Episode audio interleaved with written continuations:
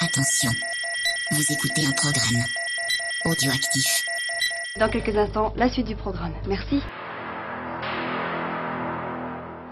Depuis quelques années, un virus venu d'Asie fait des ravages chez les jeunes, en Europe et aux États-Unis, les jeux vidéo.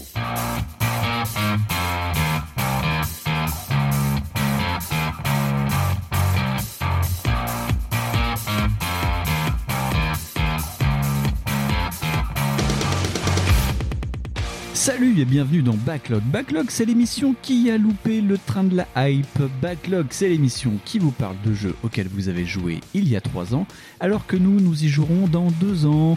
Et ce soir, comme tous les mois, je suis avec l'homme qui est rempli d'émotions et qui vient de s'acheter Detroit. Je suis avec Fonz. Ah, toujours une petite saloperie. Bonsoir. ah bah oui, que veux-tu non, t'aurais pu parler des combats. Ah oui, c'est vrai, t'as aussi acheté ce combat. Oui, parce que du coup, j'ai eu de l'argent. C'était Profiterol et Choco, et Choco Caramel. Du coup, C'était cool. T'as pris les deux. ouais. Et voilà, j'ai dit, oh, je vais prendre les deux, j'ai de l'argent, ouais. Ouais. Et du coup, voilà, ouais. C'est vrai que j'aurais pu faire une intro à la Top Gun, mais non, j'ai préféré l'émo- l'émotion. Ouais, ouais. T'as préféré faire des Motion Engine. Emotion Engine. Est-ce que ça va, mon petit Winston, du coup? Oui, et toi? Nickel. Ouais, dis donc, on se retrouve vachement plus rapidement que d'habitude en ce Ouais, moment. ouais, là, bah ça, ouais. c'est l'efficacité euh, en marche. C'est l'effet Covid. aussi, oui, aussi. C'est le rattrapage de retard. voilà. Très bien. Donc oui, de ce fait, on va pouvoir enchaîner parce qu'on avait préparé plusieurs émissions pendant euh, la, la- le confinement. Le confinement. On oui. est bien chaud et donc on a préparé un joli dossier. Ça changera un peu d'habitude. On dit oui, nous les triple A, enfin les double A, c'est bien, les jeux indépendants, c'est bien. Là, vous allez voir, ça va pas être la même. Non, pas du tout. pas du tout même. Mais avant d'aborder tout ça, de quoi nous ne parlerons pas Je suis pas venu pour danser la rumba à la radio. Alors demain, pour ton 5 à 7, tu t'exciteras sans moi. Crime Eh bien, ce mois-ci, nous ne parlerons pas des jeux à 75 euros qui ont été annoncés selon IDG Consulting. La hausse des prix des jeux next-gen ne concernerait que les gros titres, mais euh, ça ferait des jeux à 75 euros, genre euh, NBA, 2K21, sur PS5 et Xbox Series X. Euh, prévisible. Sans, euh, voilà. En plus, euh, il Oui. y en a qui ouin sur le prix du triple A en disant ouais les chaînes de production ça devient trop trop Oui, cher. bah, c'est comme d'habitude, c'est-à-dire ça s'appelle l'inflation déjà. Oui, Puis en plus, euh, il faut qu'il la justifie parce que là, pour de coup, elle est assez grosse, c'est pas 2%. Ouais, c'est ça, ouais. Parce que passer de 65 à 75 balles, ça va pas être la même. Parce qu'en moyenne, c'est ça, je crois, le prix moyen. C'est ça, 75 euros, ouais. ouais. Et du coup, tu t'attends bien Enfin, à voir les. euros, dollars. Ouais, voilà, les pétrodollars. et tu sens déjà bien la, la grosse quenelle arriver et tu te dis, hum, les sorties de jeux Micromania 100 balles. Ouais, Tu la sens bien, là, hein. Plus besoin de s'emmerder avec des éditions collector ultra premium ou quoi Non, que non, ce soit. parce maintenant. Bah non, de toute façon, de fait, ils vendent déjà des éditions collector à 300 balles. C'est ça, ouais, ouais. Ouais, coucou, 2K et puis les autres. et surtout Red Dead. Bisous. Ouais, ouais, bisous, bisous, merci beaucoup. Merci pour le voilà. poisson hein, de ce fait. Ouais. Oui, et puis on va y aller, nous. Fonds, ce mois-ci, de quoi ne nous parlerons pas? Eh ben, on va parler de la Chambre des Lords qui, euh, en fait, euh, a légiféré, enfin, a légiféré, non, a fait après dossier. Lordifié. Le, le Lord anglais, donc, ils ont Ouais. dit que finalement, les lootbox, c'était caca. Ouais. Donc, euh, ils ont euh, élaboré, comme d'habitude, tu sais, un espèce de conseil euh, pour Oui. légiférer sur l'intérêt ou non des lootbox. Ouais. Et les mecs ont demandé, euh, en fait, une législation euh, immédiate, donc Oui. euh, de, de, bah, des lootbox, enfin, de tous les jeux de, qui contenaient ces trucs-là Yes. qu'il fallait les considérer comme des jeux d'argent. Des jeux de- ouais. Voilà. Donc il fallait que ça rentre dans le cadre de la loi des jeux d'argent et des jeux de paris. Parce que c'est très dangereux pour, au niveau des phénomènes d'addiction et tout ça et tout ça. Donc en fait, euh, bah, c'est tout. Donc Electronic Arts, euh, 2K Ouais. et puis les autres, bah oui, c'est du jeu d'argent, voilà. Donc bah, vous allez les prendre un peu dans le nœud, quoi. C'est normal. Eh ben, très bien. Et ça va Oui, c'est pas plus mal. encore un clou de plus après la Belgique. Euh, voilà, la Belgique, en plus, L'UFC euh, que choisir aussi. L'UFC que choisir qui a intenté euh, une action euh, en France, oui. Ouais. Mais c'est pareil, c'est on s'attendait surtout par exemple à la Belgique que les mecs euh, retirent les jeux directement. En fait, ils se, qu'ils se fassent pas chier parce que c'est ce qu'a fait Nintendo. Ouais. Leur jeu free to play, enfin c'est pas free to play. T'as Fire Emblem, c'est ça? C'est Fire Emblem Heroes et puis euh, je crois que Mario Kart Tour sont plus Ouais. euh, disponibles en Belgique apparemment. Et euh, bah du coup, pourtant les autres ils ont adapté, euh, ils ont retiré les lootbox je crois de leur jeu euh, tout bêtement. Donc il se peut qu'en Angleterre maintenant vos jeux ils aient plus de lootbox. voilà. La version vanilla. Ouais. Ce mois-ci, nous ne parlerons pas du fait que Sony verse 250 millions d'euros à Epic Games pour l'amélioration de ses services. Alors dit comme ça, ça fait beaucoup, mais en fait c'est comme si Sony donnait son porte-monnaie et qu'en fait ça fait le fond de poche de Epic Games. C'est ah j'allais dire c'est comme ta maman quand elle te donne euh, quand elle te donne 10 francs Oui. puis genre avec la monnaie tu peux acheter des bonbons Ouais. tu vois Oui. genre tu vas acheter une baguette et puis bon avec les 5 francs qui restent tu vas acheter euh, donc les, les francs pour les jeunes c'était ce qu'on avait avant l'euro voyez c'est bien de remettre dans le contexte. voilà, c'est non mais j'explique. Mais tu vois, par exemple, c'est ça. C'est Ouais. en vrai, ça correspond à pas grand chose. Donc ça, par contre, ça va correspondre à un partenariat un peu exclusif, ouais. mais euh, rien de bien euh, incroyable. Donc ils ne vont pas racheter Epic, c'est pas possible. Non, merci jeuxvideo.com, arrêtez de vous enflammer en disant que Sony allait racheter Epic Games. Non, c'est pas possible. Ou quand comment, c'est pas possible. En plus, Fonds a regardé un petit peu euh, avant Ah l'émission les chiffres d'affaires des deux boîtes, c'est pas possible. Non, non, non. Et même voilà, les capitalisations sont dingues. Et puis sachant qu'en plus, Epic appartient à quasiment la moitié à Tencent. À Tencent, Je suis pas sûr que les gars soient open. Non, Donc non, euh, non, je pense pas que les Chinois ont envie de se faire euh, racheter comme ça. Non, Surtout Tencent qui a une politique ultra agressive sur le jeu vidéo. Ouais, Euh, grosse politique de méchants. Voilà, donc euh, oui, non, mais après on va, on va voir ce qu'ils vont faire. Est-ce que c'est pour le l'Unreal Engine ou euh, est-ce que c'est pour euh, l'amélioration l'amélioration de services plus online? Je- moi, je pense que ça va être pour une histoire de, d'exclusivité, ça peut être ça. Ouais. Ça peut être, oui, pour tout bêtement, pour que ça fasse avancer le schmilblick de Ouais, l'UE, ouais, pour une facilité de portage sur certains jeux. Mm. Parce que tout le monde a, a- a bien compris qu'en fait Sony avait mis des billes dedans, puisque en fait c'est quasiment Sony qui a insinué que l'UE5 tournerait super bien sur la PS5. Ouais, parce qu'ils ont montré la démo technique de Voilà. euh, le Unreal Engine 5 euh, qui tournerait sur PS5, mais Voilà. tout comme ils nous ont fait comme pour FF7 en oubliant de préciser que euh, bah, le moteur il marche bah, partout quoi mais pas que sur PlayStation 5 quoi c'est juste Non, une parce vidéo pour il- montrer ce que ça Voilà. fait sur leur console Voilà, c'était pour mettre en avant euh, les capacités de ray tracing, euh, Ouais. que oh la PS5 a un super disque dur. Donc là, de fait, on l'a pas spécialement vu en fait hein, en action parce que c'est sur des grosses cartes. Ouais. Et euh, le truc aussi qui est rigolo, c'est qu'en fait, ça sera aussi disponible sur Switch. Eh. En fait, l'UE5. Alors oui, il faudra pas s'attendre à la démo euh, qu'on a vue. Hein. non Ces mecs ont, fait, ont mis 6 mois pour avoir ça sur une démo. Alors déjà sur PS5, ça va mettre 4 ans. Alors C'est un bon, ça, sur ouais. la Switch, ça va juste la faire fondre, Ouais. je pense. directement et Ah, bah, fondre comme avec ça. ta main si Ah tu oui, joues en bédoqué Ok, c'est comme mettre un autocollant Sega sur une Switch. Ça, elle fond, tu vois. et donc après cette magnifique blague de Segaïste euh, Fonds de quoi nous ne parlerons pas ce mois-ci Alors, bah, aujourd'hui, on va parler un petit peu de hors, hors jeu vidéo. ouais avec euh, un trait de génie du marketing de chez BMW qui, euh, je crois, a annoncé à The Verge, je suis pas sûr. Ah oui, on- carrément. On, redira. C'est le- redira. le- je, crois, la- je crois que c'est The Verge qui a dit ça. la collision des deux que, mondes que les mecs réfléchissaient en fait à incorporer des microtransactions dans les voitures. Donc, tu te dis, mais attendez, mais, on va pouvoir acheter des, des skins de Ghost Recon dans le jeu Enfin non, aucun rapport. En fait, les mecs, ils vont essayer, ils réfléchissent en ce moment à... Enfin, ils ont déjà un plan en fait pour les voitures neuves ouais pour euh, faire des contrats de location euh, de, de sièges chauffants, de certaines options comme la, euh, caméra de recul ou le radar, des trucs sympas comme ça, genre ou la conduite euh, assistée. Euh, par exemple, le truc qui a été aussi fait sur la Tesla en fait. Parce que la Tesla, par exemple, c'est un peu le modèle co- économique du truc. ouais c'est ça ouais Parce qu'ils font aussi payer ça comme ça en service. d'accord Et là, les mecs, en fait, ils disent, bah, déjà, de base, on sait que vous pourrez pas le prendre deux jours. Vous pourrez, sera minimum trois mois. Les prix sont pas communiqués. Et surtout, en fait, on sait pas encore quel modèle sera appliqué pour les véhicules d'occasion. Et c'est ça qui est rigolo. Ah. Parce que les mecs ont réglé le problème de la revente d'occasion par rapport aux jeux vidéo. C'est un truc de fou. C'est-à-dire qu'en fait, les gars de BMW, ils doivent bien se marrer quand ils voient les problèmes des autres dans le jeu vidéo. ouais Ils disent, bah, nous, la revente d'occasion, c'est bon, on a réglé. voilà, bim. Parce qu'en fait, clairement, on peut voir un modèle émerger de, de mecs, euh, oui, qui auront des voitures qui n'ont pas d'option du tout. Enfin, pas d'option du tout. Il y a quand même la sécurité, tout ça. Mais genre, les petites options de luxe que tu as sur ta euh, BMW euh, à 100 000 balles, bah, tu peux perdre 40 000 balles comme ça d'options et tu dis, bah voilà, nickel.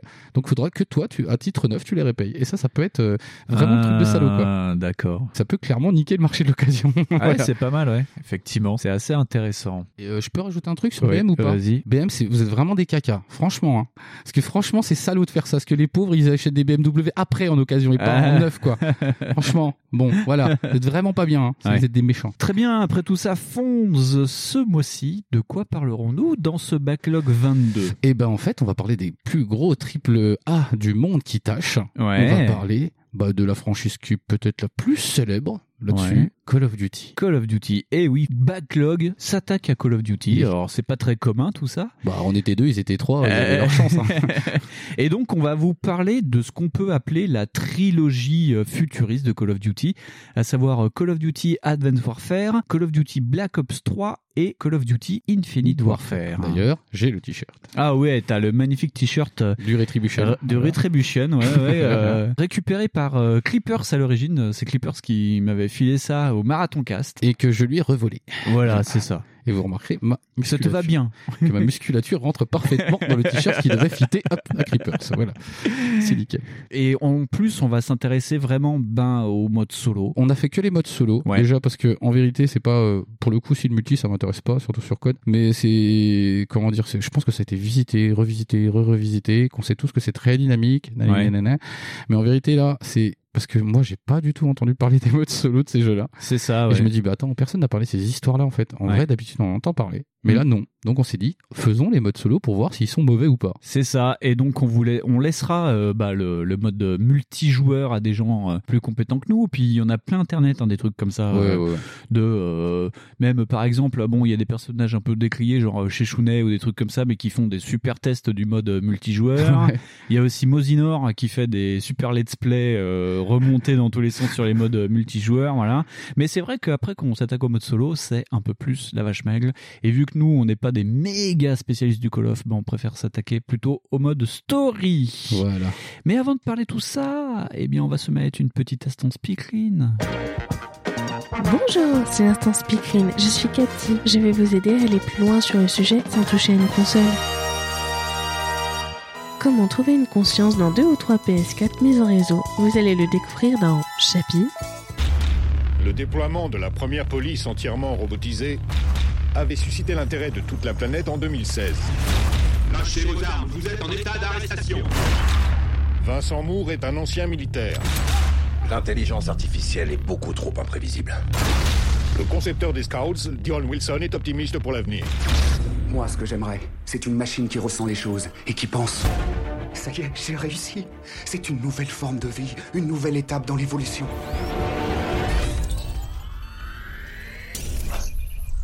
Chappie. Je suis Chappie.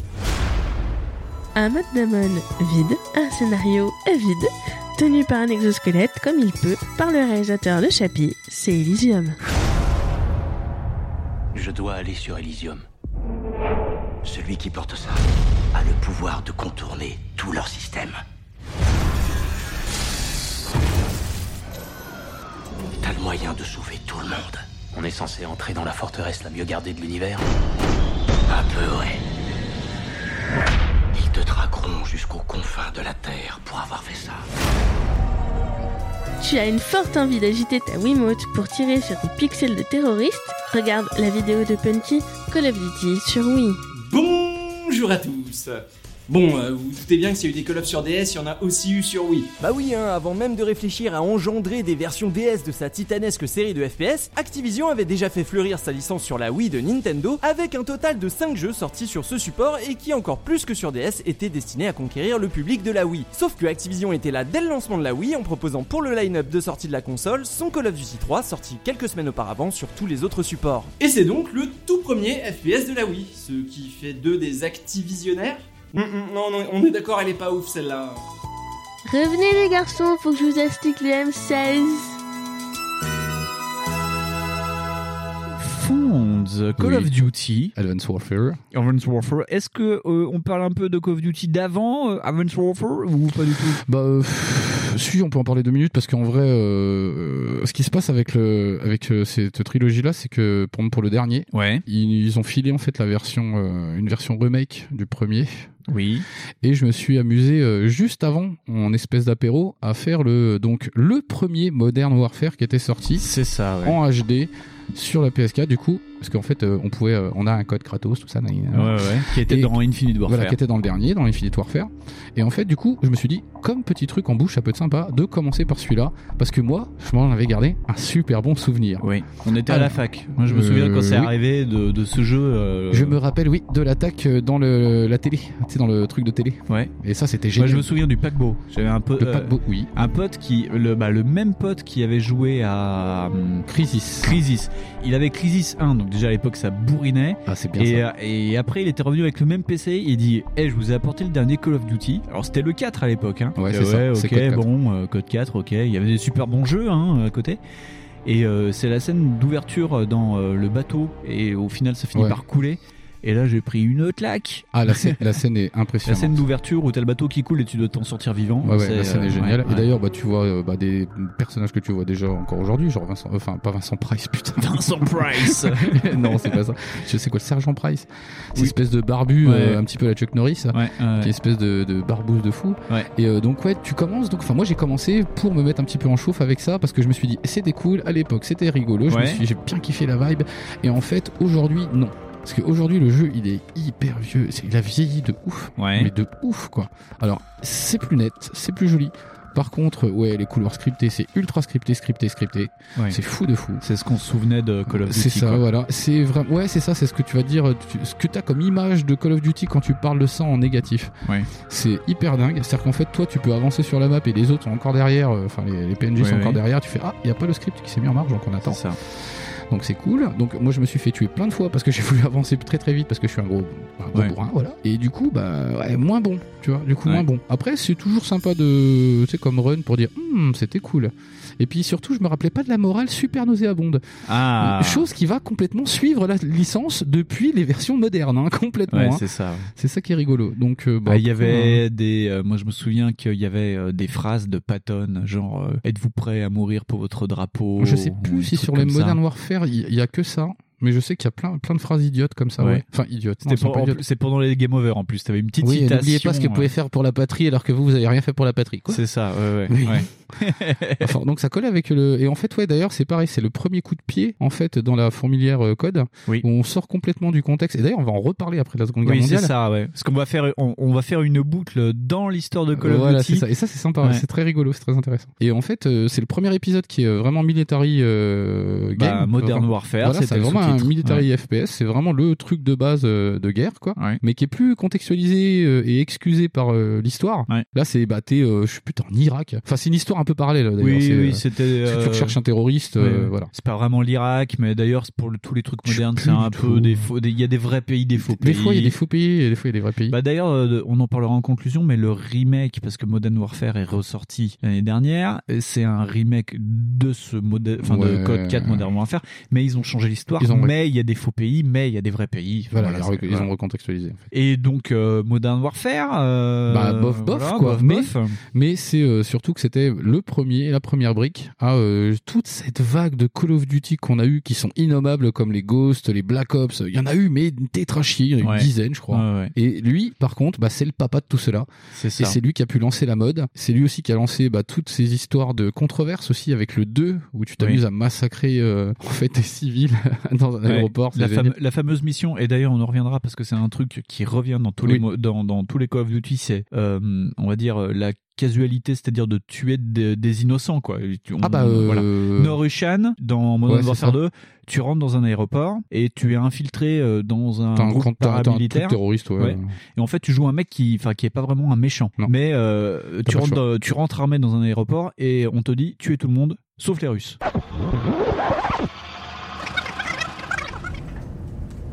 Snami Bor. Remember, no Russian.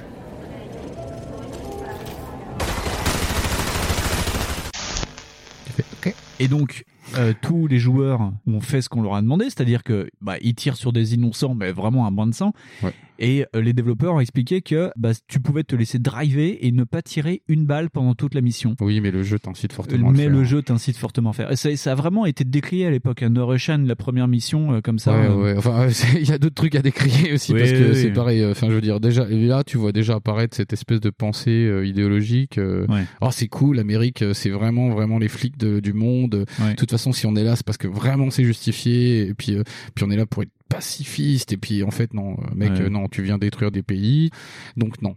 voilà. C'est ça. Parce qu'en plus, euh, derrière, il n'y a pas de réflexion en fait de ça, des soldats qui font ça. Et c'est abominable. Genre les mecs, ils y vont, ils font ouais, go, go, go. euh, De toute façon, on s'en bat les couilles. Ok, d'accord. bon, Ouais, bah, voilà. Surtout qu'en plus, dès euh, le Modern Warfare, hein, je me souviens plus pour les autres, parce qu'avant, euh, Call of Duty, c'était euh, vraiment une licence sur la Seconde Guerre mondiale, hein, quand même. Et euh, en fait, dès Modern Warfare, en fait, tu suis plusieurs personnages et la moitié vont mourir. Et donc, tu Mm. vas passer de personnage en personnage, mais en fait, qui se sacrifie. C'est euh, un peu particulier. Et t'as cette notion de sacrifice, mais inutile, mais pour la patrie, donc c'est cool. Ouais, enfin c'est c'est un prolongement. En fait, c'est un peu un prolongement de ce que tu avais aussi dans les autres codes, parce que les codes c'était ça aussi. Enfin, il y avait cette espèce de faux côté soldat Ryan, si tu veux, avec Ouais, euh, ouais. oui, chaque personnage est important et s'il donne sa vie, c'est qu'il l'a fait pour le pays, tu vois. C'est ça. Ou pour la liberté, parce que par extension aujourd'hui c'est la liberté. Ouais. Bon, on va peut-être pas rester trop longtemps sur le Modern Non, Warfare non, parce qu'il est pas si, euh, parce qu'en fait c'était vraiment pour la mise en bouche et pour dire putain j'en ai chié parce que c'est vieux.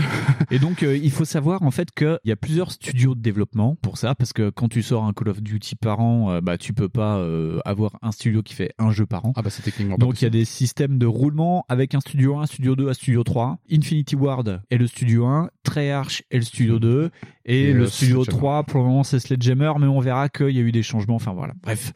Donc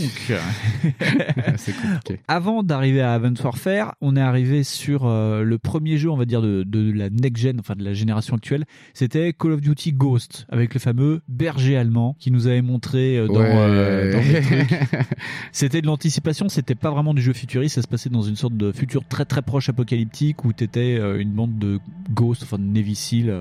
Bah, en fait, euh, moi, ce que j'avais compris, c'est que déjà tous ces euh, Call of Duty là se tenaient chronologiquement. Oui. Or, c'est pas forcément le cas. Plus, euh, parce que quand en plus t'as des Black Ops qui arrivent entre les deux, c'est pas forcément le cas. Mais genre le Ghost, moi, j'ai rien à dire dessus, quoi. Je- Non, non, non, non. C'est pour ça qu'on l'a pas pris d'ailleurs. c'est, mais en fait, c'est à partir de là que, on va dire, le, le côté grand public a baissé parce que c'était Ouais. déjà un jeu qui a moyennement bien marché. Et c'était surtout, apparemment, ça a été décrié parce que c'était pas innovant. Truc Non. qui est très rigolo parce qu'au final, la licence Call of Duty se beaucoup sur le manque d'innovation. Ouais. Est-ce qu'on le verra plus tard que pour les Infinite Warfare, ça a été complètement le cas. Ouais. Mais, euh, mais ouais. euh, Et puis ça cassait aussi la dualité qu'il y avait entre Infinity Ward qui faisait les Modern Warfare et Treyarch, le studio Ops. 2 qui faisait Black Ops. Et Black. Ops avait été quand même beaucoup marquant parce que ça parlait aussi de des doublements de personnalité, un peu Ouais, ouais, ouais. traitement de la folie, des trucs comme ça. ça, ça commençait avec des, enfin, des vraies histoires, on va dire. Voilà, c'est ça. Et donc arrive en 2014 Advanced Warfare.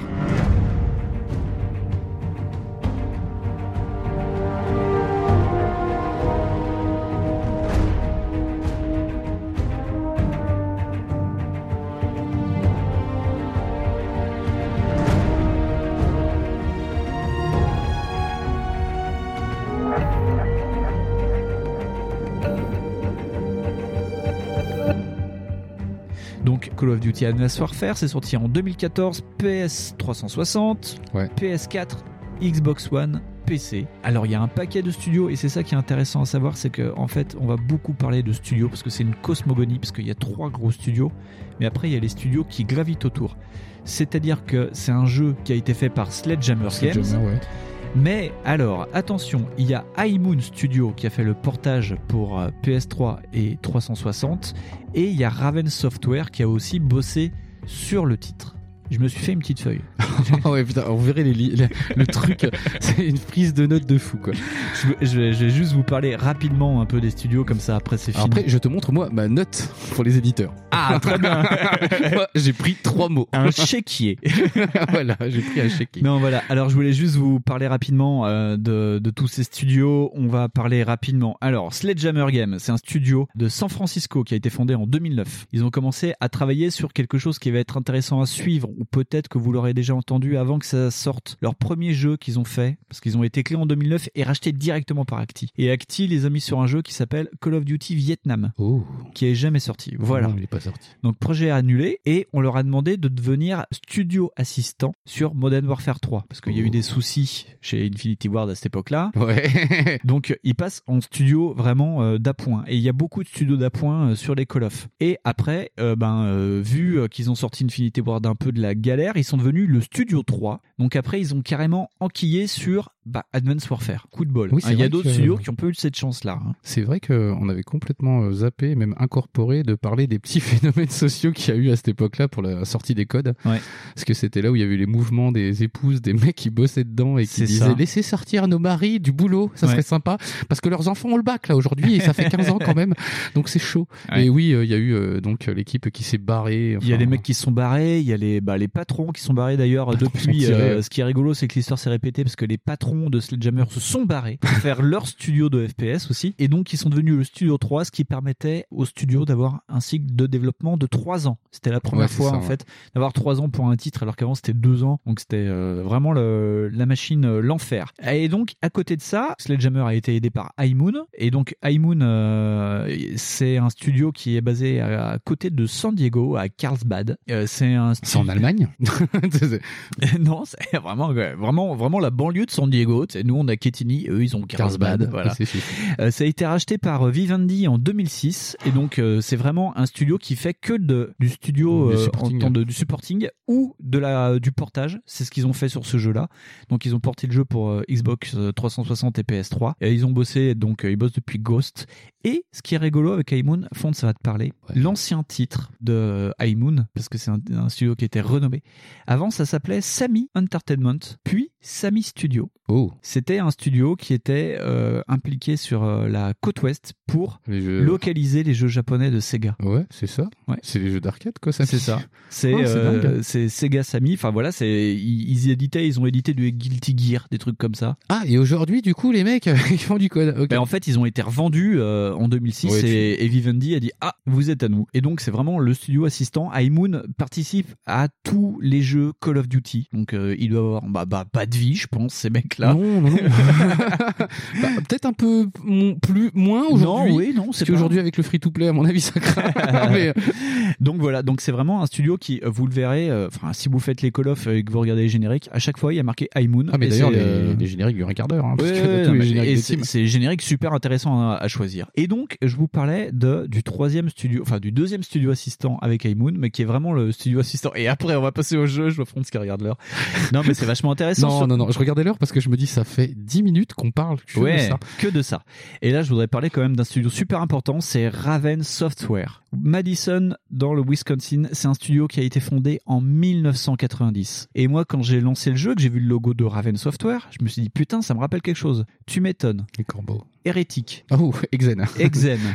Soldier of Fortune. Oh. Ils ont bossé avec ID Software sur Doom 3, sur Quake 4. C'est des vétérans. C'est ceux qui ont fait le Wolfenstein pourri qui est sorti en 2000 euh, Oh. et des poussières.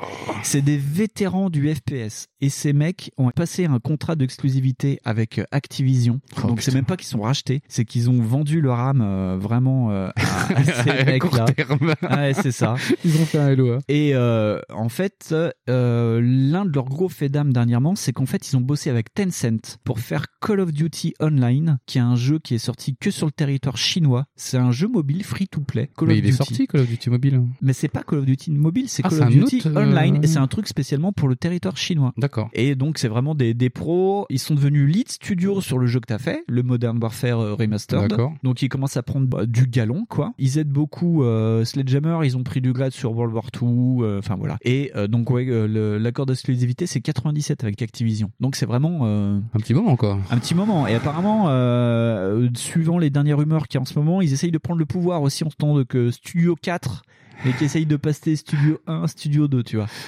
Donc Raven, il, voilà. Des luttes de pouvoir comme dans Game of Thrones.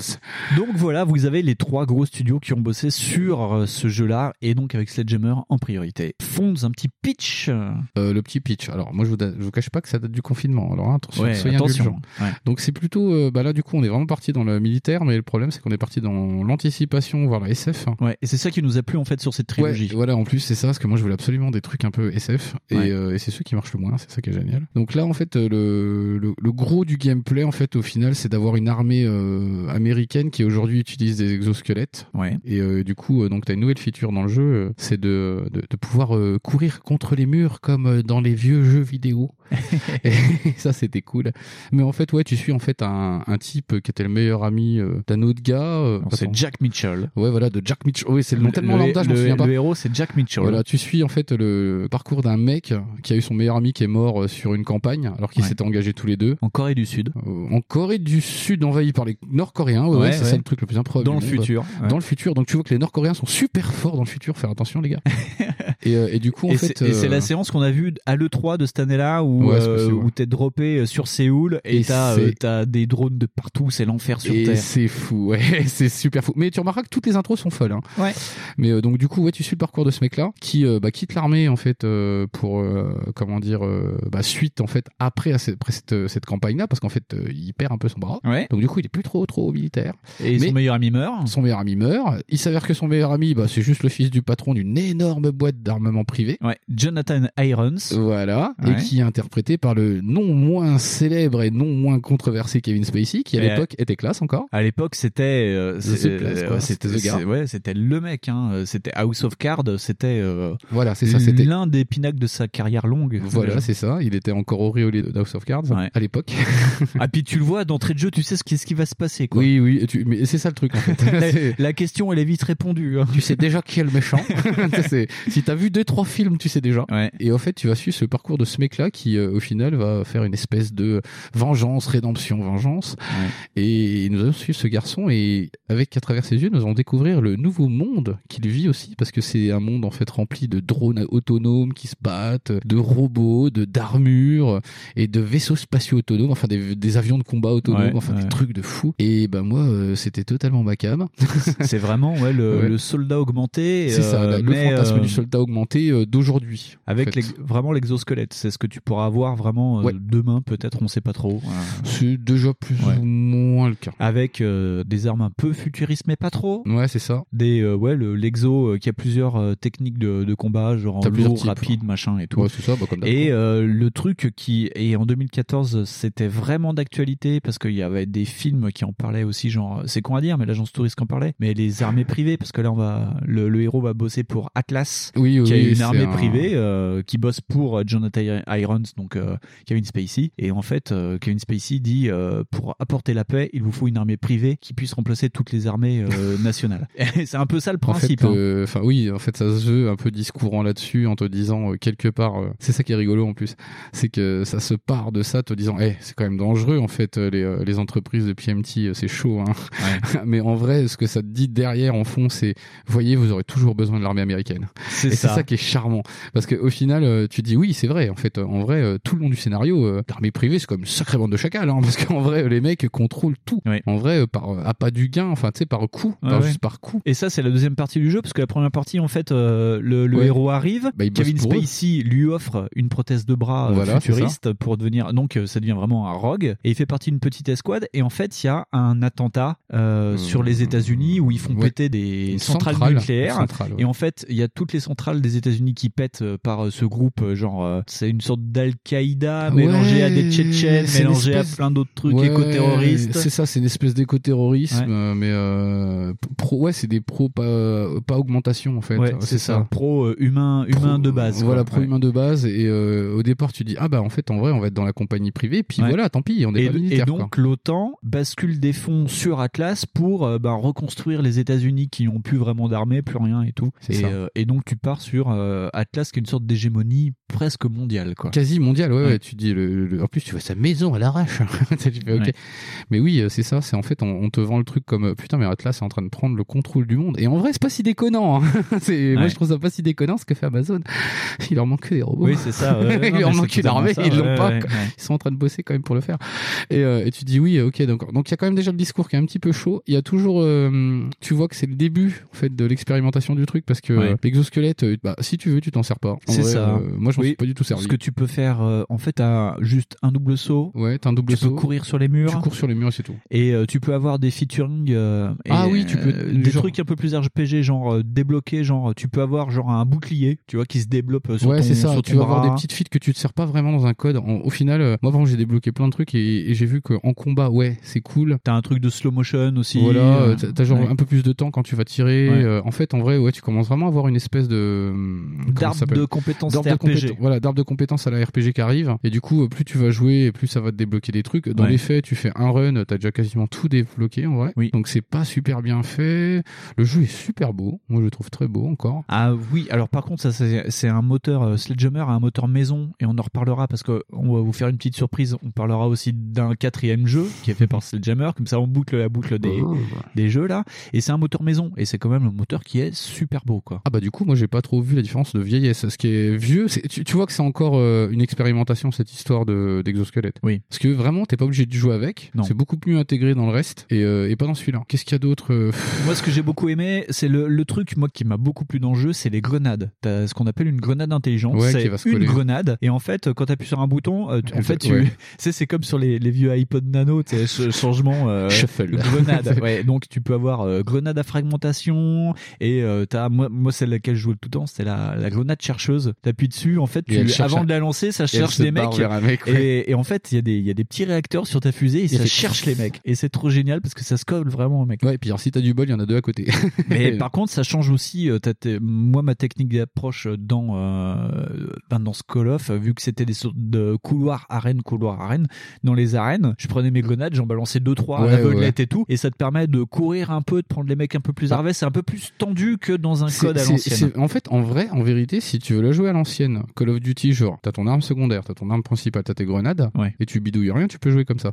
Ça va être un peu plus chiant, mais en vérité, ça peut le faire. Mais en vérité, le truc, c'est que les arènes sont pas si grandes que ça, elles sont pas si malignes que ça. Non, non, non. Euh, les couloirs, bah, c'est des couloirs, hein, donc euh, pff, voilà. C'est juste dommage, hein, en vérité, qu'ils aient mis des grenades intelligentes, qu'il y ait eu des trucs. Il y a même, je crois qu'on a des drones à un moment. Ouais, et ouais. ça, c'est par contre, ça, c'est vrai que c'est super sympa. Il y a la variété des. euh, on commence à voir arriver de la variété dans les phases qui sont géniales parce que justement, tu as accès à des drones. À un moment, je me rappelle d'une mission où tu fais tout au drone, en fait. Tu fais quasi tout au drone, vraiment. C'est une mission. Ah oui, oui, Où mais tu dois récupérer un terroriste. Bon, euh, c'est tr- c'est très James Bondesque parce qu'on va vraiment voyager dans. dans euh, c'est une mission qui est en Grèce. Tu vas en Grèce, en. Azerbaïdjan. tu vas en Antarctique. T'as une mission de. Qu'est-ce qu'on voyage Ouais, ouais, non mais C'est ouais. cool. Et ouais, cette mission, euh, ouais, en fait, c'est juste une mission. Tu dois marquer au drone des, des cibles dans une villa. Donc tu tournes autour de la villa avec ton drone. Ouais, tu dois. Et tu après, dois- ça part vraiment en Michael Bay parce qu'on reste quand même dans Ah du oui, Call c'est of ça. Duty. Et ça donc reste toujours voilà, plein les en- yeux, quoi. Voilà, Mais tout ouais. en restant du Call of Duty. Il y a un minimum d'histoire qui est pas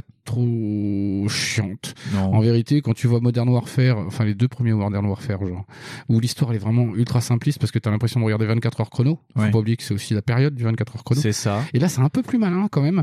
Alors après, moi, je te dis, euh, les, les, les illogismes du scénario, c'est juste dingue. Je trouve ça complètement con. Enfin, notamment la fin. Si vous faites la fin, vous verrez que la fin est idiote. Et euh, Ah. si vous ne la trouvez pas idiote, faudra m'expliquer pourquoi vous la trouvez pas idiote. Parce que moi, j'ai pas compris. C'est vrai- c'est vraiment une fin de, de fin des années 80 Voilà, et avec le méchant qui euh, fait Hum, je suis très méchant Et tu, hein. et tu sens le, tu sens le scénariste de Roland Emmerich aussi parce que genre euh, le héros euh, il se fait pécho par le méchant à peu près cinq fois.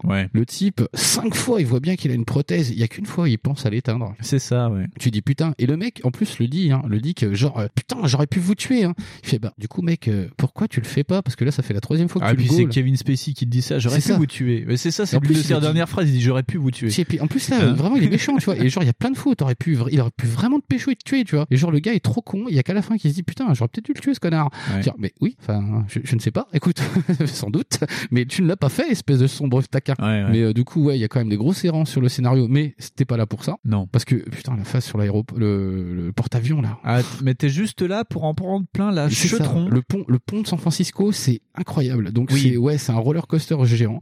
Mais euh, c'est vraiment la marque de fabrique. On verra, il y a plusieurs marques de fabrique. Et là, Sledgehammer est vraiment, euh, c'est vraiment les enfants de Michael Michael Bay, mais dans la pure pure tradition de Ah oui, Michael oui. Bay, c'est-à-dire t'es là pour te faire rouler dessus par un train à pleine vitesse. Ah. Et euh, parce que oui, t'as des scènes, euh, la scène euh, bah, sur le Golden Oh Gate, vache, ouais. le, le pont s'écroule. En plus, il y a euh, de- sous le pont, euh, il y a l'armada américaine qui est en train de se faire attaquer. C'est ça, c'est Donc ça. ça tire de partout. Euh, Il y a une scène qui se passe, euh, euh, c'est en Afrique du Sud, euh, non pas en Afrique du Sud, c'est en, euh, Afrique, je sais plus dans quel pays, où en fait tu dois courir sur l'autoroute, traverser une quatre voies à pleine vitesse et tout. euh, Ah putain, oui, je vois où tu En dire.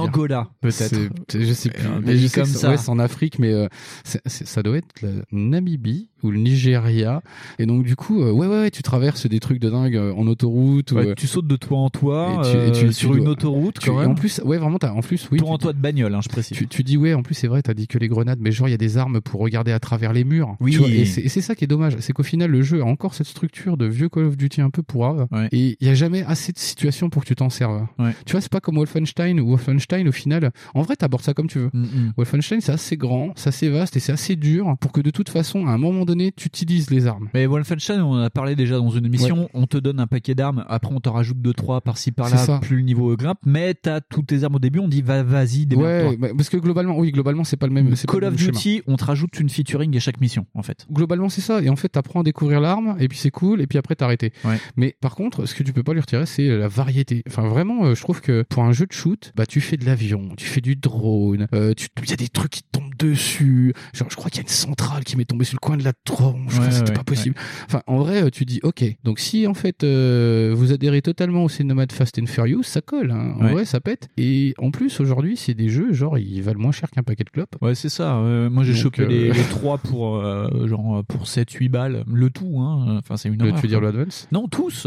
Ah les, trois, tu veux dire? Ah oui. c'est ça. En plus, ils font des OP, ils font des OP en ce moment à Micromania, donc vous pouvez les avoir pour moins cher qu'un paquet de clopes les trois. hein. Non, mais ouais, y a- mais il y a tout. Il y a des robots tueurs parce qu'il y a aussi euh, le- des, ex- enfin des robots On a euh, l'apparition Boston voilà, Dynamics. Voilà, et ça c'est ça qui est pas mal parce qu'en finalement il y a une espèce de continuité parce que ouais, t'as des espèces d'androïdes. Ouais. Et ils ont essayé de pas singer les japonais. Ouais. Ils ont essayé de faire des trucs à l'américaine, c'est-à-dire moche. Donc C'est euh, une tête carrée, montée sur un carré avec ça. un rectangle et puis voilà. C'est pour ça que dans Sens Pickling, on vous a mis Chappie. C'est parce que ça, ça Semble- ressemble un peu à ce Ça ressemble un peu à ce Ouais. truc moche là. Ouais, ouais, ouais. Et euh, ouais, non, euh, en vrai, c'est une vraie bonne surprise. Moi, j'étais Ouais. épaté que genre ça soit ce scénario-là. Je m'attendais à un truc à la H24, enfin à la 24 heures, euh, Ouais. mais genre oh là là. là. Alors il y a un peu de ça qui Il poisse. y a un hein. peu de ça. Il y a un peu de ça parce que t'as euh, ton sergent instructeur en fait qui va réapparaître dans le jeu Voilà. pour te dire que en fait il travaille pour euh, une cellule méga Black Ops euh, du président des États-Unis. Parce qu'il Et, venir lui. euh, voilà. Attends, il est, on donc fait tu, pas. tu peux te racheter et tout. Et d'ailleurs le héros euh, est joué par Troy Baker. Troy Baker. C'est pas son plus grand rôle, hein, Non, mais, euh, mais il en a fait plein, donc de toute ouais. façon il s'en fout. Mais il est là. euh, Oui, oui. Après Last of Us et tout. En plus ils ont surfé sur Il son euh, nom. mais, mais en plus c'est pareil, ça va être une récurrence dans tous les Call of Duty.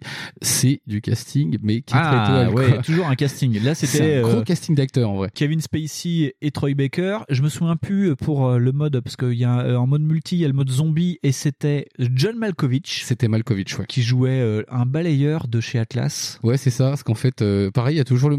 Et c'est là où, ouais, tu vois apparaître le mode zombie. Enfin, non, c'est sur Non le non, premier- c'est un vieux. euh, Le c'est mode sur le premier, c'est vieux. c'est sur le premier Black Ops. Mais, Ouais. euh, mais là, tu vois réapparaître le mode zombie. Et je sais pas si c'est sur celui-là ou c'est un mode arcade tout seul là. Non, c'est dans celui d'après. Ah d'accord, Ouais. ok. Mais euh, voilà, t'as déjà le mode zombie en plus du mode campagne et du mode multi. Ouais. Et euh, le mode euh, zombie, tu peux le faire chez toi en local, Oui. ça passe, ça, Mhm. c'est nickel. Ouais. On l'a déjà fait nous avec des autres Black Ops Ouais. et c'était très bien, c'était rigolo. Faut pas être d'étanche, c'est normal. voilà. Nous on court un peu comme Moi j'aime partout. pas les modes zombies de toute façon, ça me fait aime- peur. lui, il aime pas les zombies. aussi. Non, j'aime pas les zombies. Mais il aime pas les zombies, les Pères Noël. C'est pour ça, moi j'aime bien Sledgehammer, c'était rapide et tout. C'était là, celui-ci, non, celui-ci il était En- bien, il avait pas de trucs euh, Non, non, non, non, non, mais en vrai, c'est, ouais, je crois que c'est le jeu qui est allé à l'essentiel. Ils ont dit, bah, Ouais. faut qu'on fasse ça, ça, ça, ça, ça, ça, ça, et pim, c'est fini, quoi. Ouais. Il y a même Tu une dis, ah ouais. séquence. euh, Alors dans tous les jeux, il y aura des robots et il y aura des avions. Et là, il y a une séquence d'avions où tu attaques New Baghdad. Alors euh, déjà, t'imagines le niveau. Et euh, en fait, c'est c'est- une sorte de couloir à pleine vitesse. Et t'es dans un avion, on te dit vas-y shoot shoot shoot shoot shoot shoot. Ah oui, oui, Et c'est très- mais c'est pareil, Juste à tirer et t'as des canyons qui s'effondrent et tout. Et en vrai, mais rien à voir avec une simu ou un escombat. Ah rien, rien du ah, tout. même pas un S-combat deux secondes. En vrai, c'est vraiment, euh, c'est tourne à gauche, tourne à droite. Si vous arrivez à planter ça la première mission, faut aller consulter Ouais. direct. hein. Parce que en vrai, c'est tellement simple, c'est abusé. C'est-à-dire que le truc dit attention, euh, le sol. Et je suis non mais attends, je t'ai fait des trucs, mon Ouais, gars. Moi, je te dis, hey, je suis trop un pilote de chasse quoi. Et en vrai, ouais, t'y crois. Et en vrai, c'est ça qui est Ouais. important, c'est surtout ça, ouais, ouais. Mais tu, tu sais même pas pourquoi cette mission elle est là parce que les mecs euh, bah, tu sais, tout le monde le sait que t'es un t'es, un troufion de base tu vois Ouais. genre t'es un soldat quoi t'es pas un pilote de chasse C'est ça. et les gars te disent bon bah tiens on va te filer un avion toi prends la tenue et on y va Et surtout que là, il y a aucun rapport, c'est vraiment ça. Ah non, et en plus, dans tout le jeu, t'es même pas un super Black Ops, t'es un mec qui vient d'être formé et qui bosse pour une société privée. C'est Et en ça. plus, le mec doué du lot, bah c'est euh, bah comme dans tous les Call of. Duty, en fait, c'est le me- il y a un mec qui court devant toi bah pour euh, te faire les euh, passages où C'est t'as ton des script. cinématiques. Le ton script, script, c'est le mec ouais. baraqué en fait. c'est ton script tuto Et quand tu changes de script, le celui qui remplace l'autre script, en fait, c'est ton ancien sergent scriptographe. Donc le mec est encore plus baraqué que le mec Ouais, baraqué. donc euh, Et toi, t'es juste une petite crevette et qui parle pas et qui a un bras robotisé. Quoi. Et qui parle quand même parce que finalement dans le scénario le mec est impliqué ça c'est Oui. cool Oui, oui. ça c'est cool parce que en vérité c'est vrai que pendant le jeu c'est rare que tu l'entendes mais sinon en vérité De la trilogie, c'est celui qui parle le moins. De la trilogie qu'on Ah aborde bah ce soir. c'est c'est très prob- probable. En plus, Oui. De toute façon, il avait pas grand chose à dire. Pourquoi il a parlé C'était pour dire des conneries. Ouais. C'est pas la peine. Ouais. Mais euh, ouais, euh, moi j'étais superbement, euh, enfin j'étais oui bien surpris du truc. Quoi. Je fais oh tiens, en fait en vrai ça se fait bien, c'est sympa. Et ça c'est cool déjà. Et c'est vraiment construit comme un film au niveau de Ah oui, complètement. du développement. T'as des parties vraiment en bataille rangée, t'as des parties euh, avec le drone en CO en Grèce où t'es dans un village et Ah, au mais final euh, ça finit en gunfight dans des petites rues. Et là c'est la Euh, mission, euh, tu sais, c'est la mission Jason Bourne. C'est ça, c'est tout à fait ça. ouais, c'est Et hein. avec euh, une de tes collègues Une qui est une ancienne euh, de Tsal, euh, De qui Spetsnaz, non, des c'est le Spetsnaz euh, qui te gueule dessus et euh, il y, y a tout qui s'effondre de partout. euh. Non, c'est vraiment, il y a une belle diversité d'environnement dans le jeu. Ah ouais, moi je trouve ça pas chiant du tout et bah du coup surtout en, en miroir avec le premier Modern Warfare, euh, tu voyages du coup. C'est ça. Puis t'es pas juste un bidos. C'est ça. Ouais, Et non, t'es impliqué cool. dans le jeu, quoi. Ouais, vraiment, Tu, tu le sens bien. Moi, je trouvais ça cool. Vraiment, Mm, euh, mm, je mm. me dis, ah bah s'ils sont tous comme ça, ça va être fun. Ouais. Et euh, par contre, moi, ce qui m'a dérangé, en fait, c'est t'as toujours un élément clé dans chaque jeu. Là, l'élément clé, et c'est euh, d'ailleurs euh, Kevin Spacey qui te dit jusqu'à quel sacrifice irez-vous? En fait, tout repose sur la notion de sacrifice dans cet opus-là. Ah mais en fait, t'as Et pas. j'ai pas, j'ai trouvé ça. Tu sais que c'est un peu, c'est un peu le délire des trois. En vrai. Oui, mais ils ont chacun un, pas un code couleur, mais enfin, tu sais, une idée sous-jacente. Et là, c'est vraiment la notion de euh, ju- Ouais, que, ouais, pouvez-vous sacrifier pour votre pays, en fait? Euh, deux cacahuètes. Voilà. Alors, euh, moi, je dirais une demi-bière. Bah, une bière chaude. Une bière chaude, voilà. Voilà. Ouais. Non, c'est ça. Non, il y a, faut, Parce que tout repose sur le fait que Kevin Spacey, qui joue finalement le méchant, sacrifie, enfin, son fils se sacrifie pour son Ouais, pays voilà. et lui va se venger des États-Unis parce que son fils est mort, c'est en mort sacrifiant. Voilà, Voilà, c'est ça. Alors que lui, il a pas compris le principe de sacrifice. Voilà, Voilà, non, il veut juste se venger. Et que c'est un gros méchant. C'est un gros méchant. Donc, ce qu'il faut retenir, c'est que Kevin Spacey, c'est de toute façon un gros méchant. voilà. Donc, euh, mais non, Ouais. c'est une très bonne expérience à moins de 5 euros, je dirais. À moins de 5 euros, la musique est bien. La musique est, bah, c'est de, de qualité. De Ouais. toute façon, tout est de qualité quelque part parce que le jeu a coûté une race. Ah ouais, ouais. Donc euh, le, le doublage, bah, en français, il est bien. Ouais, en vrai, ouais. ça double Bah, bien. ils ont repris le vrai doubleur de Kevin Spacey. Voilà, euh, ouais. ouais, Ils ont payé le vrai, celui qui a pas été aussi en prison avec Kevin Spacey. mais, euh, mais vraiment, ouais, ouais, c'est un casting, mais genre, tro- ouais, trois Ouais, étoiles ouais. pour le truc. On commence à avoir une vraie variété de missions. On- Il y a un petit peu de maladresse, je trouve, sur l'architecture du jeu en Ouais. elle-même, sur l'architecture du scénario. Mais en vrai, aujourd'hui, vous le payez pas 70 balles. Et en vrai, même 70 balles à l'époque pour y jouer avec le multi, faut pas oublier que ça se jouait beaucoup avec le avec multi. le multi, ouais. Comme petit amuse-gueule, franchement, c'était cool. Franchement, cool. Moi, j'aurais, oui, enfin, j'aurais pas été dégoûté de Call of Duty à cause d'un certain personnage. Mais- Ouais. Non, mais on en a fait beaucoup avec un copain. C'est surtout ça, on en a trop fait une période. On en a fait beaucoup. Bah, en euh, fait, on s'est arrêté juste avant Ghost. En fait, le seul qu'on n'aura pas Ouais. vraiment fait, c'est Ghost. Ouais, c'est celui-là. Et le 2 et le Black Ops 2. Ouais. On va passer de 2054. non, parce que c'est ça, on a oublié de Oui, dire. oui, oui, c'est- oh, en, putain, les en dates, je fait, le, jeu passe de 2054 à 2061. Et là, on va passer dans une réalité alternative, parce que le jeu ne se suit pas euh, dans, dans le vrai Ouais, monde. Ce que je croyais, mais non. Et en fait, on va se retrouver en 2065 avec Call of Duty Black Ops 3.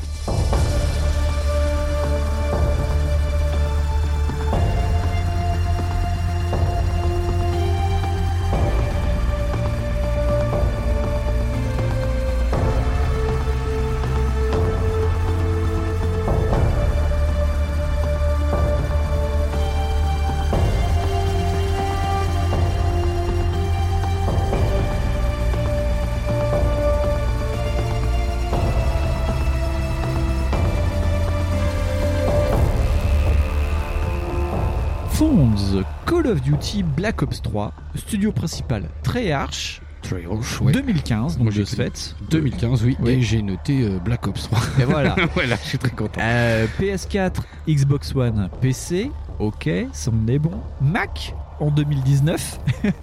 Le jeu a été porté sur Mac en 2019 Fallait bien que ça arrive à un moment. hein. par un studio qui s'appelle Aspire Media. Donc j'ai pas fait de recherche, mais ça doit être un studio spécialisé vraiment là-dedans. C'est peut-être les mecs qui font les PC Acer, parce qu'ils font des Acer Aspire, je sais pas. Aspire, je ouais, ne pourrais pas t'aider, je ne sais pas. Et donc PS3, Xbox 360 par Binox et Mercenary Technology. Alors c'est là où on commence à avoir un vrai truchement entre la, euh, la gêne PS4 et la gêne PS3, parce Ouais. que je crois qu'il n'y a pas de mode solo. Il n'y a pas de mode solo sur euh, la génération PS3 Xbox 360. Voilà. Donc Binox a vraiment porté que le multi. Euh, L'histoire, euh, ouais, là par contre ça part vraiment en couille parce que c'est plus du tout de l'anticipation mais c'est de la dystopie. Ce qui est super intéressant en vérité parce que euh, du coup tu changes, parce que c'est des jeux qui sortent annuellement. Ouais. Et il y en a un, il est plutôt, on va dire, good feeling si t'es plutôt financier du Pentagone, Ouais. et plutôt bad ending si t'es plutôt du côté du Pentagone. C'est ça. Donc c'est pas cool. C'est ça. Alors, juste un petit mot. On va parler rapidement de Treyarch. Donc, euh, Treyarch Corporation, fondée en 96, Santa Monica. 96, rappelez-vous, la sortie de la PlayStation. Ça a été racheté par Activision en 2001. Donc, c'est des gens qui ont eu une vie avant Activision et c'est pas souvent. hein.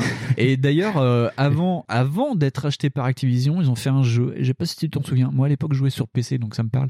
Die by the Sword. Alors, pas du tout. Eh ben, si tu connais, petit auditeur, dis-moi ce que tu as grand, pensé. même grand oui, auditeur. ou grand. Euh, dis-moi ce que tu as pensé de Die by the Sword. Moi, j'avais bien aimé à l'époque. Euh, c'est un studio avant de faire. Euh, T'avais aimé Daikatana, toi, non ou pas? Ah, oui. Non T'es Ça fou, s'appelle un troll. non, moi j'ai bien aimé Shogo et j'en ai reparlé avec Punky il y a pas longtemps. Shogo, de. Shogo. Ah bah tiens, tu vrai. demanderas à Punky si tu vas sur un de ses lives ce que c'est que Shogo. Ah putain, ok, je suis bon, ouais. Euh, Bisous, un- Punky. Treyarch, ils ont fait des Tony Hawk avant de faire des Call of Duty. Ils ont et le plus connu c'est enfin qu'ils ont fait c'est Tony Hawk Pro Skater 2X. Oh, j'en avale ma soupière, dis donc. ouais, c'est fou hein, de se dire que ces mecs-là ont fait autre chose. Euh, c'était un studio assistant au tout début. Sur les Tony Hawk ou sur les codes Non, sur les codes. ils ont commencé avec Call of Duty 2 Big Red One. Et en fait, ils Ouais, étaient vois. studio assistant sur le studio qui était le studio numéro 2 qui était Glamater. Et euh, après ce jeu, ils ont fusionné avec Glamater et donc ils sont devenus Studio 2. Ah bah, voilà, euh, hein, quand même. Du coup, comme ils ont pris un troisième associé, ils sont appelés Treyarch. Bien joué, les gars. Bravo. non, non, non, mais c'est voilà. Donc euh, après, ils ont fusionné, ils ont fait Call of Duty 3 et euh, après ils ont fait la version PC de Modern Warfare. Donc, Mais euh, Big, tout alors attends, Big Red, Big Red One. je crois que c'est pas l'arrivée sur console. sur console. C'est le premier, ouais. Parce que je crois que les, les mecs de chez Gen 4, ils avaient fait des photos pour dire Ah, mais ça Gen va être 4. dégueulasse. Ouais, ouais. mais, mais je m'en souviens pour ça, moi, de Big Red One. C'est le côté méchant de Génération 4 que j'aime Oui, un petit peu. Moi, j'aimais beaucoup. Mais je crois que c'est aussi l'apparition, euh, quelque part, de ce monde en couloir, vraiment De cette recette qui arrive. Alors, euh, tiens, Binox, rapidement, euh, c'est un studio qui a été fondé en 2000 et c'est des Québécois. Québecville. Carrément. Ça a été racheté par Activision en 2005. Ils ont fait le portage donc de Bl- Black Ops 3 sur Ce PS360. sera gentil de dire, ils ont été magasinés par Activision. Et donc, ils sont assistants développeurs sur euh, les autres jeux, donc euh, Infinity et World War 2. Et euh, moi, je, voilà, c'est pour ça que je voulais en parler, c'est que Binox, en fait, je connaissais d'avant parce qu'ils ont travaillé avec Vicarious Vision sur, sur, sur, sur, sur, sur, je sais pas. bah, sur Skylanders, voilà. Ah, d'accord. Bon, moi, je risquais pas de savoir. hein. Et donc, Fonds, euh, Black Ops 3, ça parle de quoi? Bah, que c'est, euh, en fait, le monde, c'est trop de la merde. Ouais. Et que c'est vraiment, vraiment devenu une grosse, grosse crotte. Et que, du coup, euh, c'est ça- c'est une réécriture, une vraie réécriture de l'histoire où, genre, euh, le monde est vraiment parti en turlute. Yes. Genre, euh, l'Union Européenne a disparu. C'est ça. Et en fait, elle est, elle est sous la protection d'un néo-pacte de Varsovie. Je, je sais plus comment s'appelle le nom. C'est le pacte de quelque chose. Non, c'est pas le commandement, je sais pas quoi. C'est- je sais plus, j'ai j'ai marqué le nouvel OTAN, c'est l'accord Winslow. Ouais, l'accord Lusso, c'est le nouvel OTAN. Ça, c'est voilà. pour lequel bossent les gentils. Voilà. Euh, Mais euh, pour les méchants, ouais, c'est en fait c'est euh, bah, la Russie. euh, c'est ouais, c'est un, un pacte de Varsovie. C'est un pacte 2, de, Varsovie élargi à l'Europe. Ouais. Et voilà, on est dans un monde super glaucasse, hein, parce que en vérité, c'est pas cool du tout. Et en plus, t'incarnes bah, des Black Ops, Voilà. T'incarnes des mecs qui sont euh, en mission undercover. Et t'es dans une nouvelle guerre froide, mais vraiment euh, Ouais, ouais, qui est très très chaude d'ailleurs. Et ça prend beaucoup d'éléments euh, qui sont très proches du cyberpunk, où genre bah, l'Asie a une prédominance de dingue Ouais. sur le monde. Et tu dis, ah ouais, en vrai, euh, t'as l'impression d'assister à, à- à, bah, l'effondrement du monde occidental. C'est ça. par ces trucs-là parce qu'ils sont encore en train de se dévorer entre eux alors que bah, les autres rigolent en regardant et tu fais ah c'est super glauque Et le pire, c'est que c'est lié en fait à Black Ops 2, Euh, Enfin, c'est lié vraiment euh, à, à l'univers Black Ops, hein, parce que Treyarch, là euh, c'est vraiment son bébé, hein, Black Ops. Et donc, ça se passe en 2000, entre 2065 et 2070. Et, euh, Et c'est là où je m'en veux parce qu'en fait, en vrai, on aurait fait une, une continuité avec les Black Ops Ouais. plutôt qu'avec ça. Faudrait qu'on essaye de reparler de Black Ops parce que c'est pas le plus grand. Parce que les Black Ops ont justement euh, une idée rigolote, c'est que la, la thématique, c'est les troubles de la personnalité. Déjà Oui. sur le premier, on avait beaucoup le, le syndrome du, du candidat manchou. C'est euh, oui, tous ces un petit peu ces fantasmes de la- que qu'on a sur la CIA, des assassins euh, programmés pour tuer alors qu'ils le savent pas. euh. Et en fait, Black Ops, ça a continué un peu ce délire-là, parce que bah, le Black Ops 3, ça introduit euh, les DNI, Ouais. donc en fait des espèces de ghosts, justement qu'il y a comme dans Ghost in the Shell, en fait Ouais. des espèces de copies euh, que tu aurais de ta conscience. Et tout le pitch est basé sur bah, ça, en fait. Alors là, on est dans l'humain augmenté, mais dans Ouais. l'humain augmenté intérieur, parce que euh, le premier c'était vraiment l'exosquelette. Là, c'est vraiment ouais, des. Euh, la ça parle de puces que tu as sur toi, enfin ou dans qui, toi. Voilà, et qui augmente tes capacités euh, biologiques, organiques. euh. C'est ça. Et euh, ce qui est rigolo, c'est qu'il y a un, un lien. Et Miss W euh, m'avait fait remarquer ça parce qu'elle a regardé les intros de tous les jeux que j'ai fait. Parce que regarder euh, tous les Call of Duty, ça l'intéressait pas, mais elle regardait chaque fois les premières missions. et donc, dans la première mission d'Advanced Warfare, tu perds ton bras gauche. Et euh, dans euh, Black Ops 3, t'as une mission où t'es en Égypte, où tu dois sortir euh, le président égyptien euh, de prison. Et euh, ça finit où pendant l'exfiltration, ça tourne mal. Et en fait, il y a une armée de robots, parce qu'il y a beaucoup, beaucoup, beaucoup de robots. Vraiment, il y a- Euh, vraiment des armées Ouais. de robots Ouais, qui ouais, bossent ouais. pour la Russie. Un essaim, quoi. Et euh, tu te fais choper par un essaim de robot et il y, y a un robot, il t'arrache les deux bras et il te laisse pour mort. Et en fait, les Black Ops te sauvent. Et le premier truc qu'ils te font, c'est te, bah, te remettre vraiment des, remettre des bras, bras. robots. Parce qu'il y a beaucoup de trucs aussi qui sont basés sur la préhension euh, pour euh, sauter plus haut, taper plus fort, etc. Donc t'as vraiment Ouais. des jambes et des bras robots. euh, Tu et ouais, ça te fait vraiment une sorte de Spartan, mais sans la tenue du Spartan de Halo. Quoi. Ouais, c'est ça. T'es vraiment l'humain modifié à ce Ouais, c'est ça. Là, tu passes, euh, bah, en fait, temporellement, tu passes sur un autre truc. C'est-à-dire qu'en vrai, au départ, oui, bon, il y a une petite prothèse dans l'Advanced. Quand tu dis, ah, elle marche bien quand même. Mais là, carrément, voilà, c'est Ouais. ça, t'es un robot. T'es un cyborg. T'as plein de trucs de partout. C'est ça, D'ailleurs, ouais. tout le scénario tourne autour de ça. Oui. C'est-à-dire qu'en fait, ils sont pas fait chier avec, euh, genre, des troubles mentaux euh, qui sont totalement jouables aussi, qui peuvent faire exactement les mêmes conneries. Ouais. Mais là, ils se sont dit, bah, en fait, les soldats euh, impliqués dans ces trucs-là ont des puces incorporées qui contiennent certains trucs. Et puis, en fait, du coup, comme ça, on peut voir ce qu'ils font aussi. Et, Ouais, gna. ouais. Et tu mets le, le Et on parle de soldat. ces manipulations-là. euh, le soldat peut aussi, euh, bah, à la Matrix, apprendre des trucs super vite, mais aussi Ouais. télécharger euh, à la main. Mais vraiment à la main, il pose ça. la main sur un ordinateur et, Et il peut télécharger de la donnée, du flux de Voilà, données. c'est ça. Et du coup, ça donne aussi une super justification pour avoir ton ATH, du coup. C'est ça. Parce que le jeu est quand même pas mal versé sur du multi, même au solo. C'est-à-dire qu'en fait, le solo, tu peux le faire avec 4 de mémoire. Et du coup, oui, ça justifie totalement ces espèces de, de, de ATH, mais surabondants, où tout est en surbrillance, comme dans un jeu multi normal. C'est ça. Mais même en solo. Et du T'as coup, de tu- l'holographique de partout. Voilà, Ouais. c'est ça. Et tu peux voir où tu lances ta grenade, tu peux voir, euh, parce qu'en plus, euh, tu commences à voir apparaître des préférences d'armes. Oui. C'est-à-dire que tu as des armes qui vont être électriques, enfin, qui vont cramer des trucs électriques et des armes qui vont être plus pour l'organique. C'est ça. Et tu vas, parce qu'en fait, tu as beaucoup plus de robots dans celui-là. Ah, mais t'as 50% des opposants qui deviennent des robots dans celui-ci. Voilà, c'est ça, Donc parce il faut que- que tu choisisses entre euh, tuer de l'humain ou tuer Voilà, du c'est robot ça, parce qu'en ou plus- trouver une balance. Parce que même le jeu est vraiment calibré pour le multi, même en Oui, solo. oui. Parce que même ton avatar, tu le choisis un peu, tu choisis tes trucs. Alors oui, on l'a pas dit sur l'Advance, mais c'est pareil, tu fais aussi une sélection d'armes au Oui. départ. hein. Oui, oui. Mais là, c'est Sur carrément ça. l'Advance, elle m'a pas marqué. Enfin, tu sais, tu, Non, tu, tu peux prends partir. le truc de base et tu roules. Voilà, tu peux partir comme ça, Alors que dans celui-ci, t'as carrément, avant l'émission, t'es dans ton QG à toi, Et tu, tu peux dois, euh, euh, augmenter tes armes, Ouais. améliorer tes armes, choisir ton pack de combat, c'est-à-dire arme principale, arme secondaire. Mais c'est vraiment, c'est des trucs qu'on voyait dans le multi depuis des années, Voilà. mais là qui est vraiment implémenté dans le solo. Parce que si tu fais pas attention, en vrai, euh, tu vois pas la différence. C'est ça. T'as aussi des arbres de compétences qui se débloquent. Genre, Ouais. euh, tu peux être, moi, il y en a un que j'utilisais, c'était gros bourrin. C'est-à-dire, tu peux foutre le feu à des robots, ça les fait péter de partout. T'as un arbre de compétences pour être un peu plus rapide, un peu plus fufu, enfin, un peu plus euh, Alors- dangereux. Alors pro type, euh, ne jouez pas Fufu, ça sert totalement Non. à rien. Parce qu'en en fait, en vrai, euh, ce jeu-là, par contre, oui, il est beaucoup plus euh, abordable dans plein d'autres sens. Vraiment, c'est plus fait pour ça. Je me rappelle notamment d'un coup où on débarque et il y a un énorme robot en plein milieu d'une espèce de, de bâtiment là quand tu dois rentrer dans la base là, avant les trucs flippants. Et euh, Ah. t'as une espèce d'énorme tank et c'est pareil. On retrouve aussi une récurrence des appareils. C'est-à-dire que tous les systèmes et tous les noms vont se retrouver sur les autres Black Ops, Oui, enfin oui. sur les autres Call of Duty. C'est-à-dire que t'as, en fait, t'as- toujours des évolutions. Je sais plus le nom du truc, mais genre c'est pas Predator, mais c'est Dead. Genre t'as un système Dead, t'as des, Ouais. et t'as beaucoup de noms qui reviennent. Genre dans l'Advance, tu l'as vu. Et tu reverras ça dans Black Ops 3. Et tu reverras ça dans l'Infinite Warfare. Mhm. C'est des noms de systèmes qui évoluent. Et oui, donc il y a le tank qui, qui s'appelle je sais plus comment. Et donc c'est un nom d'évolution qu'on avait déjà vu dans l'Advance. Mais Ouais. euh, voilà. Ah, je me souvenais pas de ça. Ouais, je, mais j'ai pas, pas pris de note. Mhm. Mais je sais qu'il y a des appareils, qu'il y a des systèmes qui sont pris en compte parce qu'en fait, c'est déjà des systèmes proto, en fait, qui existent plus ou moins. Ouais. Ils se sont dit, bah, dans le futur, en fait, ils sont plus mieux, puis ils ont Ouais, 6 ouais. jambes et avec des 88 mm au bout des pattes. Ouais. Ok, d'accord. puis ils auront des lasers. Ok. C'est Ah cool. là, ils sont allés euh, quand même plein pot. Ah hein, oui, sur oui, les ils y sont hein. allés euh, full plein pot, c'est-à-dire qu'en fait, ouais, c'est vraiment limite du cyberpunk. Ouais, bah, je- oui, c'est du, pour moi, c'est du Bah, cyberpunk. pas loin parce que vraiment. euh, Parce que t'as, t'as, vra- oui, t'as des trucs qui volent, t'as des drones, t'as des T'as- robots voilà, tueurs, t'as des, euh, des boules à pique tueuses, t'as des, euh, T'as des, voilà, t'as vraiment une variété t'as- de t'as des situations tanks de dingue. quadrupèdes, t'as n'importe mais quoi. c'est- ce qui est globalement un peu dommage, c'est que finalement, si t'es un gros bourrin, tu vas y passer. Tu vas tranquillement passer. Ah oui. D'ailleurs, moi, ce que j'ai fait, c'est que j'ai pris t'as, l'arbre de compétences où tu tues des robots facilement.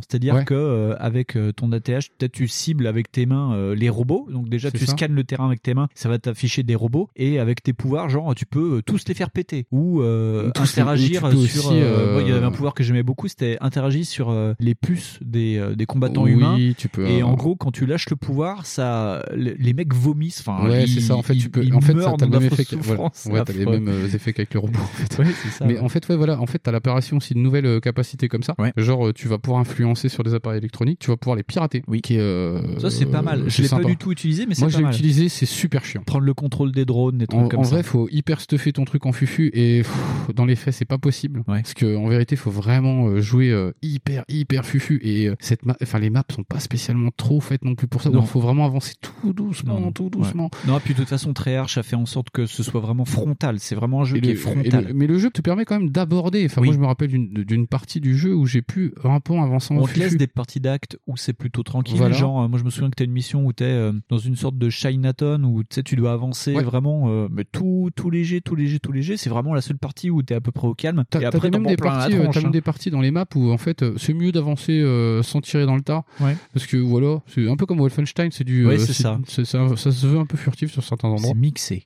Mais au, en vérité, si t'es un gros bourrin, euh, pff, ça passe quoi. Mais c'est ça qui est un peu dommage. Mais alors qu'en fait, vraiment dans le jeu, on te le dit, attention, tu peux aborder toutes les campagnes comme tu veux, Oui, euh, machin. Alors qu'en fait, c'est quand même plus facile d'être bourrin que d'être. euh, T'es pas si tu veux récompenser d'être furtif. C'est ça. Et en plus, là, t'as vraiment un sidekick, enfin, le mec qui déclenche la cinématique, là, ce coup-ci, il s'appelle Hendrix, il a un vrai Ouais. nom et c'est vraiment ton coéquipier. Ouais, ouais, et c'est un vrai acteur aussi. C'est un vrai acteur. Et tiens, on en parlera après du casting. euh, Parce que c'est vraiment quoi. pas mal. Et euh, en fait, il va prendre des chemins euh, parallèles. Et Il Ouais. va dire, ouais, prends à gauche, prends à droite. Si tu prends machin, ça va être un peu plus comme ça. Si tu prends comme ça et tout. Et c'est vrai que c'est plus intéressant. Ça te permet vraiment de, ouais, c'est plus Wolfenstein dans l'idée euh, de. Ouais, j'ai trouvé ça plus libre. Après, c'est pas forcément non plus super réussi parce que du coup, quand tu dois communiquer avec lui, euh, c'est un peu plus compliqué parce que des fois, tu vois bien qu'il te regarde pas. Donc euh, voilà. Mais sinon, oui, euh, c'est toujours dans l'idée aussi. Faut pas oublier que c'est un Black Ops, enfin que c'est un Call of Duty, et que du coup, euh, bah pour un Call of Duty, euh, ouais, euh, ça fait beaucoup des efforts. Il y a énormément pareil de variété de scènes. Oui, moi je, que- je, sais qu'on on en a parlé. Il y a une scène qui est vraiment euh, euh, moi qui, enfin, il y a beaucoup de scènes qui m'ont marqué. Celui-ci, je sais que toi c'est pas ton préféré du lot. Non, moi quand, quand j'y ai joué, il m'a pas mal cassé la mâchoire sur deux trois scènes. Et il y en a une avec des robots où tu rentres en fait dans une base abandonnée. Enfin, Ouais. c'est un peu le, le cœur de l'action. On te demande, Ouais, ouais, euh, en fait, il y a un groupe de Black Ops qui t'ont formé, qui disparaissent. Il faut les retrouver. Et il faut les retrouver. Et en fait, tu vas dans une base abandonnée. Et à un moment, quand tu arrives dans cette base abandonnée, avant d'arriver à la, à la conclusion du chapitre 1, on va dire, Ouais. plus ou moins, de la première partie, euh, tu passes devant une ferme de robots, de robots de l'armée. Et d'un seul coup, t'es dans le noir et t'es dans l'eau, hein, parce que le truc est à moitié inondé, inondé. Et t'es dans le noir. Et d'un seul coup, tu vois tous les yeux des robots qui s'allument et qui virent tous au rouge. Donc tu sais que ouais, rouge, Et vert, machin, vert, machin, ouais, ils vont t'attaquer. Et toi, t'es au fusil à pompe. Et vraiment, euh, on te demande de choisir un moment des armes et tout. Et t'es au fusil à pompe et tu sais que tu dois shooter et que tu dois passer à travers. Et Et, ça devient claustrophobe parce que euh, tous Et les robots se couloirs, jettent. Et ah ouais. est- et en plus, euh, enfin, moi, moi, quand ça, ça m'est arrivé ce truc, je dis, oh putain, c'est bizarre, tout est éteint. Oui, c'est Et ça, la ouais. seule chose qu'on voit, c'est les lumières vertes, genre des robots en veille. Ouais. Et je dis, oh putain, ça pue tellement. Ouais. ça pue tellement. Et toi, t'avances, donc tu te fais, bon bah, je vais mettre toutes les balles du fusil à pompe en même temps. ça, hein. ouais. Ça fait clac, clac, clac, clac, clac, clac. Et là, tu dis, bon bah, on va y aller, mais doucement. Et là, ouais, c'est une scène qui est euh, vraiment, ouais, tu t'en souviens. Ça m'a bien marqué. Parce ouais. que tu, c'est soit tu cours comme un gros dératé, c'est soit C'est ça. tu recules et, Ouais. et tu te fais quand même niquer. Et cette scène est super flippante. Mais par contre, il y a des grosses scènes mémorables dans le jeu là. Par contre, ouais, j'ai trouvé que c'était plus fragile. Mais et, euh, et d'ailleurs, ce qui est rigolo, c'est que c'est un jeu avec des boss de fin. Parce que vu que tu, en fait, tu dois retrouver une escouade et on t'explique que c'est et c'est des, membres, des- euh, c'est des membres de la, enfin. Ah putain, ouais, je vais On- pas on- spoiler. Non, mais, oui. on te dit en gros que les mecs ont fait un truc pas bien, et donc tu dois les retrouver. Et Ce qu'ils appellent par retrouver, c'est éliminer ces personnes. Voilà. Et à chaque fois, tu as des combats, et juste après cette ferme de robots, bah, tu tombes sur le premier mec de l'escouade, et en fait, il te balance des, Des robots tonnes de la robots gueule. partout, ouais, ouais. Et c'est, ouais, j'ai trouvé ça plutôt bien. Et il y a beaucoup aussi. euh, Moi, ça m'a fait un peu chier parce que j'ai trouvé ça euh, pas très original, mais au final, ça l'est. hein. C'est euh, toutes les séquences où, au final, tu fais pas grand chose. Par exemple, il y a une séquence que j'ai pas compris avec une des nanas qui te fait beaucoup marcher dans la neige, tu vois, où genre elle te fait passer dans des endroits. euh, Parce qu'en fait, ça parle aussi beaucoup d'incrémentation mémorielle. En fait, ça parle de beaucoup de trucs qu'on t'implante dans la tête, de syndrome de fausse mémoire et tout ce bordel. Alors c'est très mal fait parce qu'en vérité, c'est pas ça du tout. On sait, pff, oh la vache, t'as lu deux bouquins dessus, tu sais que c'est faux. Mais, euh, Mais c'est un, c'est un truc intéressant, c'est que euh, vu que tu peux en fait télécharger de la donnée en vrac avec tes mains, il y a une clause qu'on t'apprend dès le début du jeu, qu'on te forme, c'est que tu peux aussi scanner un être humain. Un être humain, ouais, mais c'est super récupérer ses souvenirs. Mais en gros, en fait, tu vas tuer la personne qui est en face de toi parce que tu rentres dans sa tête et tu lui chopes ses datas et donc elle va mourir. Et donc il y a tout un pan du jeu Ouais. où tu rentres en fait dans la tête de quelqu'un et tu sais que donc tu vas le tuer et après ça, bah, de ce fait, ça part dans euh, dans la psyché de cette personne. Ouais, voilà, voilà. Et donc tu perds pied de- dans la réalité et oui, donc tu marches dans de la neige et tout. Voilà, et j'ai pas trouvé ça très très fourni, Ouais. j'ai pas trouvé ça Moi, très... j'ai bien, j'ai bien aimé. Oui, voilà, mais oui, oui, non, non, en plus... pour en- des trucs complètement différents parce que on, En- on vrai- d'accord sur le truc, mais En oui. vrai, je conçois. Non, mais en plus, en vrai, je conçois complètement. Mais j'ai trouvé ça tellement. euh, Enfin. Après, oui, si t'es pas versé dedans, si t'aimes pas du tout ça, la psycho, Ouais. si t'aimes pas du tout euh, tous ces délires de complot d'SIA, c'est des trucs qui m'intéressent. Je, pff, je- je les ai vus 200 fois, si tu veux. Oui, c'est oui, ça qui m'a un peu fait chier. Ouais. Mais en vrai, ouais, c'est super. Moi, je me suis laissé porter par le truc. Voilà, en vrai, c'est super. Après, il y a des trucs où je fais, oui, ok, d'accord, t'as mis ça là parce que en vérité, vous saviez plus quoi faire. Et moi, j'ai pris ça comme ça. Ouais. Mais en vérité, c'est peut-être pas ça. Mais, euh, mais ouais, j'ai trouvé ça un peu plus paresseux encore que l'autre au niveau scénario parce que euh, je me suis dit, ah, toi, t'en as vu des films avec des, des trucs avec des mecs qui ont perdu la mémoire, hein. Voilà. Mais là, c'est vraiment, en plus, c'est vraiment euh, tout un passage où le mec, ils ont vu un film de Nolan, ils ont vu Inception, et donc t'as le décor qui, qui Ouais. devient un cube où t'avances et que tu, vois il que y a dans le dos, ça. ça. fait ça. Tu vois, il y a aussi ça, voilà, t'avances Les dans la personnages neige. disparaissent dans, dans des nuées de corbeaux. euh, en plus, euh, enfin, on peut le dire, c'est des soldats allemands, donc tu, sais, tu, Oui, tu voilà. tires, tu tires avec des armes futuristes sur des mecs de Tu vois, 1944. voilà, j'ai trouvé ça d'une ouais. paresse intellectuelle dingue parce que genre les mecs auraient pu prendre, tu sais, enfin, donc on, je veux pas spoiler des masses, mais en fait, euh, on est dans, dans l'univers, en fait, à un moment donné, en fait, on est dans la psyché apparemment d'un personnage qui a fait un mémoire en fait sur une ça. bataille célèbre allemande. Bon. Sur le front de l'Est. Et en vérité, euh, bah déjà tu dis putain pourquoi encore des Allemands sans déconner? Enfin, Ouais. Il y avait 8 milliards d'autres trucs à faire sur des, euh, des situations de bataille qui étaient intéressantes. Ça, ils auraient pu faire Gettysburg, ils auraient pu Ils faire auraient des trucs. Voilà, ils auraient pu hein. faire n'importe quoi. Et euh, surtout, ils auraient pu le faire de plus, façon plus originale parce qu'au final, c'est encore pire. C'est-à-dire qu'en fait, ils sont revenus à des trucs encore plus arriérés et plus vieux et plus rigides Ouais, ouais. que euh, dans les, les jeux précédents. Tu reviens à une ancienne euh, tactique où t'avances comme un connard et tu tires. Et bah, puis là, tu les tires comme des lapins parce que t'as, Ah bah toi, oui. t'as tes armes futuristes et les mecs ils tirent vraiment avec du piou dessus. hein. Ah, par contre, ils sont nombreux, donc du coup, Oui, ça, bah, ça voilà. heureusement ça compense. Ça compense un peu, mais en vérité, tu t'en sors super bien. Ah bah moi avec mes pouvoirs qui font vomir les mecs, tu sais, je passais les tableaux en faisant allez tiens tiens tiens, tiens tu- c'est par pack de 10, Ah, allez crac crac crac. pris ce truc. Moi, je l'ai deck parce que j'ai pris le truc avec des robots. Je fais ah contre les nazis, c'est certainement rien. Ils ont pas de robots. Ouais, c'est ça. Ah, c'est nul. Et ouais, j'en ai un peu chié à cause de ça. Et Ouais, encore, vraiment, je te dis, j'ai avancé. euh, bah, c'était facile, quoi. S'il y a des scènes qui sont fun, parce qu'il y a un moment, euh, oui, t'attaques un peu de loin, machin, voilà. Mm. Mais au final, j'ai trouvé ça assez consensuel dans le dans le délire. Après, je conçois que quelqu'un qui est pas euh, versé là-dedans va dire, waouh, putain, c'est fou. Donc ouais, ouais, je comprends. Il y a des moments de dingue. Il y a des gros moments de dingue de, dans le jeu, quoi. C'est genre, bah, pareil. Donc t'as toujours plus d'implication dans les véhicules volants. Là, Ah. c'est plus ou moins La justifié. scène du véhicule volant ce coup-ci est vraiment Parce que là, ça pète du cul. Là, il y a des scènes où, pareil, tu dois mais littéralement sulfater des robots et des soldats qui sont sur des bases. tu attaques euh, ouais, des bases offshore euh, dans le désert. Et Et ça, ça, c'est c'est ça qui est fou, t'es en Égypte, vu que c'est des, des Harrier, enfin c'est des véhicules qui peuvent faire du vol stationnaire. Ouais, c'est quoi. des espèces de- tu tournes autour, mais à une vitesse folle, et tu mitrailles tout ce qui bouge. Et Et, tu tu vois en plus tout, les mecs quoi. qui sont au sol, ils disent vas-y couvre-moi, et tu tires comme une brutasse. C'est ça. Et ça, c'est C'est vraiment génial. C'est Ouais. jouissif, quoi. Ouais. Et il y a plein de trucs comme ça dedans. Moi, c'est Et juste. c'est l'avion pour les nuls, hein. vraiment. Euh, Ah bah vraiment, oui, vraiment, alors oui, quoi. pareil, les Call of Duty, euh, c'est pas grave hein, si vous comprenez pas les notions d'avion, ça marche quand même. Ouais. C'est-à-dire qu'en fait, vous dirigez vers la gauche, ça va à gauche. Tu fais C'est ok, ça, les ouais. palonniers au calme. Non, à on s'en fout. voilà. Donc c'est pas un simulateur. hein. Mais par contre, ouais, tu flingues le truc. En plus, cette mission est assez bien foutue, parce que vraiment, tu fais pas que ça, genre deux minutes et puis t'arrêtes. C'est genre, bah, tu tires toute une phase. T'as toute une espèce de truc, un moment où vraiment tout le monde attaque cette partie-là, il faut que tu la défendes. Faut que tu descendes avec, l'avion. faut que tu déglingues un truc à pied, toujours en tuant des gens qui sont encore. Sur la map. Retourner à l'avion, machin. Voilà, mais au bout de 3-4 fois, tu fais quand même, ils sont 300 000 sur cette base, merde. Ouais. C'est chaud, hein. Puis ils ont pas peur de mourir, hein, ces idiots. C'est quand même parce que fou. tu tires du gros robot de merde en plus. Voilà, c'est ça, tu dis, ouais, parce qu'il y a moitié, ah, il y a quand même des humains, je crois. Oui, il y a des humains aussi. Parce que je me dis, putain, ils sont quand même beaucoup, hein. Bah, toute la partie en Égypte, c'est quand même une charge folle. T'as aussi Ah où tu dois euh, la- à la un moment partie en défendre. Euh, et en plus, ça doit être à peu près au même moment que les émeutes du Caire. C'est ça qui est intéressant, peut- rigolo. Ouais, t'as tout un truc où tu dois défendre un quartier et au final, tu dois faire péter le quartier, enfin la, la rue au milieu où tu poses Ouais, des, euh, oh là là là des là là bombes là. au sol parce que t'as des meutes et des meutes de robots Ouais, qui se déversent sur toi. Et toi, t'es avec la- l'armée régulière euh, Égyptienne, égyptienne euh, et tu qui tires est sur en le train mec de perdre, en fait. qui est en train de perdre. Ouais. Ouais, ouais. Et tu dis, c'est fou, ils sont en train de se faire, mais turboniquer. Ouais, parce que t'as un petit côté aussi géopo... Ouais, léger si, si, si, géopolitique. si, si, il y a, il y a un bon côté géopolitique dans le sens où si tu vas chercher la curiosité du truc, tu vas la trouver parce que il y a un codex de malade. Ouais. Je crois que j'ai euh, j'ai essayé de genre euh, pas de streamer, mais tu sais d'enregistrer le Ouais. temps que ça fait. Mhm. Ça, tu dois mettre plus d'une vingtaine de minutes à lire lire. le codex. Ouais, parce que le codex, Parce quand t'es fou, dans ta codex. base entre les deux missions, t'as un ordinateur où tu peux Voilà. tout savoir sur l'univers du jeu. Et donc ça te donne le contexte géopolitique. Tu peux remonter très très loin Oui. avec des, enfin t'as des, alors pour les vieux, les liens hypertextes. C'est quand on clique sur un truc. Vous ça vous paraît évident les jeunes, mais nous on n'avait pas ça en 96.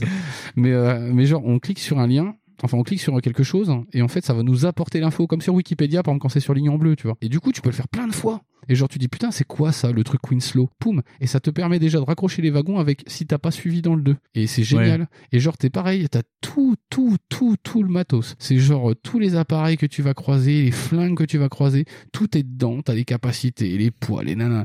Tu fais ok, d'accord. Donc il y a vraiment tout. T'as un espèce de mini codex à la Mass Effect C'est ça. qui est dedans. Ouais. Et ça, moi, j'ai trouvé que c'était, euh, ouais, si, côté géopolitique, effectivement, tu vas beaucoup passer à côté si euh, tu t'en fous. Si tu rush. ouais. Voilà, si tu joues pas, tu t'en fous. Mm, mm. Tu dis, euh, voilà. Mais en vérité, parce qu'en plus, en, en vrai, faut vraiment y aller parce qu'il y a des trucs que les mecs vont dire et tu vas pas comprendre. Ouais, ouais. Faut que prendre si- du temps. ouais. Parce que tu vois, si tu dis, ah, encore Winslow, je dis, mais c'est qui Winslow, Ah, t'as, putain? t'as toute une scène, euh, c'est quand t'es euh, dans la première partie du jeu où t'es en Thaïlande ou je sais plus. T'es dans un bar T'es en Asie, ouais. avec des, des pirates euh, Et tu comprends pas le asiatiques contexte, et les hein. mecs ils te parlent de, bah, de l'accord Winslow et euh, bah, si tu comprends pas, ouais, tu, tu sais juste que t'es le, le bon gros américain de merde C'est et ça. que en fait personne ne t'aime. Quoi. Après, c'est facile à comprendre. C'est, c'est- Oui, c'est pas compliqué. Tu, peux lire entre les lignes. Oui, oui, bien dis, sûr. bon, bah voilà. Ouais, ouais. Ils ont juste changé les noms. Oui, Mais en vérité, ouais, il y a tout plein de trucs et ils ont inventé des événements qui ont corrélé ces trucs-là. Et tu C'est fais, ça. ah ouais, c'est ouf en vrai. Ah. Apparemment, dans le scénario du Black Ops 2, il s'est passé aussi des sales trucs, tu vois. Donc euh, en vrai, c'est corollaire de ça. Et euh, c'est fou. Il est vraiment fou le truc. C'est moi, c'est plus sur l'aspect psy où ça me dérange un peu de refaire toujours les mêmes trucs avec des mecs qui se baladent vers des arbres et qui font ah vas-y regarde, il y a un chevreuil là-bas, il va t'apaiser. Ouais, le coup des animaux, les animaux totems au fond de la grotte, ça Il commence y a à me toute gaver. une partie du jeu qui tourne autour d'une safe zone avec euh, les, trois arbres euh, et la plaine enneigée. Voilà, c'est Ouais, ça. ouais. Et en fait, c'est. Mais, mais par contre, même ça, par même ça, euh, euh, mention spéciale à l'interprète du, du type qui fait ton Oui. avatar. Tu joues un personnage qui n'a pas de nom. Ouais, en Ouais. plus, ça c'est fou ça, parce qu'en fait, ils ont essayé de faire un pauvre spoiler de merde avec ça à la fin en plus. Ouais, euh, voilà. Mais ça on parlera pas. Mais, l'interprète doubleur, le doubleur du mec, c'est fou parce qu'à un moment donné, il répète cette phrase et il prend une intonation de taré, mais on a vraiment l'impression qu'il a été enfermé. hein. c'est la scène de fin, moi elle m'a pas mal marqué, où pour arriver au dernier boss, faut surmonter tes peurs, et euh, donc le, le mec te fait péter les plombs, et euh, on- le mec récite un mantra, Ouais. euh, en fait c'était l'un des mecs que, que t'as tué dans le Un jeu, des qui t'a- scientifiques, ouais. un scientifique t'a appris un mantra, parce qu'en fait il y a une histoire, c'est pas vraiment du spoil, en fait t'as une sorte de virus informatique qui se met dans ta tête, parce que t'es, vu que t'es lié avec tes puces électroniques, t'as une sorte de virus qui te rend fou, quoi. Qui te déglingue, ouais. Qui te déglingue, et donc tu dois buter le, le vrai gros méchant du jeu, machin, machin. Et donc, euh, pour survivre, le héros qui chope le virus euh, dans la dernière partie du jeu récite en mantra euh, vous êtes dans un lieu euh, enneigé avec euh, trois arbres paix, et tout. voilà. Et, et, le, et, et en plus, mais, mais tu tires euh, sur des robots, t'as des vagues de robots, et le doubleur, il hurle dans tes oreilles. Et moi, j'ai fait le jeu au casque, et c'est une agression auditive. Le mec, il hurle dessus. Tu sens vraiment que le mec, il perd pied, et, Et toi, t'avances vraiment, mais en... moi, je sais que je l'ai fait dans la zone, où, tu sais, t'es en transe, j'écoutais même plus, mais t'as tout qui hurle dans la tronche, t'es en train de tirer, il se passe des trucs. La fin m'a déçu parce que ça va pas du tout avec ce que tu viens de vivre en plus. Bah, en fait, euh, tu sens les. Bah, tu vois, c'est pareil. C'est des. En fait, en vrai, en vérité, si t'es pas difficile, si par exemple, Non, la pas- fin- oui, voilà. si tu fais pas attention, en vrai, c'est des micro détails, ces conneries, ce que je suis en train de dire. Moi, je dis, oh, c'est vraiment pas cool. En vrai, euh, putain, je passe déjà pour un vieux con. Mais en vrai, genre, les mecs te sortent un truc au dernier moment et tu fais, c'était pas utile. C'était pas utile parce que après, c'était aux joueurs d'imaginer si c'était ça ou pas. On en a rien à foutre. Là, franchement, t'es juste en train de mettre un coup de coude pour nous expliquer la fin du jeu. Et en plus, en expliquant, comme t'as donné un lien, tu vas forcément, tu vas lâcher des gens. En fait, il y a des gens qui ont dit, bah non, c'est pas ça, il y a aucun rapport là. Pourquoi tu nous dis ça? Parce que bah, ils ont pas saisi les détails en fait que t'avais mis dans tout le jeu. Parce que en fait, on parle toujours d'un shooter. Et il y a forcément des détails qui t'ont échappé dans un truc euh, qui tire de partout. Enfin, tu te doutes qu'il y a des conneries quoi. Ouais, bien sûr. Et que tout le monde va pas suivre euh, en plus toute l'histoire complète. Donc tu dis ah, déjà un mode solo. euh, maintenant aujourd'hui les gens le font très peu. Alors si en plus tu fais un truc un peu tordu, c'est un peu chiant du coup. Mm. Voilà. Mais en vrai, euh, enfin déjà je trouve ça vachement plus écrit que le premier. Déjà, il y a beaucoup moins d'histoires de moralité si ce n'est dans le sous-texte, sous-texte, sous-texte. Oui, oui, oui. Donc du coup il y a quand même beaucoup moins de de moralité un peu poisseuse dedans. La- tu ouais, la sens, tu la sens parce qu'elle est toujours là au final. La, la, la moralité, ouais, c'est le celui qui est le moins, on va dire, patriotique dans l'idée, parce qu'en Ouais, plus, c'est le moins patriotique. T'es des Black Ops, mais tu bosses plus vraiment pour les États-Unis, tu bosses pour l'accord et- Winslow. Tu travailles avec quelqu'un de la CIA et, Et pendant voilà, et tout ça le se jeu, décroche, euh, voilà, il y a ça se ton, décroche, ton euh, qui dit on travaille pas avec la CIA, c'est vraiment des enculés et tout. Et voilà, et ça se décroche, et ça se Ouais. Beaucoup en fait de toute cette notion qu'on a euh, d'américains euh, en extérieur, en, OPEX et tout. Ouais, ouais. Et euh, surtout en plus, on voit aussi un autre truc, qui est- enfin moi par exemple que j'ai trouvé super sympa dans l'histoire et malgré le fait que tu vois, je- j'ai trouvé qu'il y avait des trucs un peu nazes, c'est Hendrix, le Oui. personnage, il est hyper cool. En vrai, Ton c'est coéquipier, ouais. Voilà, ton coéquipier, c'est un mec au départ lambda, c'est un type, c'est le, le beubeu de base, et il commence à, à se rendre compte qu'en vérité, on le prend pour une chèvre depuis le début. ça, ouais. Et le mec commence à péter des boulards. Tu dis, mais qu'est-ce qui se passe? Et c'est pareil. Donc la présence d'Hendrix ou pas, ben, en, en vrai, euh, elle est cool. Tu dis, est-ce que c'est lui qui l'invente au final ou pas? Tu vois, c'est ça le délire. ouais. Et, ce truc-là de dire, mais en fait, au final, euh, ce mec, est-ce que c'est pas un peu le reflet de ce que le joueur pense au final? C'est ça. Et, ça, c'était sympa. Tu vois, Ouais, ça, ouais. j'ai trouvé ça génial. Ouais, parce que euh, Hendrix, donc ton coéquipier, pète les plombs avant toi. Ah ouais, il pète largement les plombs avant toi. En fait, il, il prend le contrôle de quelque chose qu'il devrait pas, et donc euh, petit à petit, il, il commence vraiment à péter les plombs. Et pendant tout le jeu, on te dit, euh, essayez de le garder sur le, le chemin, Ouais, essayez de le garder qu'il sous reste contrôle, euh, ouais. sous contrôle, quoi. Et le problème, c'est que le mec pète tellement les plombs qu'il te, ouais, il te fait poser des questions sur le jeu. Euh, Pourquoi on fait ça? Est-ce qu'il faut vraiment le faire? Euh, Est-ce que cette personne-là joue vraiment le jeu avec nous, etc. Enfin, c'est ouais, c'est vraiment Parce sympa. que tu vois, c'est ça en fait qui va genre être un petit peu dérangeant, c'est que genre le joueur il vit des trucs et euh, genre dans les scènes cinématiques il va dire des trucs mais tellement lambda et tu dis putain c'est Hendrix in game qui commence lui en Ouais. fait à dire ce que devrait dire l'avatar que ça. tu as. C'est ça. Et tu dis bah en fait déjà il y a une, une espèce de forme de dépersonnalisation du truc pour Ouais. que tu sais t'aies une espèce d'histoire qui se raconte autrement quoi. Ouais, ça c'est ouais, cool en vrai. Mais là par contre tu vois l'autre il s'est fait arracher deux bras au début il en a rien à foutre. C'est ça. Il est là il fait bah les choper les quatre gogoles là-bas. tu fais eh mec t'es le dernier arrivé dans la bande. Normalement t'aurais dû juste limite pleurer un peu Ouais. appeler ta maman. Ça. Et le mec en a rien à foutre. Et en tu plus, sens, euh, tu t'es appelé pour tuer en fait les mecs qui t'ont formé, quoi. C'est surtout ça, quoi. Tous Ouais, ça. mentors, quoi. tu dis putain, euh, le gars, euh, tu le sens qu'il est pas en colère plus que ça. Si, à des, à des moments, Ouais, et c'est ça des un peu dérangeant. ouais, petit à petit, oui, il s'énerve, mais euh, Ouais, tu dis voilà, là, là, on a attaqué une de sa, une collègue à lui qui était super gentille ou je sais pas Ouais, quoi. ah, et c'est bon, il pète un plomb. Je fais mais c'est de façon complètement conne là. Ouais, enfin, ouais. explique-nous pourquoi t'es pas en colère depuis le début. Genre, tu pourrais dire ah putain, tu peux prendre les choses bien aussi. ouais, Tu vois, tu peux résilier dans la vie bien Ouais. et dire putain, c'est quand même des grosses putes les gars. Il a pas dit ça le gars. Il y a un moment il s'énerve, tu ne comprends pas. Tu fais ok, bah, tu t'es énervé là parce qu'il y avait plus de cachou ou qu'est-ce qui s'est passé? Tu fais non bah c'est chiant, il y a plus de caramel. Bah, C'est un peu ça, ouais. Le gars il s'est un peu gavé pour rien. tu vois c'est ça un peu. Il y y a un petit Ouais. peu de maladresse là-dessus. C'est Ouais. vachement plus écrit par contre que l'autre parce que ouais le codex il doit faire 60 pages. Euh, tout. Il y a, il y a des factions mais c'est pareil c'est dommage parce qu'on les effleure genre les factions euh, asiatiques là on les voit. Les Moi je me suis dit ah on va les voir ils vont te faire chier. En fait ils te font chier grosso modo sur une campagne et euh, tu dis ah c'est dommage parce qu'en plus elles ont pas vraiment de personnalité tu vois c'est à peu près les mêmes trucs que tu croises avant. C'est ça. des robots avec des mecs un peu chelous et tu dis ok c'est tout. Et euh, c'est pas comme dans Rage où genre ils vont avoir euh, des différentes couleurs et machin tu vois. C'est ça qui est un peu dommage. Moi, c'est ça qui me déplaît un peu dans le jeu là. Et puis en plus, c'est ce côté, ouais, j'ai voulu faire un jeu multi euh, solo quoi. Parce que tu sens dans le gameplay que c'est comme ça. c'est axé euh, ouais, euh, Voilà. multi-chemin, multi-joueur. Et multi XP aussi où tu sens qu'à chaque fois que tu fais un truc, ah t'as gagné des points XP. Ah ouais, ouais, ouais. Alors ouais. ça c'est hyper relou. il est, ouais, il est vraiment axé. Et c'est justifié par système DNI. Ce que moi je comprends. Je dis ah ouais ok d'accord. Mais alors par contre putain tu dis bah t'as l'impression de jouer à un jeu multi en solo quoi. Autant dans, Advance- où t'avais de l'expérience, euh, tu sais, oui, ouais, tu débloquais des compétences pour ton exosquelette, mais bon, c'était pas trop grave, et puis machin. Non, puis, et là, euh, euh, ouais, tu tires une balle, XP, tu fais ci, XP, machin, XP. Et donc, euh, et le problème, c'est que l'XP, t'en as super besoin pour débloquer des, Des trucs pour tes- compétences, des voilà. compétences, ça coûte cher.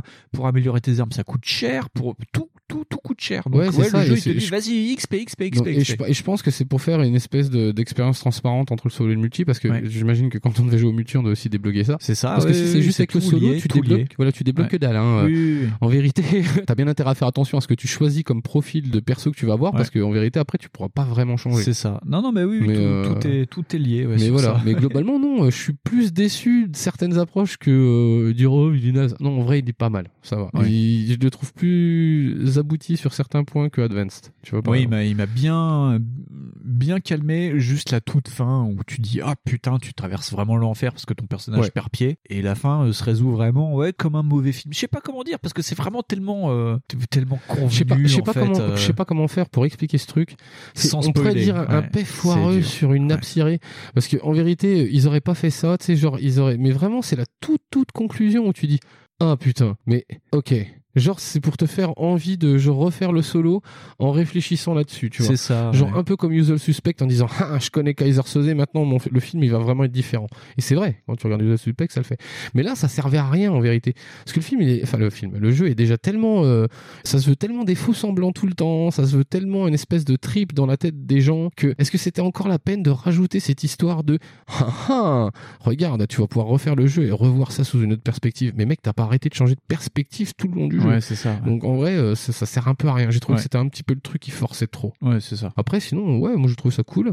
Euh, là, c'est carrément un pied dedans euh, dans euh, tout ce qui est dystopie SF. Là, on quitte euh, le côté anticipation de 30 ans. Ouais. Là, on est carrément dedans. Surtout qu'en plus ça parle aussi réchauffement climatique parce que il te parle aussi que alors ça se voit pas trop dans le jeu, il y a vraiment qu'une scène où ça t'explique vraiment le truc, c'est euh, bah oui euh, le, le climat a pété les plombs t'as une scène où tu dois t'accrocher avec un pieu dans l'eau parce que t'as des des des Ah oui, de des tempêtes, permanent, des de là, euh, ouais. ouais. Mais en fait il t'explique ça dans l'intro en disant que le climat a changé et tout et que t'as vraiment qu'une scène, Scène ça dure chiante. 10 minutes. Ouais, mais c'est pareil. Après, tu te dis, est-ce qu'ils auraient pu, oui, ils auraient pu rajouter des trucs dessus. Alors peut-être que sur les maps euh, multijoueurs, t'as peut-être des maps euh, qui sont Ouais, euh, ouais, mais qui j'ai compris que ça. le multi, euh, il y avait eu le retour de Nuketown. De Nuketown, ouais, ouais. Et que du coup, euh, genre, ils ont fait pas mal de remaps comme ça. Donc en vrai, euh, Black Ops, ça, ça a pas dû être magique non plus. Mais globalement, euh, moi, euh, c'est plus le système de jeu qui m'a fait chier que l'histoire. Hein, parce C'est que, ça. euh, Et, et, ouais. et, et, et, et, on va parler un peu des acteurs, c'est pour moi le Euh, plus. Et quand tu regardes un peu, c'est le plus télévisuel du lot. C'est Ah, ça qui est rigolo. Ah putain, mais c'est Elliot, je sais plus quoi. Parce que Euh, tous les acteurs viennent de la télé. Je, je crois que je me souviens du nom de la- de- du personnage dans la série.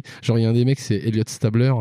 c'est le mec de New York section criminelle. Alors, t'as Christopher Maloney, c'est John Taylor, c'est euh, le mec que tu cherches, qui est ton euh, le mec Voilà. qui t'a fait rentrer dans Donc, les c'est Black le mec Ops. de section criminelle. C'est c'est le le maintenant il est chauve, mais ouais c'est ça, c'est C'est ouais. New York euh, Police euh, machin là. Ouais. T'as Katis Sakoff quand même de Battlestar Ga- Galactica. qui joue euh, bah, la fille dont on parlait dans, dans la neige là. Voilà. Et donc le héros, le no name, quand tu prends son vrai visage, parce que on peut aussi Tu sélectionner l'apparence et tout, mais en fait quand tu prends la structure faciale, moi j'ai pris euh, vraiment le, le héros brun de base, j'ai pris un Shepard de, de base, et en fait je me dis putain, j'ai déjà vu cette tête quelque part, et c'est basé en fait sur Brent Brooder. Et Brent Brooder, vous l'avez peut-être déjà vu quelque part, genre vous l'avez peut-être vu dans Farscape ou dans Stargate SG1. Ah, c'est très Parce possible. qu'il joue le petit frère de O'Neill. Tu sais, quand Ouais. euh, le héros part, ils ont pris un mec qui lui ressemblait pour faire une grosse brute. Et, et donc, c'est ce mec. C'est Christopher Brooder. Je me demande si le, Hendrix, il le pas- héros il a- sans nom. Je me demande si Hendrix il a pas non plus joué dans des trucs parce que euh, même son doubleur il me dit quelque chose. Il a dû jouer dans des espèces de séries lui aussi. euh, Ouais. Parce que c'est pas non c'est pas le héros de Leftover mais mais il a un petit air. Mais Il a un petit air. ça, par contre, j'ai pas cherché. Par contre, on parlait, nous deux, on, parlait qu'on avait fait le jeu à un moment à la fin. Il y a un mec chauve euh, qui apparaît un scientifique allemand. Ouais, ouais, ouais. Et on pensait que c'était le, le mec euh, qui jouait dans X-Files. Et non, Non. pas du tout. C'est Robert Picardo et c'est quelqu'un qui jouait dans Star Trek. Ah putain, c'est le docteur là. Yes. Oui, ok. Ah putain, j'ai cru que c'était, euh, oui, que c'était effectivement euh, comment il Mitch s'appelle? Pileggi. Et c'était pas. Voilà, t'as Mitch confondu. Pileggi, tu pensais que c'était Mitch Pileggi? Non, c'est. euh, Parce que moi je l'ai pris pour Skinner quoi, carrément. J'ai- Non, oh, putain, il y a non. Skinner dans le jeu. Non, non, non. j'étais- C'était comme. Et c'est Robert Picardo, donc il a fait Star Trek, il a fait, euh, c'est pas Voyager, c'est Deep Space Nine. Enfin, je- moi je me connais pas Deep trop. Space, ça doit être Deep Space, il me semble. Il me Bon, semble de toute façon, c'est le seul, euh, c'est le seul avec les, avec pas de cheveux, quoi. Enfin, c'est pas Picard, hein, mais c'est l'autre. Deep Space Nine, euh... attends, c'était qui le capitaine? Oh, je sais plus. Ouais. Parce que Voyager, c'était une femme. hein. Ouais. Donc, c'est, je sais... non, le médecin, c'était un extraterrestre, il me semble. Et Deep Space Nine, c'est possible que ce soit ce mec. Mais je sais ça. plus. Mais, c'est voilà. pas dans Picard. ouais, mais oui, enfin, quand tu regardes le- la liste du casting, c'est vraiment euh, que, que, que des gens qui ont fait de la série télé. Et c'est pareil, on a, pris, rigolo. on a pris que les trucs qu'on a vus, qu'on a reconnus. On n'a Ouais, pas pris ouais. tous les doubleurs, on n'a pas pris tous les machins parce que, mais c'est abusé la thune qu'ils doivent cramer en polish sur ce jeu, quoi. Parce que tu dis déjà, c'est pas moche. En vérité, c'est pas moche du tout, hein. Ouais. Et là, c'est pareil, on attaque Black Ops 3, donc Advanced, qui sont des jeux qui datent déjà de 5-6 ans. Ouais, ouais. Tu dis, putain, les jeux, ils sont encore regardables aujourd'hui, Oui, ils sont très, très jolis, hein, d'ailleurs. Du coup, ils devaient mettre plein la gueule, ça. Au départ, les, les, les, ah, les gamins à Noël, quand ils ont acheté le jeu, ils ont fait, Ouais. Eh, papa, je suis là, hein. Pourquoi? Parce que je peux tuer les gens en façon hyper réaliste. c'est ça, ouais, il Avec un patch de 80 gigas et tout. Ah oui, ça, on va en parler des patchs, ouais. Non, mais oui, euh, vache- et puis même euh, le doublage VF est quand même euh, à la hauteur, quoi. Enfin, c'est pas des trucs faits à la de, bah, en fait, t'as les doubleurs français des acteurs. C'est-à-dire que le mec qui joue euh, De Taylor, Christopher Meloni, ouais. genre euh, Taylor, c'est sa voix. Euh, je sais pas pour du tout Skinner, enfin pour anti-Skinner, mais je sais plus. J'ai pas fait- Je me souviens pas. Je mais sais pas. euh, mais Je sais lui, pas. lui c'est sûr, c'est sa voix. Non, non, mais ils ont pris les voix françaises des mecs, quoi. C'est voilà, ça tu qui fais, est- putain, ils ont vraiment de la thune, quoi. C'est ouf. hein. Donc, bah, moi, j'ai plus rien à rajouter. Est-ce que tu veux parler hein, 30 secondes du mode arcade dont on a Ah, le, mode, zombie arcade, qui est le- peut-être le meilleur mode des trois. Ouais. Parce que euh, c'est un mode où t'es en twin stick shooter. Et ben, euh, moi, en fait, j'ai une petite maladie avec les twin stick shooters. Donc, t'as qu'une petite mitraillette.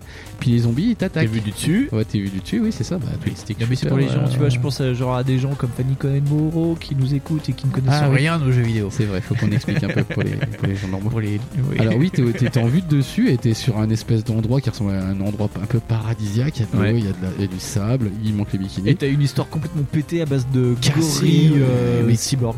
Mais carrément cassé l'histoire. Et tu fais bon mais là c'est pas grave. Et ouais vraiment t'as des espèces de paliers de level, donc t'as Ouais. des espèces de mode horde, enfin t'as une vague. Ouais, c'est ça, ouais. T'as des vagues qui arrivent, donc c'est un mode de zombies, ouais. Et des fois pareil tu débloques des bonus, et ben ça te remet en troisième personne. C'est inventif de ouf pour ce que c'est. Tu dis c'est dingue ce qu'ils ont fait pour juste un mode zombie à côté quoi. Ouais. Ce que j'ai trouvé en plus beaucoup plus sympa que genre le mode euh, local mes couilles que tu peux pas jouer en plus si t'es pas en multi. Ouais. En fait tu peux pas jouer tout seul. Tu peux pas faire le mode zombie tout seul. ouais, Voilà. Alors que sur celui-là, tu peux. Mm. Et euh, ouais, je me suis bien marré sur celui-là. Et j'ai même perdu énormément de temps euh, à faire ce jeu-là plutôt que de faire le mode solo complet. Ouais, parce que tu ramasses des petites upgrades. voilà, tu, es content, tu fais des trucs.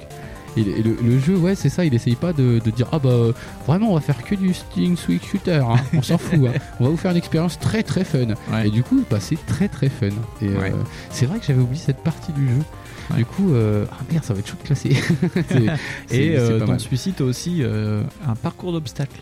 Ah, Parce que j'ai- vu que tu peux toujours courir sur les murs dans celui-ci, Ah, j'ai pas fait ça. t'as une sorte de jeu à la Mirror, Edge où Ah ouais t'es euh, dans un monde. C'est un euh, mode particulier C'est une sorte, c'est un ouais, c'est un mode VR en fait. C'est à côté de ce petit jeu arcade. T'as une sorte de ce qu'ils appellent Oh. VR mode.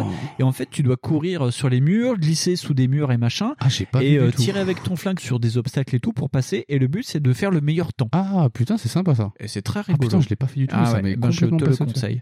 Et il y a aussi les missions euh, quand t'es dans ton hub entre les deux Ouais, missions. ouais. Tu peux faire en fait euh, un mode d'assaut où t'es dans une arène et euh, donc euh, tu commences avec ton pack de flingues basique et euh, t'es dans une ouais comme si tu faisais un laser game avec des bunkers et tout. Ouais. Et t'as des vagues et des vagues et des vagues de robots et ils sont de plus en plus nombreux et de plus en plus forts. Et le but le but c'est de survivre le plus longtemps pour faire le maximum d'XP. C'est très rigolo. Ah, mais c'est ça, en bouffe fait- un, un temps fou au final. C'est fou parce qu'en plus, tiens, j'avais oublié, mais c'est Et peut-être ça te aussi, permet d'améliorer les armes. Et c'est aussi celui qui utilise le plus bah, le, le, le, le jump sur enfin les, les Ouais. Sur les le murs. wall quoi. jump, ouais. Le, Ouais. les wall jump, c'est celui qui utilise le plus parce que ça. euh, déjà, en fait, il t'explique comment ça marche. Et puis, au bout d'un moment, en fait, tu vois que t'as pas le choix de t'en servir parce que vraiment, euh, voilà. Et ça, c'est cool. hein. Puis c'est vraiment euh, implémenté dans l'histoire, vu que tu as des bras et des jambes Voilà, c'est ça. mécaniques, c'est fait pour. T'as vraiment pas le choix. Là, là vraiment, tu commences à utiliser ton exosquelette. Enfin, ton exosquelette. Tes membres tes cybernétiques. membres Donc, euh, cybernétiques. en plus, c'est pareil, c'était une, une volonté qu'ils avaient sur le multi d'incorporer ça pour que ça soit un peu plus vertical. Ouais. Et ça avait été mis sur l'Advance et déjà, euh, bah, ça marchait bien en multi en vrai. Sur l'Advance, ouais, ouais, j'ai regardé euh, il y a pas longtemps des vidéos de Mosinor où euh, en fait l'exo, une fois bien maîtrisé, tu peux faire des, des doubles Bah, sauts, des triples sauts. disons que sur les modes solo, ça se sert pas sur le Advance Non. parce que euh, les maps sont pas faites pour ça. Mais en mode, en- sur, sur les maps, ça va en fait, Ouais. ça se gère. Euh, J'imagine que sur le Black Ops, ça devait être fou. Parce que déjà, en mode solo, c'est fou. Déjà, tu t'en sers Ouais. bien. En fait, tu peux bien gérer le truc. Et voilà, euh, moi je trouve ça top. J'ai plus des trucs à dire. Si ce n'est que non, euh, pas pareil. Bonne variété. euh, histoire qui m'a un peu fait chier moi. Ouais. Mais euh, en plus, elle est un peu dépressive aussi l'histoire parce qu'elle est vraiment hyper triste. Oui, c'est ça. Parce ouais. que tu sens que le monde, c'est un peu de la merde. Le monde c'est un peu de la merde et tu, de toute façon le jeu t'explique que tu vas crever. Ouais, plus ou moins parce que oui, oui, oui, le jeu te dit, euh, tu sais, mec, t'as un virus. Comment ça, j'ai un virus, euh, une grippe? Non, non. Non, virus Corona? informatique. Non, genre un truc bug l'an 2000, quoi. Oh merde, putain. Putain, Ouais. mec, t'es victime d'une virgule. Donc c'est dommage. C'est- c'est très dommage. Donc oui, ce, ce jeu est, est vraiment d'ambiance, ouais, cyberpunk poisseuse, quoi. Ouais, tout à fait. Et donc, euh, bah, on va se mettre une petite musique et on va passer à encore plus loin dans le futur.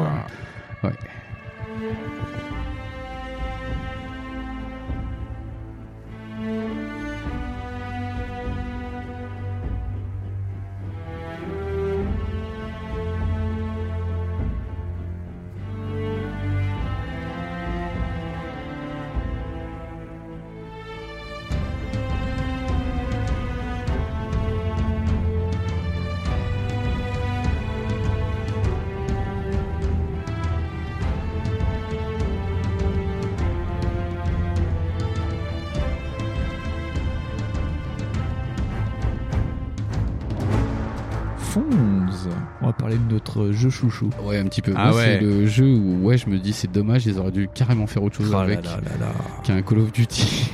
Ouais. Vraiment, c'est fou. Infinite Warfare 2016, PS4, Xbox One PC et c'est le premier qui n'est pas porté sur euh, PS3 et Xbox 360. Non, c'est un full gen, euh, Voilà. euh, full PS4. Infinity Ward, et donc je vais te faire une petite bio rapide de Infinity Ward quand même, parce qu'on n'est pas des bœufs. hein. Euh, c'est un studio qui a été fondé en 2001, qui a été racheté en 2002 par Activision, qui est localisé à Woodland Hill à Los Angeles. Et c'est ça qui est intéressant, c'est que à l'origine, Infinity Ward, une partie de l'équipe travaillait sur Medal of Honor.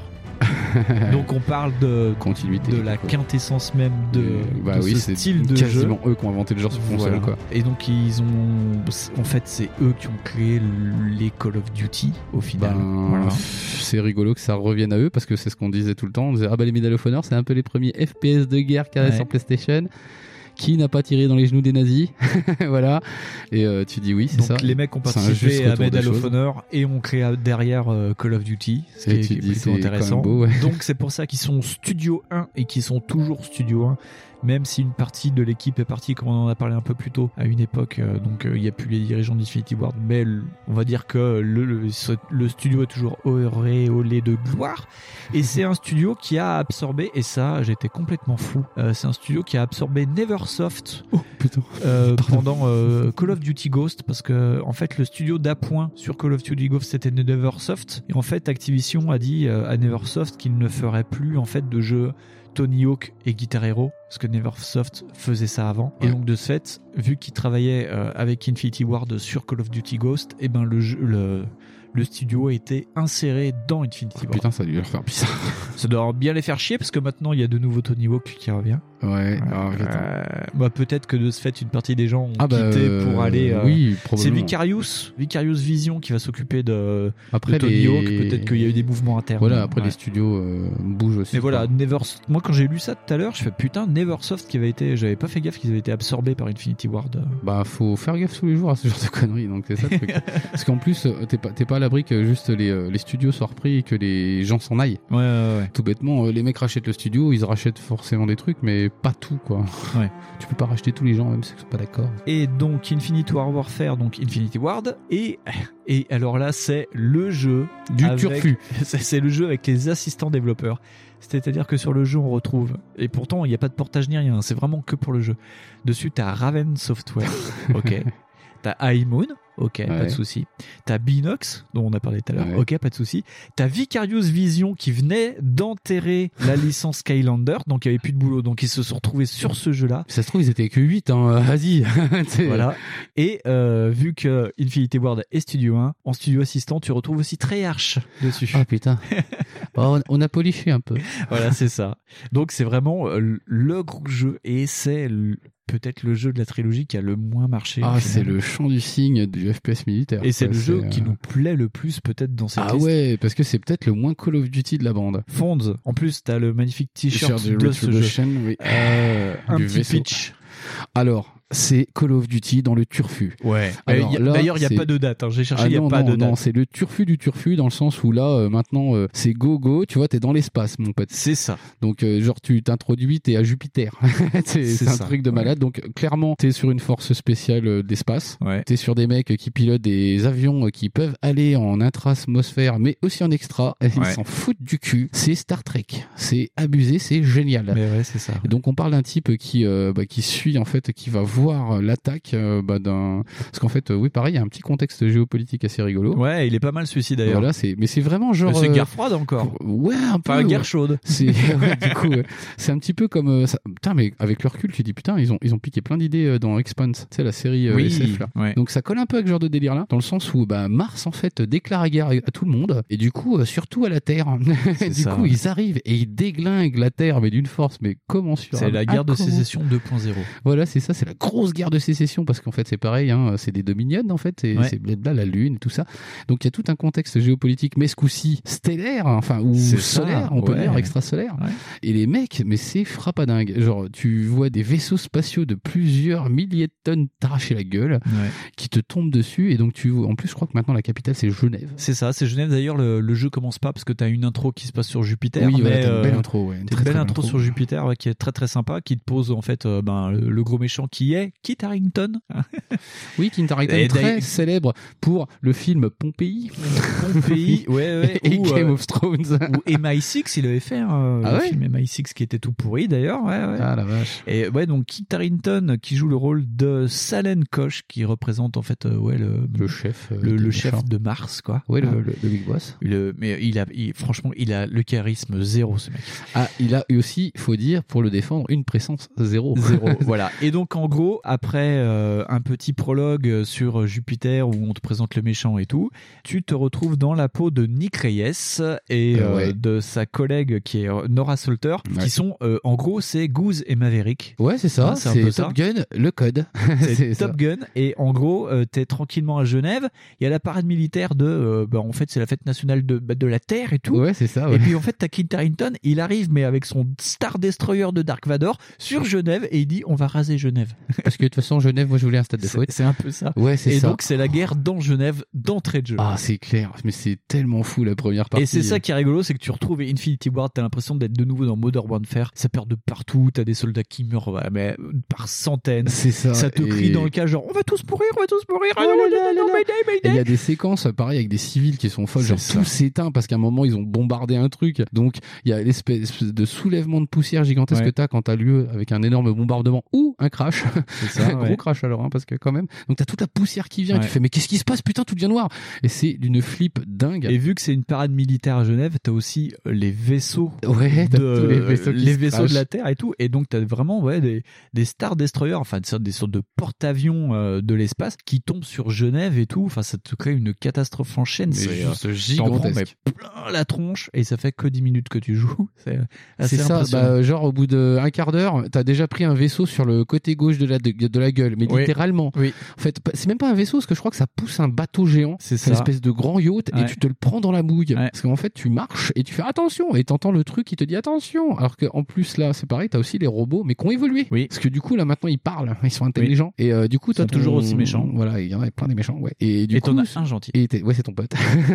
et donc oui, t'as des robots avec des intelligences artificielles de dingue. Et du coup, en fait, c'est lui qui te fait attention, il y a un truc à côté de vous, euh, commandant ou lieutenant ou Michel, je Ouais. sais pas. Michel. Et tu fais Michel, attention. Et là, et t'as de la flotte qui t'arrive sur la gueule comme dans Bioshock. Moi, ça Ouais. me fait le même coup qu'avec Bioshock où je fais oh, il y a de l'eau, c'est cool. Ouais, ouais. Waouh, l'effet, c'est dingue, on dirait de la Switch. C'est Et ça, euh, je fais ah. Oui, parce que sur la Switch, quand t'as des effets d'eau, euh, la Bioshock, tu fais hey, la console va fondre. S'il te plaît. Mais ouais, c'est impressionnant quoi. Tu t'en prends plein la mouille. Et là, euh, pour le coup, l'utilisation des armes, ben euh, ouais, c'est du turfu aussi. Hein. Ah, puis t'as de que- fait, t'as un mode vraiment euh, anti-robot, donc tu tires à la charge voilà. électromagnétique sur les Voilà, robots. là, Ouais. pour le coup, t'as vraiment des armes anti-robots de dingue. Là, le mode piratage, ben, tu les contrôles, mais Ouais. complètement. Mm, mm. C'est-à-dire qu'en fait, tu peux partir une minute avec un robot et puis euh, bah, tirer dans le tas sur les autres robots. Donc en Ouais. fait, euh, il y a une scène, bah, celle qui t'apprend, la scène de tuto qui est assez géniale, où les, le robot te dit tiens, ça c'est un module de piratage des robots. Je sais pourquoi tu me files ça, Michel. Je, je ne sais pas. Tiens, prends-le, regarde. Prends-le, c'est le tuto. Bon, c'est le scénario. Toi, tu le prends, il y en a 18 derrière. Ils sont là en train de taper sur le truc pour essayer de vous, bah, de vous déglinguer. Déglinguer la tranche. Voilà. Et en fait, toi, tu contrôles un des robots. L'astuce, c'est de prendre celui du fond.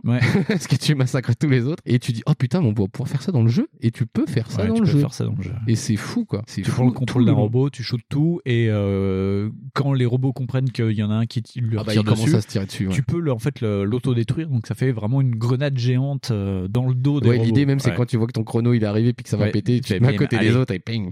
et, et voilà. Et ouais, t'as des séquences de, mais alors vraiment, elles sont euh, poussées. Le potard est cassé, c'est-à-dire qu'en fait, ils ont coincé à Ouais. potard 25 et ils ont enlevé le bouton. Michael Bay, euh, il est venu, il a fait non mais plus fort. C'est parce qu'on n'entend rien là chez moi? Donc ils ont tout mis à fond. C'est incroyablement dingue. Je trouve que c'est beaucoup plus grand, c'est beaucoup mieux foutu. Et euh, quand c'est guidé, c'est à dessin. C'est-à-dire que c'est pas fait juste pour ah bah tiens tu vas juste un peu changer. Non, c'est pour que ça fasse quelque chose, que ça soit flippant. On a le retour du discours un peu pourri, du sacrifice, tout ça. Ah bah là, oui, vu que t'es l'armée américaine du monde. euh, oui, parce un que là, ça, euh, voilà, hein. parce que là, le raccourci, c'est que t'es quand même euh, bah, la force armée terrienne. Donc là, du coup, tu comprends. Donc effectivement, pour des histoires d'enjeux, de scénarios et nanani, et pour euh, comprendre que c'est un peu terrien, il y a pas que des Américains. C'est ça. Il y a des Belges. Ouais, non, mais pour dire. ouais, Voilà, oui. il y a des Par Canadiens. exemple, ton, ton sidekick euh, qui est Nora Salter. Je crois qu'elle est libanaise. hein. Elle est libanaise, ouais, ouais. En fait, t'as tous les pays, t'as voilà. tous les pays, euh, mais, mais toi, t'es américain, quoi. Ouais, toi t'es bah, t'es Ouais. Nick- Reyes, quoi. Reyes, vois. voilà. Et t'as les beaux yeux bleus et t'es brun et puis tu portes l'Amérique sur tes épaules. C'est ça, ouais. T'es- mi-wasp, euh, mi-chicanos, quoi. Ouais, c'est ça, t'es un néo-wasp. C'est ça, c'est ça, Et euh, je trouve que c'est pareil, les caractérisations des, personnages, sont pas trop mal, elles sont bien foutues. En vrai. Parce que là, c'est pas euh, ultra euh, daubé du cul comme du style euh, Ah, mais euh, tiens, va là-bas, et puis oh, je suis en colère. hein. Non, en fait, genre, t'as des. Genre, je me rappelle beaucoup du sergent qui Ouais. est britannique, qui est un ancien SEALs. Oui, c'est des Seals, Et ouais. tu le ouais, le type te dit, en plus, ils ont des vrais backgrounds. C'est des, des gros backgrounds de, dingue. Et en fait, tous les personnages de ton. Parce qu'en fait, à un moment, tu deviens commandant du vaisseau. Ah c'est pas ça, compliqué en fait, mais c'est la première mission. Tu te bats sur Genève et d'un seul coup, il y a un mec qui arrive de nulle part et qui te dit lieutenant, votre avion est prêt. Donc toi, tu t'as déjà passé une heure à te battre dans une ville et le mec qui te dit ça c'est votre avion. Tu fais c'est mon avion. Bah oui. Et tu montes dedans Comme- et le mec il te hein dit passage en mode euh, en mode extraterrestre et, Et tu là, et tu pars dans l'espace Ouais, ouais. et en fait tu deviens le commandant du Retribution qui est euh, l'un des bah, l'un des deux dernier, derniers, dernier euh, croiseur, euh, voilà. croiseurs interstellaires. c'est par une histoire de dinguerie qui, qui seulement est possible aux Oui, États-Unis des et puis qui au cinéma. suicident, ouais. Parce que en vrai, voilà, en fait, tu deviens commandant. Mais ça aussi, ça t'apporte une feature assez intéressante parce qu'au final, le jeu devient beaucoup plus ouvert. Oui. Parce que cette histoire de je suis capitaine du Retribution te permet de choisir la priorité de tes missions. C'est ça. Et du coup, tu peux les faire un peu dans le sens que tu veux. Alors, c'est pas complètement ouvert, dingue, mais ça te fait une espèce de petit. euh, parce qu'en fait, tu sais, t'as un petit peu la carte comme dans Mass Effect. Et moi, je me Ah. suis fait. La- mais mais attends, moi- c'est un Mass Effect Ah ouais, non, mais la halluciné. première fois que j'ai vu ça, enfin, t'imagines, t'es dans un Call of Duty et euh, tu deviens le, le commandant de ton vaisseau et ton premier adjoint euh, te dit, euh, capitaine, choisissez la mission. Et là, ça te passe sur une carte holographique et il te dit mission principale, mission secondaire, mission d'infiltration. Tu te dis, mais putain, Mais euh, c'est Call of Duty ou on est dans autre chose maintenant Ouais, c'est ça. Et on est carrément dans autre chose parce que t'as même les missions de Jackals. Donc les ça. Jackals, c'est les, euh, Les les, unités, euh, les unités de combat d'avion. Et euh, bah, de combat d'avion, euh, c'est spatial ou pas. Ouais. En fait, des fois, tu vas devoir bah, détruire des bases, être sur la Terre, enfin Ouais. sur des planètes, faire des trucs. Et des fois, t'es carrément dans Star Wars. Ouais. C'est-à-dire qu'en fait, euh, t'es entre des astéroïdes et tu dois tirer sur des vaisseaux. Tu dois chasser des mecs ça. qui sont euh, eux aussi genre des, bah, des top ace sur leur, euh, leur- dans ça. leur armée Ouais. et c'est dingue. Alors oui c'est jamais très fifou. Non. parce que en plus ils ont utilisé un truc cool c'est que ouais mais on est dans l'espace. Donc dans l'espace effectivement t'as pas de notion de G t'as pas de notion d'accélération Ouais, de trop de folle. donc tu peux voler tout droit euh, tu sais sur une seule ligne comme Ouais. ça en tournant pas. Donc c'est cool. Donc ça passe. Ça vraiment ça passe. En plus c'est pareil hein, c'est hyper laxiste dans le sens où si tu tapes un astéroïde faut vraiment y aller Oui, fort pour que tu meurs qu'en général, ce qui va te tuer, c'est plus le- les tirs. Parce qu'en fait, en vrai, euh, genre, il y a une espèce de truc de collision, tu loupes tous les astéroïdes. C'est ça. des missions où aussi, t'es pas en vaisseau du tout dans les astéroïdes. Les missions d'infiltration, là. Oui. Oh putain. Tu, tu dois, tu- mais genre, t'as des réacteurs, t'as un jetpack et tu dois euh, aller faire péter un vaisseau, mais genre avec ton jetpack et ton pote. Et toi, tu fais, c'est chaud parce que c'est loin. C'est hein. des missions d'infiltration. En fait, tu dois euh, vraiment aborder des vaisseaux ennemis, donc les vaisseaux des, des méchants de Mars là, et tu dois rentrer dans les vaisseaux, mais par une petite écoutille. Mais Ouais, c'est c'est vraiment. ça. En plus, c'est un côté un peu pirate à l'ancienne, piraterie, tu sais, où tu t'arrives avec ta petite chaloupe pour entrer dans le bateau. Donc là, t'es dans des astéroïdes, donc t'as pas de notion en fait de haut et de bas. C'est ça qui est Non, rigolo. non, non, non, non. Donc tu peux tirer à l'envers, et en plus tu peux. En plus, ce qui est rigolo, c'est que t'es dans le futur, mais t'as toujours des- des armes à cartouche, donc tu tires, donc tu fais. Et en fait, tu chopes des mecs dans l'espace. Ouais, tu leur c'est ça, dessus. c'est, euh, Tu leur arraches les masques parce qu'au corps à corps, tu peux leur enlever. Tu euh, peux leur enlever les le masques. masque, tu vois ouais. les mecs qui asphyxient de- de- dans l'espace. ouais. Et voilà. Et t'as l'émission avec les jackals, c'est vraiment très comme dans Star Fox 64. T'as une zone prédéfinie. En fait, C'est tu, ça, euh, c'est plus tu un fais shooter. des ronds. en- Voilà, c'est plus un shooter trucs. sur rail qu'autre chose en vérité. Mais, c'est quand même mais c'est super sympa parce que du coup t'as vraiment un gameplay de fou, varié, de dingue. C'est-à-dire que oui, alors oui, t'as toujours à peu près le même type de mission, c'est ça. Oui. Grosso modo, t'as trois ou quatre. Infiltration et jackals. Voilà, t'as trois quatre types de missions. Et une fois Et quand t'es dans les vaisseaux, dans les infiltrations, c'est vraiment tu commences à l'extérieur et après tu rentres dans le vaisseau et t'as la mission qui commence où euh, genre Et, tu euh, dois tuer tel capitaine, tel machin et tout. euh. Et, et l'u- et l'utilité, elle est pas grandiose non plus parce qu'en fait, t'as plus de missions que le scénario initial. C'est-à-dire Ouais. qu'en fait, tu peux faire que le scénario principal. Ouais. Toutes les autres, elles vont genre te débloquer des conneries. Le problème, c'est qu'en fond, j'y joue et qu'il y a des vaisseaux spatiaux de l'armée de la guerre. Euh, moi, j'aime trop ça. Et quand on te dit fais cette mission, t'auras la supra mitraillette. Et moi, on m'a dit, attends, tu vas voir les trucs que t'as piqué aux autres méchants martiens et puis ça va faire piou piou. Parce qu'ils sont moi, plus, et ils ont plus euh, Ouais. armés que toi, Ouais, machin. techniquement, ils sont plus avancés et du coup, euh, ouais, tu piques des prototypes et vraiment, ça, t'as un espèce d'effet de simili Mass Effect. C'est ça. Et en plus, moi j'ai trouvé qu'il y avait un côté euh, très euh, Jag, enfin très Belisario dans l'idée, Jag, NCIS et compagnie dans les ça. séries. C'est parce que t'es dans le Retribution, donc t'es vraiment sur un, un porte-avions dans l'espace, quoi. Ouais, et donc t'as tout ton équipage, et donc t'as l'armurier qui a perdu ses bras au combat, t'as un background et tout. Et le mec il dit ouais, si vous faites telle mission, je peux vous améliorer, genre votre machin. Donc il te, en plus il te présente des armes où t'as un mode vraiment gun porn où tu prends les armes Ouais, et tu peux les bouger dans tous regarder. en plus, elles sont, elles sont genre euh, taguées. En fait, elles Ouais. sont usées et tout, et tu peux les regarder. T'as le timonier qui te dit qu'il peut augmenter ton vaisseau. T'as le, euh, une nana euh, qui en fait commande le pont d'envol. Enfin, c'est vraiment. euh, Et, et tous ces personnages-là, personnages forts aussi. Et voilà, c'est tous des personnages qui ont une vie, une histoire, qui vont soit te la raconter, Ouais. soit tu vas pouvoir la regarder à un moment donné dans le, parce qu'en fait, bah, t'as T'as- accès au PC du Oui, capitaine. bah, t'as un bureau à toi. voilà, t'as un bureau. Voilà, t'as un ouais. bureau. Ils auraient, franchement, ils ont fait un truc, mais un Mass Effect pour les nuls. C'est ça. C'est quasi ça. C'est un Mass Effect en 6 heures. C'est fou. C'est hein. c'est ça, et c'est dingo quoi. C'est dingo comment ils ont fait ça, comment ils auraient pu rajouter facile 4 heures. Même ça- plus. Mais moi j'ai joué. Et, et, tant et que ça aurait été pas chiant, Ouais. tu vois, genre juste en rajoutant euh, genre un type de mission, Ouais. euh, en rajoutant peut-être un peu plus de gameplay forcé sur deux trois trucs. Ouais. Tu dis c'est fou. En plus ils ont gardé ouais effectivement cet effet euh, Jacques Bellisario. C'est ça. Genre on reste toujours quand même dans le truc un peu américain Ah. du style ça marche avec les chaînes de Ah, puis c'est c'est tr- c'est très sérieux. C'est Voilà, euh, c'est très sérieux. C'est Murphy, machin. Voilà, c'est ça. A- Genre euh, colonel, commandant. Voilà, c'est ça, c'est genre, Hum, j'ai toujours aimé votre père. Sais, des trucs Ouais, à la c'est ça. con comme Ouais, ça. ouais, C'était vous, le Major Johnson. Voilà, il y a que des trucs à la con comme ça. Et limite, ça te fait. Et euh, il y, a- il y a des côtés. Ah oui, il faut le prendre au deuxième degré. Ah que oui, sinon oui. c'est c'est mort. Et euh, oui, il y a un autre côté qui est un peu chiant aussi parce que vraiment, eux, ils ont, ils ont appuyé sur les potards avec le sacrifice. Par contre, Ah oui, oui, non, c'est- là c'est vraiment le, le sacrifice américain. En fait, Voilà. tu prends la place du commandant du Retribution parce que en fait le Retribution, au début de l'aventure pendant l'assaut de Genève, le Retribution va percuter un navire martien pour bah, bah, pour détruire le navire Euh, martien. machin, et le- ouais. le, commandant du Retribution dit de toute façon, faut qu'on le fasse. On va crever ou on s'en fout. Enfin, on y va. Voilà, quoi. ouais. Et donc il y a une partie de l'équipage qui crève, mais le Retribution s'en sort. S'en sort, voilà. Donc, euh, oui, pareil, avec ces notions de le capitaine qui pas son navire avant de mourir, Ouais, comme ça. Et c'est vraiment, ouais, ils ont réussi à mêler ce côté euh, un petit peu genre euh, Warp Zone, Star Trek. SF de l'espace, ça. avec ce côté un peu américain qu'ils ont un peu effacé un tout petit peu, mais qu'ils ont quand même gardé sur certains aspects, genre euh, bah, déjà la fraternité militaire. Mais ils ont gardé plein de bons aspects Ouais. en fait, en vérité. ouais. Genre bah, le côté des militaires qui sont, euh, bah, tu sais, avec euh, genre l'honneur, la dignité, toutes ces conneries. Ils ont pas appuyé, enfin toutes ces conneries. je suis tellement méchant. mais non, mais tu sais, je veux dire, ils ont gardé les aspects positifs Ouais. sans trop appuyer sur les aspects négatifs malgré qu'il y en ait. Ouais. Parce qu'ils te le disent en plus, ils disent ouais, mais bon, c'est comme ça, c'est la guerre, faut bien tuer des gens, quoi. Tu vois. euh, voilà. Et c'est pas trop appuyé, c'est pas trop euh, hyper dépressif comme dans euh, Comme dans Black Ops comme 3. dans Black Ops 3, voilà. C'est plus mélancolique. Et pourtant, l'histoire est encore plus affreuse que Black Elle est Ops 3. affreuse parce qu'en vérité, la- la- l'armée terrienne est en train de se faire mais Déglinguer sa mère. déglinguer comme Par dans Jon un Snow, c'est ça qui est voilà, le pire. par euh, 18 Jon Snow dans un quartier rouge à Amsterdam. C'est abominable. Vous voyez, la seule qui reste en promo à Amsterdam, ah bah elle, elle prend cher, quoi, la pauvre.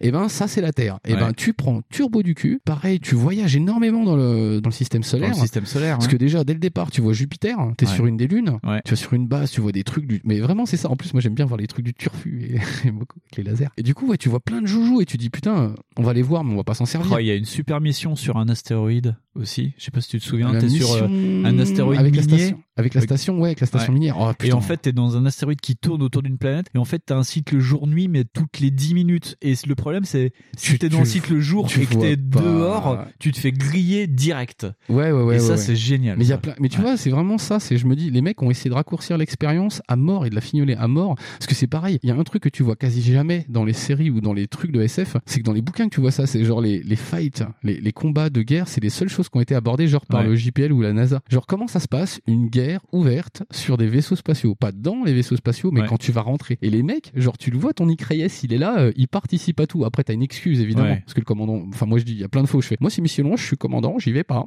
parce que je vais mourir très vite. Mais, c'est- d'entrée de jeu, le jeu te dit Eh, mais attends, vous êtes le commandant du Retribution.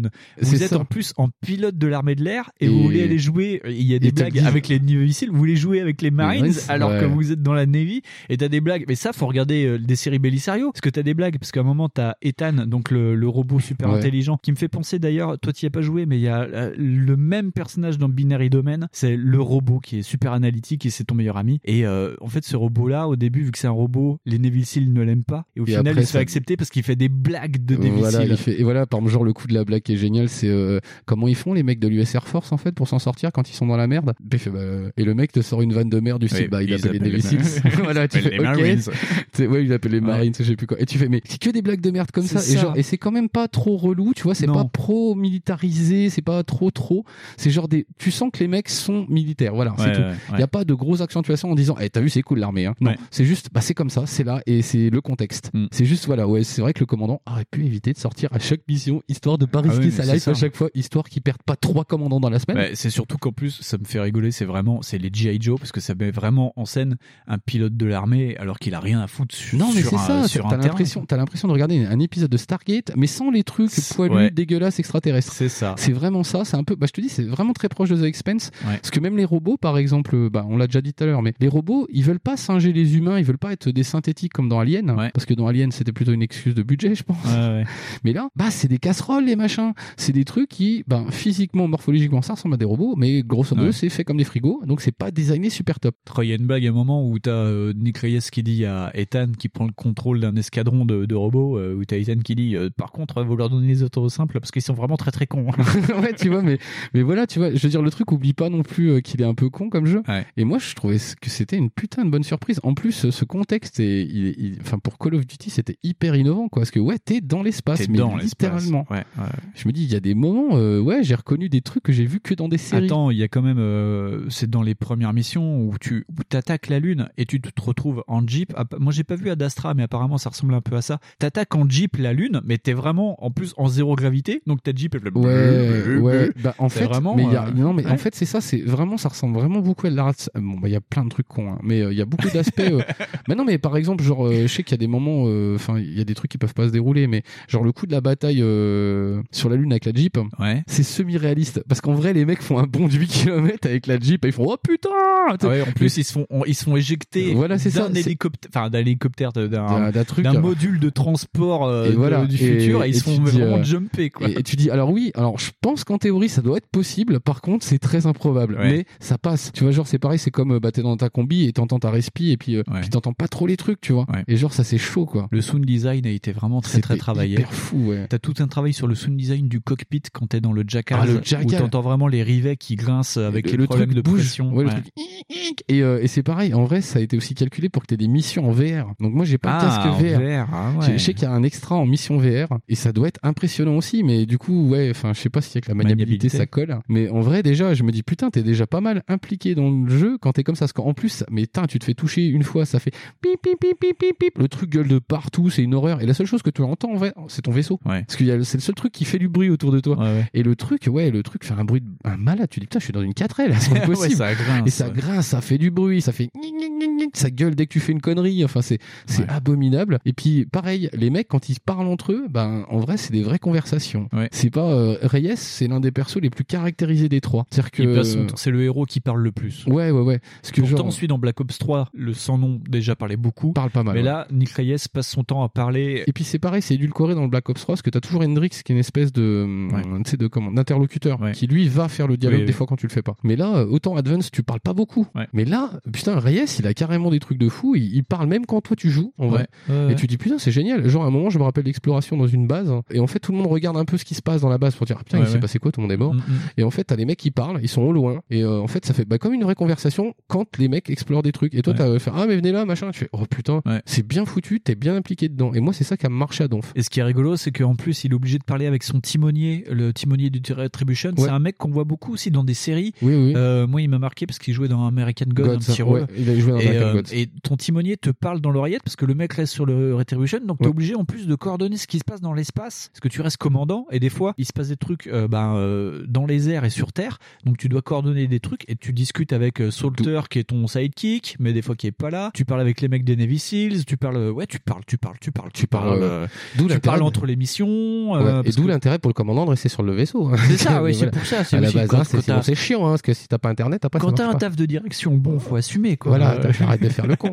Bon, mais, mais ouais, non, non, gros kiff. Après, il a, il a évidemment des défauts de dingue. Enfin, c'est- un gros défaut, c'est le, le dernier tiers, j'ai trouvé. je, je l'ai trouvé longuet aussi. Et c'est Euh, surtout que t'as tout un truc sur le sacrifice Ah, qui mais est là, vraiment poussé à fond d'arche. J'ai trouvé ça euh, sur. Bah, tu dois parler du générique de fin. Il y a le générique de fin et toute la mission avant le Ah, générique de toute fin. la mission, elle est hyper chiante parce que en vrai, tu sens que c'est hyper artificiel pour bien appuyer justement Ouais. ce générique. Ouais, ouais. Et c'est ça qui est dommage parce que au final, euh, moi, j'ai pas envie de spoiler, les gens Non, vont non, découvrir. non. Je, je trouve ça dommage. Toi, tu l'as fait avant moi et le truc que tu m'avais dit, tu, c'était, j'ai trouvé ça choquant. Tu me parleras du jeu quand tu auras fait la mission de fin Ouais, et que ouais, tu auras vu le générique. On va vous conseiller pareil. Ouais. Si vous le faites, parlez-nous de vos sensations par rapport à cette mission de fin et à ce générique et on. Voilà. trouvé, moi j'ai trouvé ça. euh, c'était pas obligé de faire, euh, une fin, euh, une happy ending, mais c'était pas obligé de faire une fin comme ça non plus, juste pour appuyer le propos. C'est ça.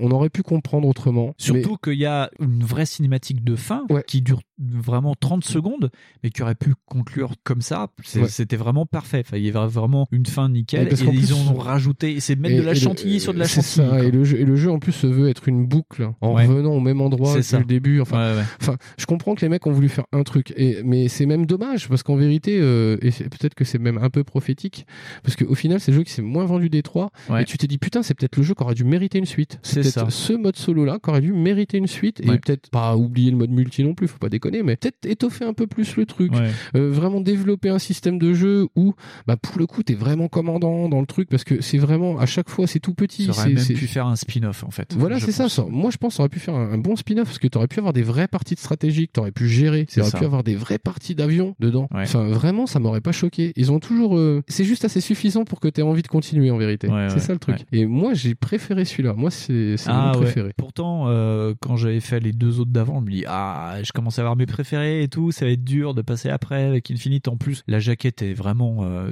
c'est la moins jolie des trois. Enfin, tu sais, tu Ah prends le jeu, il est, C'est- c'est le moins sexy. C'est le moins sexy. Tu retournes la jaquette, il n'y a pas vraiment d'indication. Tu vois juste Nick Reyes, mais vu que tu connais pas encore le jeu, tu fais bon bah ouais, quoi. voilà. Et puis bah tu lances le jeu, tu fais oh putain ça calme. Et euh, ouais, ça s'arrête jamais. Il y a pas d'augmentation. Enfin, ça coupe le délire euh, de l'humain augmenté, mais ça va plus loin dans l'espace, tout en gardant les robots, tout en gardant les Ça trucs sur les en fait, augmentations ça garde, des ouais, armes. ça, voilà, ça garde énormément d'aspects qui ont été euh, dans le code déjà. Ouais. Genre les systèmes d'armes, d'intelligence, les robots. Ouais. euh, Il y a même, je crois qu'il y a des trucs sur les flingues. À toutes Enfin, les visées holographiques, c'est dans ton casque parce que t'as tout le temps Voilà, un et- casque vu que t'es dans l'espace, tu Ouais, dois voilà. respirer. Mais donc tu vois, là pour le coup, si tu veux, en plus c'est pareil, c'est pas invasif. Alors je sais pas comment est le multi, hein, pour le coup, je sais vraiment pas. Non, c'est pas du tout. Et pour le coup, en fait, en vrai, c'est celui qui est le plus smoothie, quoi. Parce que moi, Black Ops, j'ai trouvé trop indigeste. Et t'as pas d'arbre de compétences, tu reviens Ah, non. vraiment à l'essentiel, quoi. T'as pas de. non, non, non, de- tout ce que tu peux faire, c'est. euh, Tout ce que tu tu peux faire, c'est améliorer tes armes. Ouais, c'est ça. C'est un humain pur jus. Ouais. Il y a pas de, en plus, il y a pas de cyborg. J'ai pas cru. euh, Non. Non, j'ai pas détecté de cyborg.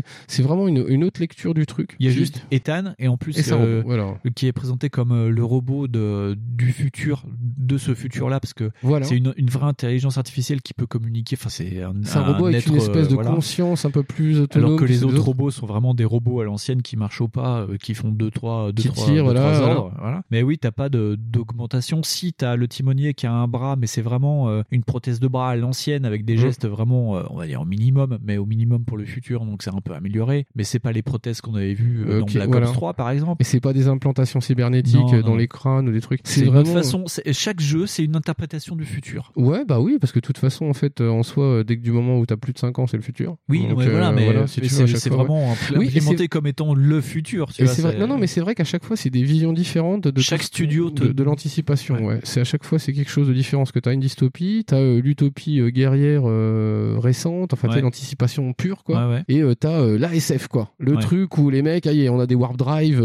bon, mettez warp drive 5, euh, Chekhov, et là, pff, tu pars et tu fais des trucs. Et t'as des lieux du vaisseau et tout. Ouais, c'est ça. Mais ils ils auraient poussé un peu plus les potards. C'est un jeu seul. C'est ça. Franchement, parce que c'est pareil. Tu sais, c'est toi qui m'as dit, bah, on croise Lewis Hamilton dans le ah jeu. ouais, dans le jeu, il y a Lewis Hamilton. Enfin, il y a son descendant, parce que c'est vraiment Lewis Hamilton Junior ou je sais pas quoi. Ouais, ouais. Et ouais, et, et en fait, c'est le top mécanicien du, euh, du, du Retribution. Oui, parce qu'il n'y a plus de Formule 1 en 2000 et quelques. non, Donc, mais c'est ça, bah ouais, Lewis Hamilton a eu un, un rôle là-dedans. euh, Et il est dans le codex en plus du jeu et tout. euh. Ouais, parce que son papa était triple, quadruple, quintuple, du coup octotuple peut-être, Oh, champion ou du monde de tentuple, on sait pas quoi, Je ne sais pas, voilà. Et puis après, il est Parce passé est sur. déjà euh, Ouais. sect- sextuple ou septuple. Attends, tu déconnes, il est déjà sec. Non. Ah, il, a, il est sept fois champion du monde, Lewis. Sérieux? Bah oui. Tu crois quoi? Bah, euh, je crois surtout que je suis pas parti faire les mêmes courses que lui. Moi, moi je fais les courses, lui il fait la course. Donc euh, c'est pas ça. pareil. Ouais, ouais. Non, mais ouais, oui, il y euh, a Lewis Hamilton. Ouais, mais C'est gros trop coup de cœur sur le jeu. Ouais, ce qui manque, c'est ça, c'est un peu plus de personnalité dans les Easter eggs ou des trucs Ouais. comme ça, tu vois. Mais en vérité, le jeu est super cool. Moi, le mode solo est trop cool. Et en c'est- plus, les, les mecs qui ont fait la motion capture, c'est pas, il y a pas de grand nom à part Kit Harington et en plus, il est vraiment cachetonné parce qu'il a quatre scènes quoi. Mais il est, les euh, autres, ouais. les autres, par exemple, la fille qui joue Nora Salter, elle, la, la meuf, elle donne mais tout ce qu'elle a quoi. Elle y croit à fond. euh, Mais t'as vraiment. mais ils sont vraiment là pour, il ouais, joue, ils voilà, jouent à fond. ouais. Euh, Nick Reyes, c'est pareil, c'est un mec que tu vois dans des séries de seconde zone. Ouais, il joue aussi, quoi. Il fait des voix, Nick Reyes et tout. Et d'ailleurs, euh, il est scénariste sur le nouveau Modern Warfare. Ah ouais? Ouais, ouais, ouais. ouais. Oh, c'est fou ça. Le mec est devenu un pilier de. de, de Ah, il, a il kiffé. Il a, dit, Il a ah, kiffé, Il ouais, a ouais, kiffé. ouais. Bah écoute, Nick Reyes, si tu veux refaire un Infinite Warfare 2, s'il te plaît. Ah ouais, ce serait bien. Ouais, Franchement, gentil, ça. ouais, mais genre plus mieux, hein. encore mieux, mieux, mieux tout ça. mais tu mets pas Nick Reyes, tu mets Ouais. Vincenzo Vertega ou je ne sais pas. tu mets un autre truc. Oui, oui, oui. Ou tu mets une meuf parce qu'en ce moment c'est un peut peu la. reprendre Nora Salter d'ailleurs, qui, euh, qui, est un- qui est le personnage Salter, euh, Ah oui. est le personnage qui peut continuer dans Ah la oui, suite. tu peux. Ah bah ça serait Ah. cool ça. Ou juste un jeu d'avion avec euh, les Jackals. Mais bon Ouais. bref, on s'en fout. Enfin en tout cas moi, moi ça a été mon gros coup de, de, Gros coup de cœur. de cœur sur les trois. Quoi. Ouais. La balance parfaite entre euh, l'histoire, le tatapoum et, Voilà, le tatapoum et en le plus, monde c'est- ouvert. Plus le tatapoum est pas trop mal en plus moi j'ai bien Ouais. aimé euh, parce qu'il y a plein de phases hyper variées il y a les moments à couloir un peu con il y a les moments où tu arrives dans des arènes et tu fais Ouais. c'est le bordel Tu dois tuer des euh, gros robots. c'est ça euh, après il y a pas tant de variété de jeux que ça non plus Mais que tu t'en sors quand en même plus, ça reste un back to the basics parce que c'est Infinity Ward, donc t'as vraiment des séquences dans des couloirs où tu cours ça, dans ouais. des couloirs. C'est moins ouvert qu'un Black Ops 3, mais t'as plus Ouais. de jeux. T'as le, les armes sont un peu plus futuristes. Moi, il y a une arme que j'adore, pourtant j'utilise pas beaucoup. C'est euh, t'as une mitrailleuse et en fait, quand tu tires dessus, ça devient un flingue en mode akimbo. putain. ça devient deux flingues. C'est Ah, c'est une de cette de merde. flingues. C'est trop génial. Moi, déjà, ce qui me tuait, c'était la feed de euh, genre, en fait, les mecs, ils te disent, bon, bah là, maintenant, faut dessouder ce robot. Ouais. Et toi, tu fais, non, mais on est que 5 là. Et là, t'as un énorme truc, et bah, comme dans Black Ops 3, Ouais. à part que ce coup-là, en fait, tu le déglingues à la main. Ouais, et puis il faut fait- courir un peu à l'ancienne, comme faut, les FPS voilà, à c'est ça. Il faut vraiment faire le tour de la, de la zone pour pas qu'ils tirent Bah, dessus. pour pas choper des bazookas aussi. Voilà, c'est ça. Et c'est vraiment fait à l'ancienne. Tu dis, ah putain, euh, en plus, ils ont, euh, il y a plus de wall jump. Mais du coup, t'as des réacteurs. Donc, du coup, tu peux faire un double saut. C'est ça, dis, putain, ouais. c'est aussi justifié, c'est cool. Un petit jetpack, ouais. Ouais, c'est Ouais. ça. Et moi, j'ai trouvé ça super feel good. Et quoi. ce qui est rigolo, c'est que même si ça se passe dans le futur, t'as vraiment encore des armes, euh, on va dire conventionnelles. T'as Ah pas oui. de pistolet laser. Au pire, t'as des décharges Non, électromagnétiques. t'as des trucs mais, électromagnétiques euh, qui font C'est ça. T'as toujours euh, euh, de la gonade, du gros bazooka. Ouais, par contre, ça, ça, t'as t'as encore la recette de base, t'as encore des trucs qui restent de Call of Duty avec des flingouilles. Ouais, ouais. Mais en vrai, ouais, c'est ça, c'est comme si genre le futur c'était ça en vrai. Ouais. Et tu dis, ah, c'est cool, il y a pas de sabre laser, mais mais il y a le warp et c'est cool. C'est ça. Ils peuvent aller voyager très vite et tout. Ouais. Et euh, non, Ils si, moi je des ça bien. dans l'espace. si le seul point négatif que je dirais, c'est euh, ouais, Kint Harrington qui était pas présent Non. du tout. Parce qu'au final, ils ont survendu le jeu là-dessus et au final, euh, tu le vois beaucoup sur des. Euh, il il répétait énormément la même chose. Il doit dire Ouais. quatre phrases dans le jeu. Ouais. Ils ont survendu le jeu là-dessus, un peu comme ils avaient fait pour Advanced. Pour Advanced Warfare Alors avec que Kevin Spacey, alors alors que que- Kevin Spacey il a un jouait vrai rôle. Après, il jouait vraiment. Alors que là, tu le vois des fois dans des,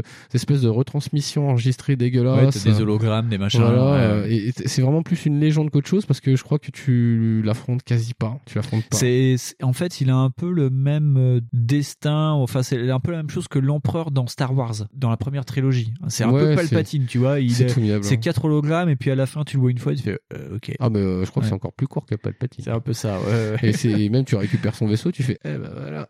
c'est ça. c'est ouais, fait finalement. Le pire, c'est quoi Tu le dé- il est dégagé. C'est même pas la fin du jeu. Il est dégagé comme ça. Tu fais ok. Bon. Ouais, bah, et c'est pas la fin du jeu, c'est ça le pire. Tu dis t'as déglingué euh, le méchant et en fait en vrai et il c'est à partir de ce moment-là où en fait où je trouve que le jeu va trop loin, c'est que euh, ils prennent la thématique de ce jeu-là. Tu sais, on parlait de, des autres thématiques là. Ouais, ouais. Il y a une thématique dans celui-ci et tu dis oh là ça va trop loin et c'est c'est un peu ce qu'on disait sur le générique de fin et tout. Je dis ah, Ouais, c'est ça. Tu vois Ah. que c'est autre chose. Puis ils te disent ah on va aller là. Ils te, on, on Voilà. te montre la fin en disant tu vois ça c'est la fin. Je fais non mais je veux pas moi. La aller. fin, si, si, est- si, si, si, si, si. si. On Allez. y va maintenant. Et elle est comme ça, et puis ta gueule. Voilà, c'est ça, voilà. c'est- bah, Et c'est ça qui est un peu dommage. En plus, le générique est vraiment bien foutu parce que du coup, mine de rien, ça dans le générique, ça apporte encore une richesse en Ouais. fait sur tes personnages que t'as Oui. appris à connaître dans le jeu. Ouais, ouais. Et tu dis putain, quelle bande d'enculés. Hein. Vraiment, c'est bah, vraiment ouais. Moi j'ai dit bande d'enculés. hein. Voilà, j'ai pas C'est d'autre ça. mot parce que vous verrez le générique. Si vous le laissez courir et que vous appuyez sur tous les boutons qu'on vous dit d'appuyer, et ben euh, vous verrez ce que c'est. Puis c'est triste. Puis voilà. Ouais. Moi j'aimais bien le mec Navy Seals Black, puis le robot. C'était pas. Ethan, ouais, Ethan, ouais, grand, grand moment de. Ouais, j'ai trouvé ça. Ouais, j'ai trouvé ça mieux fait que les trois autres. Ouais. Enfin que les deux autres, pardon. Très bien. Donc, euh, trilogie futuriste. Ouais. Ton classement finalement. Euh, alors le gros problème c'est que je dirais vraiment le, en premier tout premier tout premier je dirais Infinite Warfare pour euh, tout le jeu et toute la promesse qu'il aurait pu être encore plus que ça et pour ce qu'il est déjà Ouais. parce qu'en soi pour un code je trouve ça fort quoi. Je trouve ça très très fort d'avoir euh, essayé de faire un truc euh, SF de dingue euh, même si y a le petit côté sacrifice un peu chiant sur la fin je suis pas d'accord avec la fin de mission mais je n'irai pas troller comme les mecs qui ont fait ça pour Mass Effect 3 Ouais. il y a le côté Harington qui est surjoué dans tout ce qui est com et tout alors qu'en final on s'en bat les steaks. Ouais, c'est ça qui est ouais, un petit peu chiant en fait. Euh, mais moi je le conseille à mort je le conseille à mort à mort à mort après le problème c'est que les deux autres euh, ouais si je dirais en deuxième l'Advanced parce que c'est euh, celui déjà chouette en vrai Ouais. c'est un, un bon ride très classique de code mais euh, tu dis tiens euh, ils sont pas restés sur des euh, positions à la Modern Warfare ils sont Ouais. allés un peu plus loin ils sont un peu plus sympas c'est cool mais ça reste un gros Call of Duty très classique Ouais. et au final, le Black Ops, hein, parce que le Black Ops, j'ai moins de ressenti avec lui, je suis moins d'accord avec le propos, avec certains propos. Ouais. Je trouve ça beaucoup plus décousu. Je trouve qu'ils ont voulu plaire à plein de gens et peut-être que c'était peut-être ça le problème. C'est ça. Ouais. Ils ont voulu faire un truc un peu unifié, ce qui est super, hein, c'est bien d'essayer. Mais en vérité, je me souviens de gros moments. Pourtant, euh, pareil, hein, gros gros moments sur Black Ops où tu fais oh putain de merde. Et c'est souvent Ouais. ce mot que tu vas dire en fait. C'est ça, tu vas dire dans, dans les trois jeux. Tu fais oh putain de merde. C'est l'effet roller coaster. Ouais, c'est ça. Et ça, par contre, pour les trois, ça marche. Je trouve le ouais le Black Ops beaucoup plus mineur hein, parce qu'il se veut beaucoup plus multijoueur, même bien, en mode solo. Donc c'est peut-être ça aussi. Moi, j'aurais un peu, ouais, j'aurais le même classement. Je sais pas. En fait, à partir du moment où j'ai joué Infinite Warfare, ça a pas mal changé la donne. Au début, je voulais mettre euh, Black Ops 3 devant, euh, de- devant Advance. Finalement, à froid, j'ai remis Advance devant parce que j'ai plus aimé le côté euh, Sledgehammer euh, où c'est vraiment euh, un train euh, qui traverse des murs. C'est l'effet Michael Bay, tu vois. Ouais, Sledgehammer, ouais, euh, je comprends. Ouais. ça, ça, bah, bah, bah, ça s'arrête pas. Et en fait, Infinite Warfare, j'ai fait, mais c'est pas, en fait, enlève Call of Duty, enlève le nom et c'est bon, Et ça fait un autre jeu. ça. Rajoute 6 heures, allez, dilue la sauce. Moi, je suis preneur. C'est vraiment, c'est, C'est ça. c'est ça, c'est Star Trek avec avec du Top Gun en version Call of Duty, ça pète de partout. Moi, ça me va très bien. Ouais, c'est ça, ouais. Et, C'est parce que si euh, par contre, ouais, c'est ouais, c'est c'est ouais une sorte de Mass Effect ultra light. Ouais, c'est En ultra plus, il y light. a- ce qui est bien, c'est qu'il n'y a pas de romance. Enfin, tu vois, c'est euh, Ah non, c'est pareil, euh, très ont- amicaux, machin. C'est c'est vrai que là, là pour le coup, ils ont ils ont élagué ce genre de conneries. Enfin, enfin Ouais. dans les Call of Duty, c'est pas non plus le truc où il y a des Non, masses non, de. non, ouais. Bon, il y a de la bro, il y a, il y a- Il y a de la bromance, Il y a de la ouais. bromance, ouais, Ouais. parce que. Ah mais tu vois dans Advance et dans Black Ops 3 t'as des petits moments où tu te dis ah non non les filles elles sont là parce ouais, il y que a des machin meufs, voilà. Et en fait, en vrai, genre, euh, bah pareil, tu vois, les relations, elles sont pas les mêmes sur euh, Infinite Warfare. Le Ouais. mec, c'est son ailier, c'est tout. C'est son collègue, c'est, enfin, il, il fait le seul blagues. moment où il y a un, un micro câlin c'est parce que tu le T'as Nora Salter pense qu'en fait t'es mort, mort, et voilà. euh, elle te fait un câlin et après elle te met une droite Et voilà, et les allusions, et pareil, les allusions, c'est genre un moment, euh, c'est un de tes mecs d'escadron qui fait, euh, mais dites voir, euh, euh, votre second, euh, elle, elle est célib ou pas? Et le mec il rigole, il fait, ouais, tentez votre chance, on sait jamais. Et, tu tu genre le gars, Ouais, allez-y, allez-y, euh, vous allez voir, elle est sympa aussi, ouais. Donc le mec a soit déjà tenté, soit il s'est déjà fait conduire, tu vois, il dit, bah non, non, c'est bon. Et donc c'est des vraies relations, en fait, c'est Ouais. pas des trucs archi forcés. c'est ça Et c'est ça qui est cool ça. en vrai. ouais donc euh, ouais pour moi Infinite Warfare Advance Warfare parce que Sledgehammer on va le voir encore une fois mérite l'attention et puis ouais euh, Black Après, Ops après Black Ops je, 3. je veux pas dénier parce que Black Ops 3, euh, par exemple, euh, moi le contexte, je l'ai trouvé hyper triste. Enfin, hyper. euh, putain, c'est vraiment. On, on vit déjà dans un monde de merde. Ouais. Mais en vrai. là ça pousse le potard à Voilà. tu penses que t'es dans un monde de merde Bah attends de non. voir ce qu'on peut faire Voilà, tu vois. Et en vrai, mais en vrai, c'est hyper bien Ouais. foutu. C'est exactement ce que je lisais quand j'étais gamin, quoi. Ouais. Et, euh, et je dis putain, c'est des dystopies de dingue. C'est Ouais. pas un 3 euh, de mauvaise place, quoi. C'est Ah un non, non, 3 non. parce qu'il faut les classer, tu vois. Voilà, c'est ça. Parce qu'en vérité, il y a des moments de dingue. euh, C'est non, c'est cool. En vrai, il est cool, mais je le trouve un peu moins bien que les autres. Ouais. Donc, Franch- voilà. Franchement, franchement, allez sur euh, un site en cash en ligne ou un McDonald's. Ouais, ouais. hein, Et alors, en plus- prenez-les, mais ils coûtent que dalle. Vous en faites plus, les 3 et vous faites, allez, c'est bon. Les Infinite Warfare. Non, mais attends, l'autre fois, je suis allé pour acheter Ace Combat, mais, mais, mais McDonald's, ils en ont mais 30 000, les Ah oui. Ouais. Et puis, elle, elle me dit, la dame, elle me dit, vous voulez chercher quelque chose en particulier? Ouais, Ace Combat. Et je lui dis, mais euh, elle me dit, vous l'avez déjà su? Ouais, ouais, ouais, Ouais, non, mais en fait, je l'ai euh, bien, j'ai- mais- ouais. pas 200 fois, quoi. une fois, c'est bien. Ouais. Je dis, putain, Infinite Warfare, c'est tellement dingue comment il reste sur les bras, alors qu'en vrai, euh, c'est peut-être le seul jeu qui vaut le coup d'être fait en solo. Ah, peut-être que le multi est pas bon. Et Ah, d'ailleurs, j'ai oui. pas vu beaucoup de let's play de, du multi. Ah non, mais c'est le jeu, il s'est vendu genre à 8 millions d'exemplaires. Hein. Ouais. Je crois que c'est ça. Je vais regarder vite Zef, mais je crois que c'est de- des trois, c'est celui qui s'est vendu le moins bien. Bah en fait, j'ai noté que c'était à 11 millions, dont 7 sur PS4. Et ça, c'est aussi le problème Ah, en vérité, parce qu'en fait, on voit que euh, les, les joueurs les plus conservateurs sur euh, Call of Duty, ça j'avais noté ça tout à l'heure, Ouais. c'est que c'est les joueurs PS4. La plus grosse majorité des Call of Duty qui sont sortis en vrai, là où il y a le plus de ventes, c'est sur les PS4. Et ce qui est rigolo de se dire, c'est que pendant toute une génération, Activision misait sa com sur Xbox pour les Call of. Bah, et ils ont eu raison au final. Parce qu'en fait, eux, si tu veux, à proportion, ils sont plus fidèles à la notion de, de Call of Duty qu'à la notion de innovation. Ouais. C'est-à-dire qu'en fait, en vrai, genre, euh, par exemple, t'as à peu près 6, ouais, c'est ça, t'as 6 millions de genre de vendus de jeux. Et au final, genre, euh, ils ont pas tant baissé que ça au prorata, si Ouais. tu veux. Les mecs ont, ont fait des baisses sur la Xbox, mais ils ont pas descendu tant que ça. Ouais. C'est ça le délire. C'est- En plus, là, c'est pas probant parce que c'est que les trois derniers. Ouais. Mais Enfin, genre, les trois derniers de nous. hein. Voilà, les trois derniers qu'on a pris. Mais genre, bah, parce qu'en plus, maintenant, il y a le, War, il y a le, y a y le Warzone. Warzone et tout. Et voilà, il y a Euh, le Modern Warfare qui est sorti. Oui. Mais genre, tout, tu prends tous les autres et tu regardes, en fait, c'est un peu ça. C'est genre, ouais, il y a quand même un grosso modo un gros pôle de joueurs PS4. Du moment où c'est du Call of Duty multi, ça va, ils prennent. Ouais. Et puis tu vois que Xbox, ah, ils prennent moins, parce Ouais. qu'il y a déjà moins de joueurs Xbox, mais ils prennent tout le Ils temps. en prennent fait. tout le temps. C'est à peu près, Ouais, ouais. c'est à peu ça près se toujours. tient. Il n'y a ça pas tient, vraiment voilà. de chute sur Xbox. C'est ça que tu essayes de Ouais, dire. c'est ça, qu'il y a moins de chutes que quand c'est sur PS4. Enfin, Ah, c'est compliqué, tu vois, ouais, c'est ouais, comme ouais. expliquer la désinflation. c'est chiant. Faut que j'ai constaté ça, voilà. Eh bien, on va faire un quatrième jeu en guise de conclusion pour voir l'après trilogie du futur. C'est-à-dire qu'on va revenir, on va faire la boucle, on va revenir à Sledgehammer. Ouais. Et on va parler de Call of Duty World War 2. Ouais, alors vite,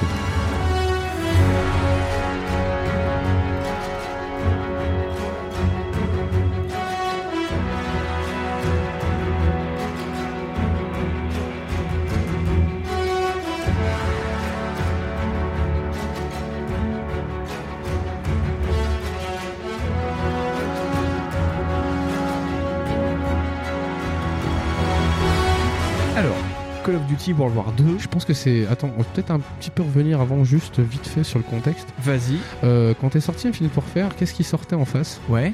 Battlefield 1. Ah Donc quand t'as euh, donc World War 2 qui sort, il y a déjà la suite qui sort. Il y a, il y a BF5. Ouais. Donc je sais pas si c'est important ou pas. ou si Non, c'est un- important de se le dire, c'est peut-être aussi pour ça qu'Infinite a bugué, parce que euh, quand euh, la concurrence revenait sur du old school, et d'ailleurs il y Oui, avait, il y beaucoup de joueurs qui disaient Ah, ce serait peut-être bien, merde, il y en a marre du futur, Ouais, c'est ça. revenons à l'essentiel. Il y avait One, et eux, euh, ils étaient vraiment mais dans, Dans l'inverse, quoi. Ouais, Ouais, c'est ouais. ça. Donc, oui, effectivement, Sledgehammer revient, on va dire, au, au basic, ou même à, à l'origine de, Call of Duty, ouais, carrément. Hein, parce que c'est quand même World War 2, donc 2017 PS4, Xbox One, PC. Sledgehammer et Ravensoft, ils sont que deux. C'est vraiment, euh, tu sens, euh, Et tu, tu sens qu'Infinite a quand même bouffé tous les studios à côté. je pense que ça a dû leur niquer la gueule. Et donc euh, Raven Software a fait juste la version, la conversion PC et le mode euh, War Mode. Bah c'est le mode multi probablement. Et donc bah il y a pas grand chose à dire à moins que en fait ce jeu m'a vraiment tapé dans l'œil parce que ça prend Call of Duty, ça prend tout ce qui a été fait pendant 15 ans, ça fout tout à la poubelle et ça dit on revient chronologiquement à l'origine du jeu, Ouais. mais pour le mode de gameplay, on revient aussi à l'essentiel. Plus de régène, Ah, retour des putain, Steam ouais. Packs, retour des alliés qui t'apportent des compétences. On revient à Bah, on l'essentiel. revient euh, de mémoire, si je me trompe pas, hein, je peux me tromper, mais je crois qu'on revient à, à peu près à la recette du Big Red One. C'est ça. On revient au- euh, à la vraie Iron Sight, c'est-à-dire de viser dans un réticule de visée Ouais. sans assistance holographique, alors que ça, depuis Ah, euh, ça, Modern ouais. Warfare, Ah, là, on s'était trop là. habitué au réticule laser machin. Ouais. Là, tu reviens vraiment à une visée bah, Et- au jugé, quoi. Ouais, et ça, en plus, ça arrive à quand même être putain d'impressionnant parce que bon, bah déjà, ça reprend la recette éprouvée à la con du soldat Ryan Ouais. de sortir en débarquement. Mais alors, putain, c'est Mais fait. par Sledgehammer. Voilà, et, Et c'est fait d'une façon où tu t'en prends plein la gueule, c'est-à-dire qu'en vérité, mais tu dis ah mais je pensais que ils avaient déjà sorti un, un autre Call of Duty Oui. où tu débarquais sur la plage. Ouais. Dans ma mémoire, ça me pétait la tête aussi, Ouais. tu vois. Ah bah là non, là du coup non. Après c'était sur PlayStation 2. Ouais. Mais là du Il coup y avait eu, ils ont fait d'ailleurs des, j'ai regardé des vidéos comparatives de, du premier Call of Duty et de World War 2 où ça commence dans la péniche de débarquement. Ouais. C'est incomparable. hein, Ah bah non, non, non, bah, déjà techniquement c'est un truc. Et puis c'est Et- le moteur maison de Sledgehammer. C'est fou. On voit du méga grain quand même. Moi j'ai pas eu le temps de finir. Toi t'as plus. euh, J'ai fini le jeu Toi tu as niqué, ouais. le, niqué le mode solo. Moi je l'ai pas. J'en suis à pas très. Enfin en même temps il doit pas être très long parce que genre il y a 12 missions je crois. Ouais. J'en suis à 5 donc ça va pas être compliqué. Mais en vrai déjà en 5 missions j'ai déjà euh, utilisé je sais pas combien de flingues. Je suis rentré dans je sais pas combien de configurations de terrain. Et en plus j'ai tiré sur plein de trucs. Mais pas plein de trucs, plein de gens. Genre j'ai tiré sur des Stuka. Ouais, Dire, sur en des avions, Voilà. ouais. J'ai tiré. Oui sur des avions de, bombardement allemands. Ouais. J'ai dit, mais c'est un truc En de prenant des canons d'essai. Voilà, j'ai pris des canons DCA, j'ai à un moment je rentre dans des bunkers et vraiment tu t'y crois à mort quoi. Et c'est euh, c'est en plus c'est super cru. C'est vraiment plus que basé sur euh, Soldarian, c'est basé sur Band of Brothers, je trouve, qui suivait vraiment euh, toute une compagnie Ouais. du débarquement jusqu'à J'ai l'Allemagne. pas changé de moi j'ai pas changé de perso encore. Non, mais tu contre- changes pas de. En fait, tu es le euh, lieutenant Daniels. Parce que du coup, par contre, c'est pareil. Tu sens que c'est. Enfin, je suis pas pour ra- raconter des trucs en, séance- en séquence cinématique. Ouais. Mais par contre, déjà dès le départ, tu sens en fait qu'il y a un espèce de passif avec son frère et qui raconte l'histoire à son frère. Ouais. Et euh, les persos, ben en fait, en deux missions, t'as déjà compris qui était son meilleur pote, Ouais. Qui serait un peu le, le connard, Ouais. et machin. Tu fais putain, en vrai, c'est pas mal. C'est En vrai, vraiment, c'est ça, c'est vraiment un Band of Brothers. T'es le lieutenant Daniels qui euh, raconte en fait euh, son histoire à son frère. C'est vraiment un Texan, hein, c'est un, un jeune Ouais, du ouais, Texas qui débarque là-bas et donc qui raconte à son grand frère ce qui se passe. T'as son meilleur ami qui est Zussman, qui est euh, un juif new-yorkais. Ouais. T'as. T'as Yellow qui est un espèce d'immigré aussi c'est ça, t'as l'italien, grande gueule, t'as Le mec à lunettes. le mec à lunettes avec son appareil photo, euh, t'as ton sergent euh, qui est vraiment euh, Qui est une le, mec qui non, tu sais t'as le le, Ah, le le- mec super droit qui respecte bien son unité machin Ah, machin. le, comment il s'appelle C'est le lieutenant C'est colonel le, capitaine, capitaine. Et donc, t'as le sergent qui est joué par Josh Duhamel. Et c'est le nom du jeu. T'as Josh Ouais. Duhamel, quoi. Le mec de Transformers Ah, et vrai. de Las Vegas. Qui joue, alors, comment il s'appelle, lui? C'est- Ah, c'est le sergent Pearson. Pearson. Et c'est le sergent qui a perdu la moitié de son unité. euh, Et qui doit rattraper sa réputation et nanani Ouais. nanana. Et tu dis putain, en vrai, ils ont, ils ont écrit un truc. C'est ça. Alors c'est pas. Et oui. t'apprends ça, t'es dans la barge, le jeu vient de commencer. Ouais, c'est T'es ça. ouais. d'entrée de jeu, t'as même pas encore débarqué en Normandie, que tu sais déjà tout des personnages. Et tu débarques et c'est l'enfer sur Terre. C'est, Ah euh, bah carrément. et tu vas au lance-flamme. Oui. T'as des oui, charges oui, de baïonnette. Moi, j'avais pas vu ça. Ouais. Il y a un, moment, il y a marqué euh, appuyer sur R1 pour charger à la baïonnette. Tu fais OK et tu charges l'allemand et ça te fout du en sang vrai- mais de partout. Et en vrai, ça règle le problème, quoi. ça règle le problème en fait de ton garante que t'as depuis mais 15 ans dans tous Ouais. les jeux vidéo et tu ne comprends pas pourquoi ces mecs ont débarqué avec ce truc. Parce que tu dis attends euh, en vrai je tire du coup par coup je suis obligé de remettre à chaque fois. Et pourquoi les allemands ils ont pas gagné avec des MP40 moi je pige pas. Parce qu'en vrai c'est du canon automatique merde. Euh, tu fais ça t'en sulfate 8 parce que toi moi au bout d'un moment ce qui se passe c'est que je récupère un flingue allemand et je tire avec les flingues allemands parce qu'ils sont ah, ils sont automatiques. Donc en vrai euh, du coup t'en flingues 5 et en fait avec le garant bah t'as cette foutue baïonnette. Et là moi je me je me suis vu rentrer dans un coup du bunker où en vrai j'ai trouvé ça hyper simple. Je tire un coup j'en tue un donc le mec réamorce toi t'arrives tu vois un gars tu fais ah t'entends un allemand parler tu fais ah slack et coup de baïonnette tu fais, oh bah il y a un coup de baïonnette maintenant tu fais slack et là il y a un autre gars là tu fais slack baïonnette un autre mec poum et là tu fais ah ok là je comprends pourquoi les types avaient ce ça. machin tu dis que sans déconner euh, avec, avec une autre arme ça aurait été bien aussi hein. Et ils ont remis, ils ont remis aussi les, euh, les lance-flammes et euh, Ah, ça, les ça fait mal au cul. hein. Impressionnant. hein. À un moment, j'en récupère un, mais je crame le truc. Mais tu fais, oh là là, j'ai tout brûlé. Mais tu fais, Ouais. Et moi, je l'ai joué au casque, celui-ci, entièrement. Sledgehammer a tout mis sur le son et c'est, je pense, celui qui t'agresse le plus quand t'es au casque. Mais au bout d'un moment, tu coupes le jeu ou tu fais des pauses en disant, il faut que ça s'arrête, quoi. Le jeu, il te met au sol, il te dit, ah, vas-y, tire, tire, tire, recharge, vas-y, voilà, voilà, Tu voilà. quoi, tu et t'as fais des, quoi t'as des Allemands qui hurlent parce que tu les dégommes avec tout ce que tu bah peux, oui, quoi. tu vois. coup, ils gueulent un et peu, ça, hein. ça, ouais, ça, ça queen pas mal. T'as des passages, t'as des panzers, t'as un combat de panzer où t'es, dans ton petit Sherman, tu l'as peut-être pas fait la mission. Euh, T'es, t'es dans un non. Sherman et en fait tu changes de, tu reviens à la, à la nomenclature de Call of Duty où par moment des fois tu changes de personnage un petit peu rapide. Et t'as une petite séquence, c'est dans un Sherman, t'es dans une ville euh, en Normandie qui est bah, éboulée et t'as euh, le Sherman de devant qui dit faut bien qu'on reste en groupe, hein. Quick, quick, les yeux, clin d'œil, clin d'œil, clin d'œil. Et là t'as quatre Panzers qui arrivent et donc t'es tout seul et tu tournes autour de débris et t'as les Panzers qui te poursuivent et tu fais ah mon dieu, il faut que je m'en sente vivant, Je vais C'est un mourir. peu dur. Et t'as, tu m'as envoyé la séquence du clocher aussi. Oh la séquence du clocher. Mais en plus le truc c'est que c'est c'est le rythme qui fait que tu t'y attends pas. Parce que toi déjà t'es sur une mission de cover en fait. Ouais. Genre les mecs font bah bah il faut deux Michel pour être au dessus et il faut qu'ils couvrent les autres zinzins qui vont les faire de la merde. Alors déjà ils font des trucs de gogol tu sais toi, tu fais mais Ah, ils en fait comme des cons. Ouais. c'est ça, tu les vois gigoter. Mais pourquoi vous courez pas en zigzag? Vous allez vous faire tirer. Oh, ils sont déjà tirés dessus. Et toi, tu es obligé de sniper les Ouais. mecs. Alors, déjà, toi, t'as 8 balles. Et eux, ils sont 12 000 en bas. Qu'est-ce qui se passe? Et à la fin de ça, quand t'as réussi, Bon, les gars, c'est bon, on a fait sauter le truc. Ouais, cool. Et là, t'entends.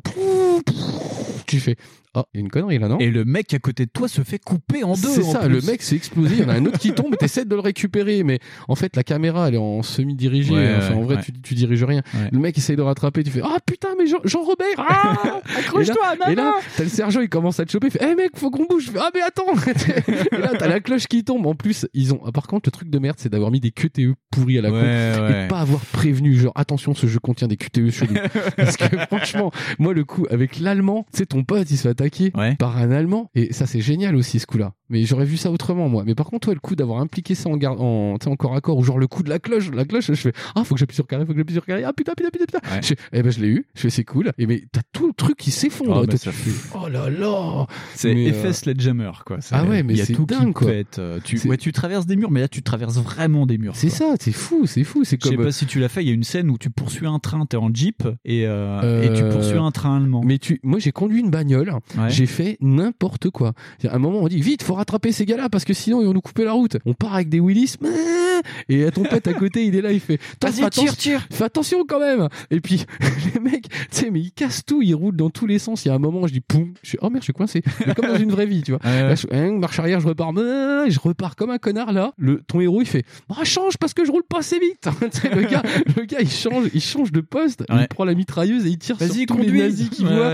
Et tu fais putain, mais c'est ouf. Et cette mission-là où genre t'arrives dans la ville et tu dois tirer de partout, Ouais. mais elle est folle aussi quoi. Ouais, ouais. Et tu dis, t'as fait quatre missions T'as dans fait le quatre jeu. missions. Et Et la, la mission, la surpression. mission d'après, tu reprends ta jeep et tu poursuis un train et euh, t'as le mec qui fait vas-y tire-lui dessus, tire-lui dessus. Donc tu tires et tu fais ah attends on va, Parce que, euh, on va vers la locomotive. Tu tires et tu tires, tu tires. Mais là, tu tires ça. sur la loco et là d'un seul coup t'entends et t'as la loco qui déraille et qui passe au-dessus de ta putain de tronche. Oh, putain. Et donc la Jeep elle roule, tu finis écrasé dans, dans un wagon et t'as la deuxième scène, t'as déjà Mais joué j'espère- 30 minutes. Et là, tu te réveilles dans le wagon et t'as des Allemands en motimor qui font oh mon dieu et ça prend feu et tu fais pouf, pouf, pouf, pouf, et tu sors du train en feu de partout et tu tires sur tout ce qui bouge. Moi, j'espère qu'à la fin, quand même, euh, il y aura un petit message de Michael Bay. Hello, I'm Michael Bay. I'm proud of this. Ouais. Parce que franchement, I'm proud of you.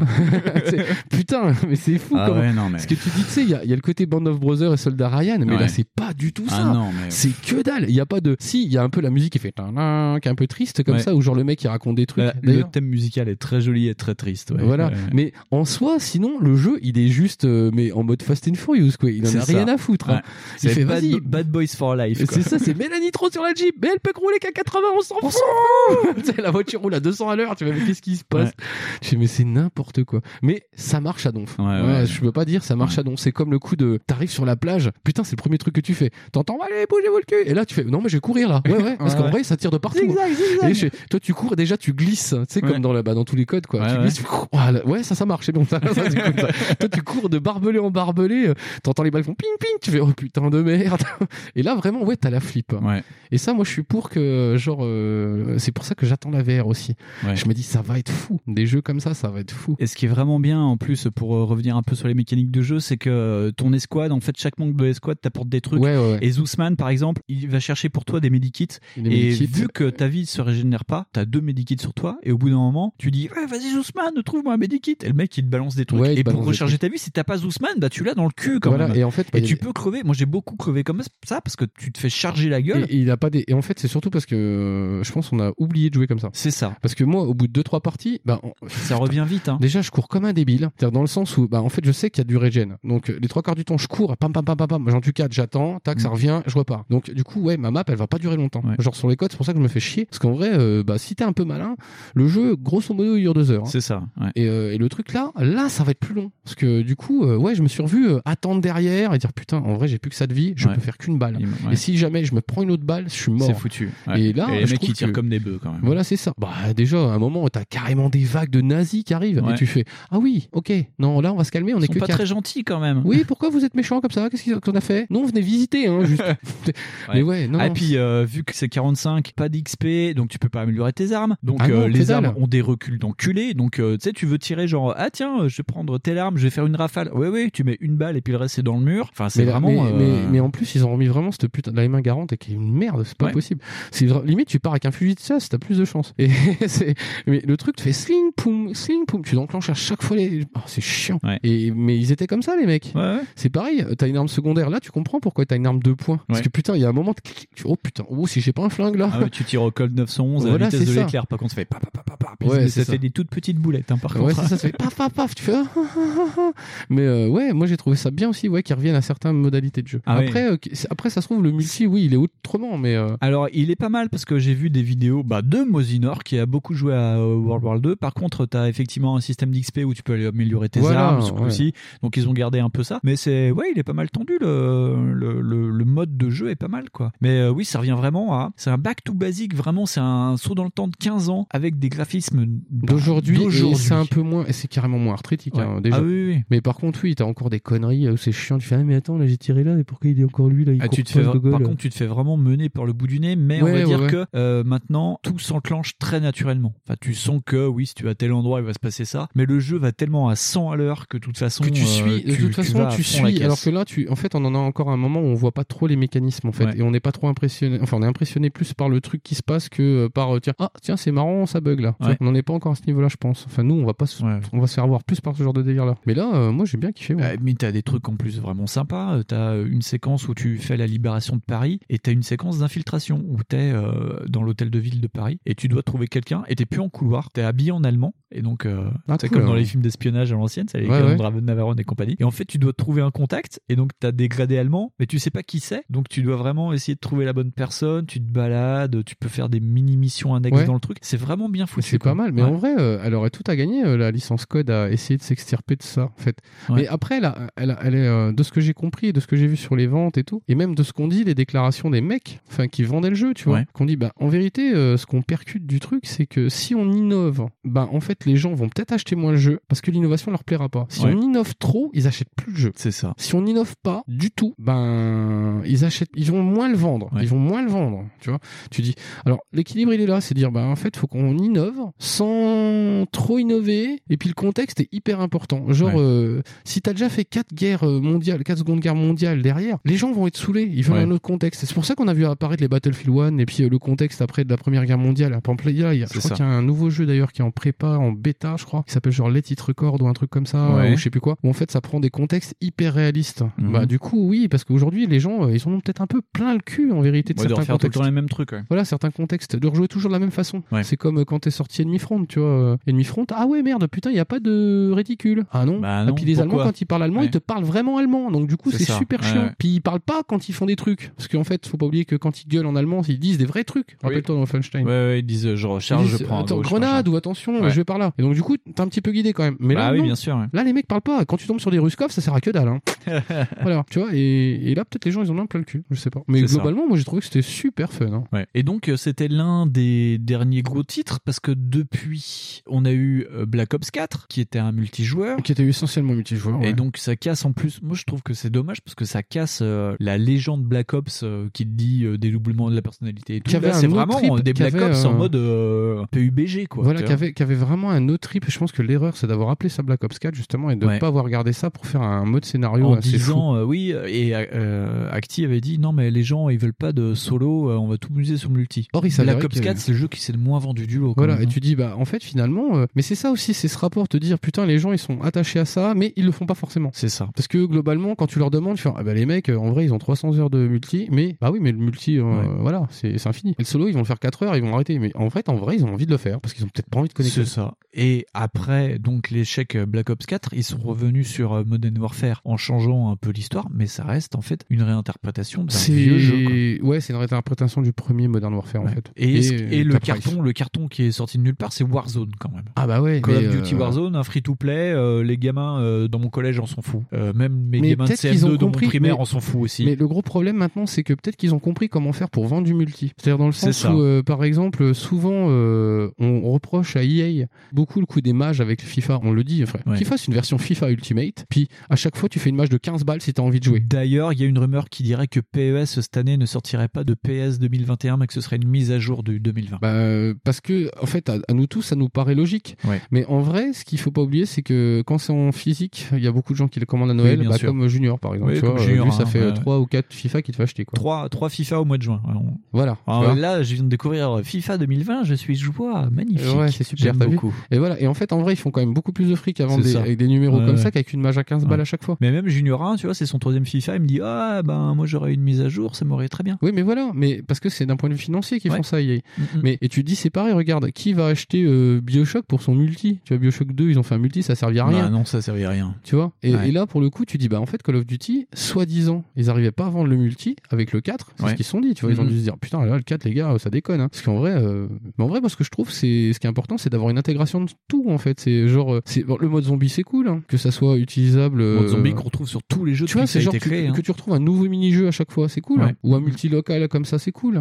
Que tu un mode multi pour jouer avec tes potes, c'est cool. Que tu un solo qui soit un peu solide, c'est sympa aussi. Parce qu'au départ, en fait, faut pas oublier que le basculement, il s'est fait de l'autre sens. Ouais. C'est-à-dire qu'au départ, euh, Call of Duty, c'était des jeux pas multi. Juste ça. turbo pas multi. C'est ça. ouais. Parce que je me rappelle comment c'était le multi sur PS2, c'était à peu près inexistant. Il fallait acheter un BBS à l'arrière du cul du truc et ça marchait pas bien. hein, parce qu'il fallait payer à l'heure, le bordel. Ouais, bah ouais. Donc c'est Moi, Je sympa. suis en train de lire l'histoire de, de Halo. euh, Quand Halo a débarqué, euh, ils ont dit du multi sur console, du FPS multi sur console. Mais ça a C'était- pas Halo, ça a, été un double, ça a été un double pari dégueulasse mais. Call of Duty était là avant. Et euh, Oui, ça, oui, oui, ça venait pas à l'idée de se dire Ah, on va se faire une LAN sur Voilà, Call of tu Duty. vois, c'est ça. Et c'est un peu dommage. En fait, peut-être que Call of Duty, c'est aussi peut-être une toute une intégration parce que maintenant, en fait, effectivement, on va peut-être voir disparaître le solo, tout bêtement, parce que ou euh, il y aura plusieurs multi, ou je sais pas comment ils vont faire, parce que là, Modern Warfare, euh, ce qui s'est passé, c'est que le mode solo, c'est Warzone. Non, le mode multi. Ouais, le pardon, Ouais, le mode mode multi, multi, euh, le mode ouais. multi de ce que j'ai pigé, c'est le mode euh, Warzone. Donc tu Alors, dis, il y a ah, ils ont mis un paquet de thunes en plus pour Ah oui, faire oui, oui. euh, le Modern Warfare. Parce que le jeu est pas dégueulasse du tout. Ah et non, ça- mais il y a fout des patchs. bécanes, Par hein. contre, il y a des patchs de 40 gigas tous mais les qu'est-ce deux que tu t'en jours, fous euh. Regarde, qu'est-ce que tu Non, t'en non, mais fous enfin, sur le, solo est patché tout le temps, tout le temps, tout le temps. Ah ouais Après, c'est super beau. hein. Faut. euh, Bah ouais, moi regardes des tiens, vidéos, il est magnifique, Petit, petit, petit truc rigolo sur tous les Call of Duty là, on a eu des patchs d'enculés. hein. Ah ouais non mais moi j'ai Euh, j'ai passé des heures en fait ce qui était rigolo c'est que à chaque fois que je finissais un Call of c'était il était genre 23 heures tu vois il me restait tout le temps une missions à faire et je me disais bon j'installe le prochain jeu puis oh, au pire je la mission de commencement et tout. Non, non à chaque fois j'ai installé le jeu j'en avais pour une heure d'install quoi. Enfin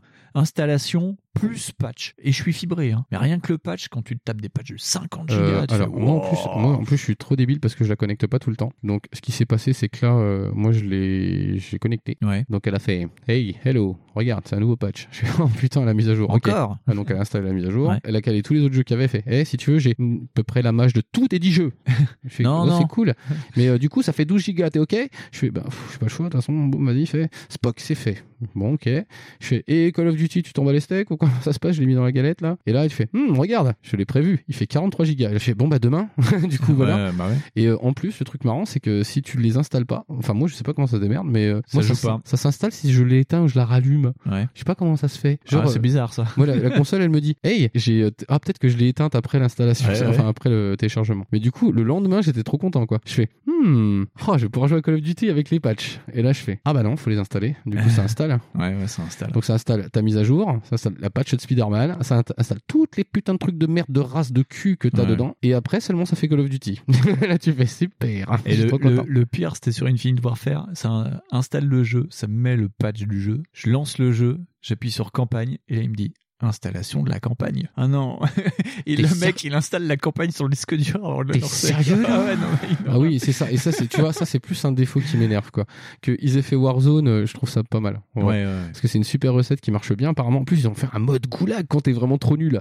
Ah, le genre- mode goulag, j'en ai parlé avec les enfants. Ouais, en C'est- gros, c'est euh, top. si tu te fais tuer, ouais, et euh, pour que c'est un revenir- battle royale, pour revenir, en fait, les, les deux zone. derniers tués, en fait, ils s'affrontent dans le goulag. Et, c'est celui qui survit qui ressaute sur la drop zone. Sinon, il l'attend. C'est ça. Et très ah, c'est excellent en Ouais. fait. Les mecs ont même trouvé un moyen d'avoir une mécanique sur l'attente. Ouais. Et c'est génial. Il y a plein de trucs comme ça cool. Donc, euh, ben, on espère euh, que le prochain Call of soit un peu surprenant. Il parlait peut-être que le prochain Call of Duty, et c'est pour ça que j'en ai parlé en intro, que ce serait Black Ops Vietnam qui sortirait. Ah, et ça serait pas si étonnant parce que du coup, ils ont quand même un peu bossé dessus. Et, donc ce serait période qu'ils ont pas un trop fait. reboot de Black Ops, mais qui se passerait pendant la guerre du Vietnam. Donc Ouais, ça mélangerait plus plusieurs tard, trucs. euh, voilà. ouais. ouais. À voir. EA n'a toujours pas fait d'annonce pour un nouveau Call of. Non. Ils mettent ça au compte-goutte là, l'annonce d'aujourd'hui où on enregistre. Euh, C'est UFC 4, tu vois. Et Euh, donc euh, là, on là, là, maintenant? Ouais, ouais, là aujourd'hui. Ils ont UFC. annoncé UFC 4. UFC 4. Voilà. Genre que choisir 4, ça sert à rien quoi. C'est ça. Bon, euh, non, en fait, en vrai, euh, j'ai compris. Hâte de voir, hâte Voilà. de voir ce Donc, que. wait and see. Wait and see. Donc, on souhaite euh, ben, bien du courage à Raven Software, apparemment, qui essaye de prendre le pouvoir. Et on attend de voir Sledgehammer, ce qu'ils vont devenir, parce que apparemment, il y a une partie de, de l'équipe qui est partie. J'ai oublié le nom du studio, du nouveau studio.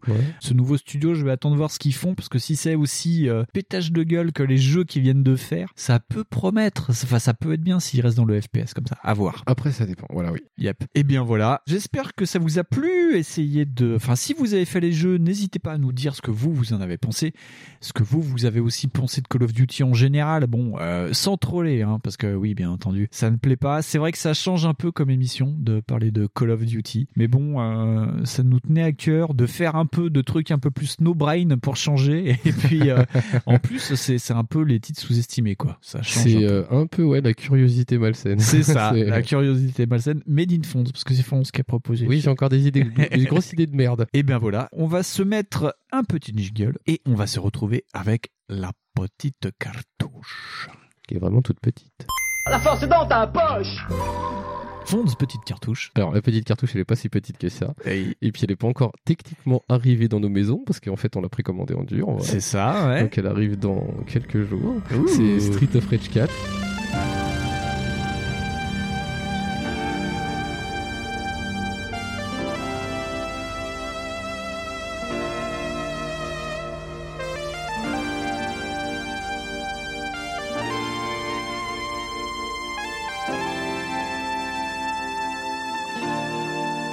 Qu'on a acheté le jour de la sortie. ouais, c'est le jeu de One de ses 5 ans. Voilà, c'est ça. Bah, 22 balles, on risque pas grand chose. Donc, bah, euh, comment dire autre chose que jouez-y Je sais pas. Donc, Street of Rage 4 pour euh, bah, les gens qui ont loupé les trois autres, bah, c'est euh, c'est un beat'em all. Donc, mais à l'ancienne, c'est-à-dire qu'en fait, on avance comme dans Double Dragon. Donc, vous êtes sur un, deux, deux, trois plans, comme ça, et vous avancez, puis vous tapez des gens qui vous ont fait du mal. Donc, ça. euh, parce que genre ils vont piquer les courgettes. Euh, un peu- mais d'ailleurs, c'est un peu l'histoire du jeu. Oui, c'est un peu Axel. Blaze, il s'est fait piquer ses courgettes. Et voilà, et puis il Putain, c'est la merde. Franchement, euh, voilà. Franchement, Donc, euh, Roger. non, mais du coup, il va chercher. Mais euh, du coup, c'est un. J'ai pris ça pour un énorme euh, bah, cri d'amour pour le, le 2, quoi. Parce qu'ils ont bien percuté, enfin, à mon sens, hein, ils ont bien percuté comment moderniser le truc parce que. Ils sont pas restés sur la recette du 2 euh, toute bête ou du 3. Ouais. Ils sont partis sur euh, avec plus de combos, euh, plus de tu sais tu peux plus combotiser et tout en l'air, Ouais. c'est trop classe.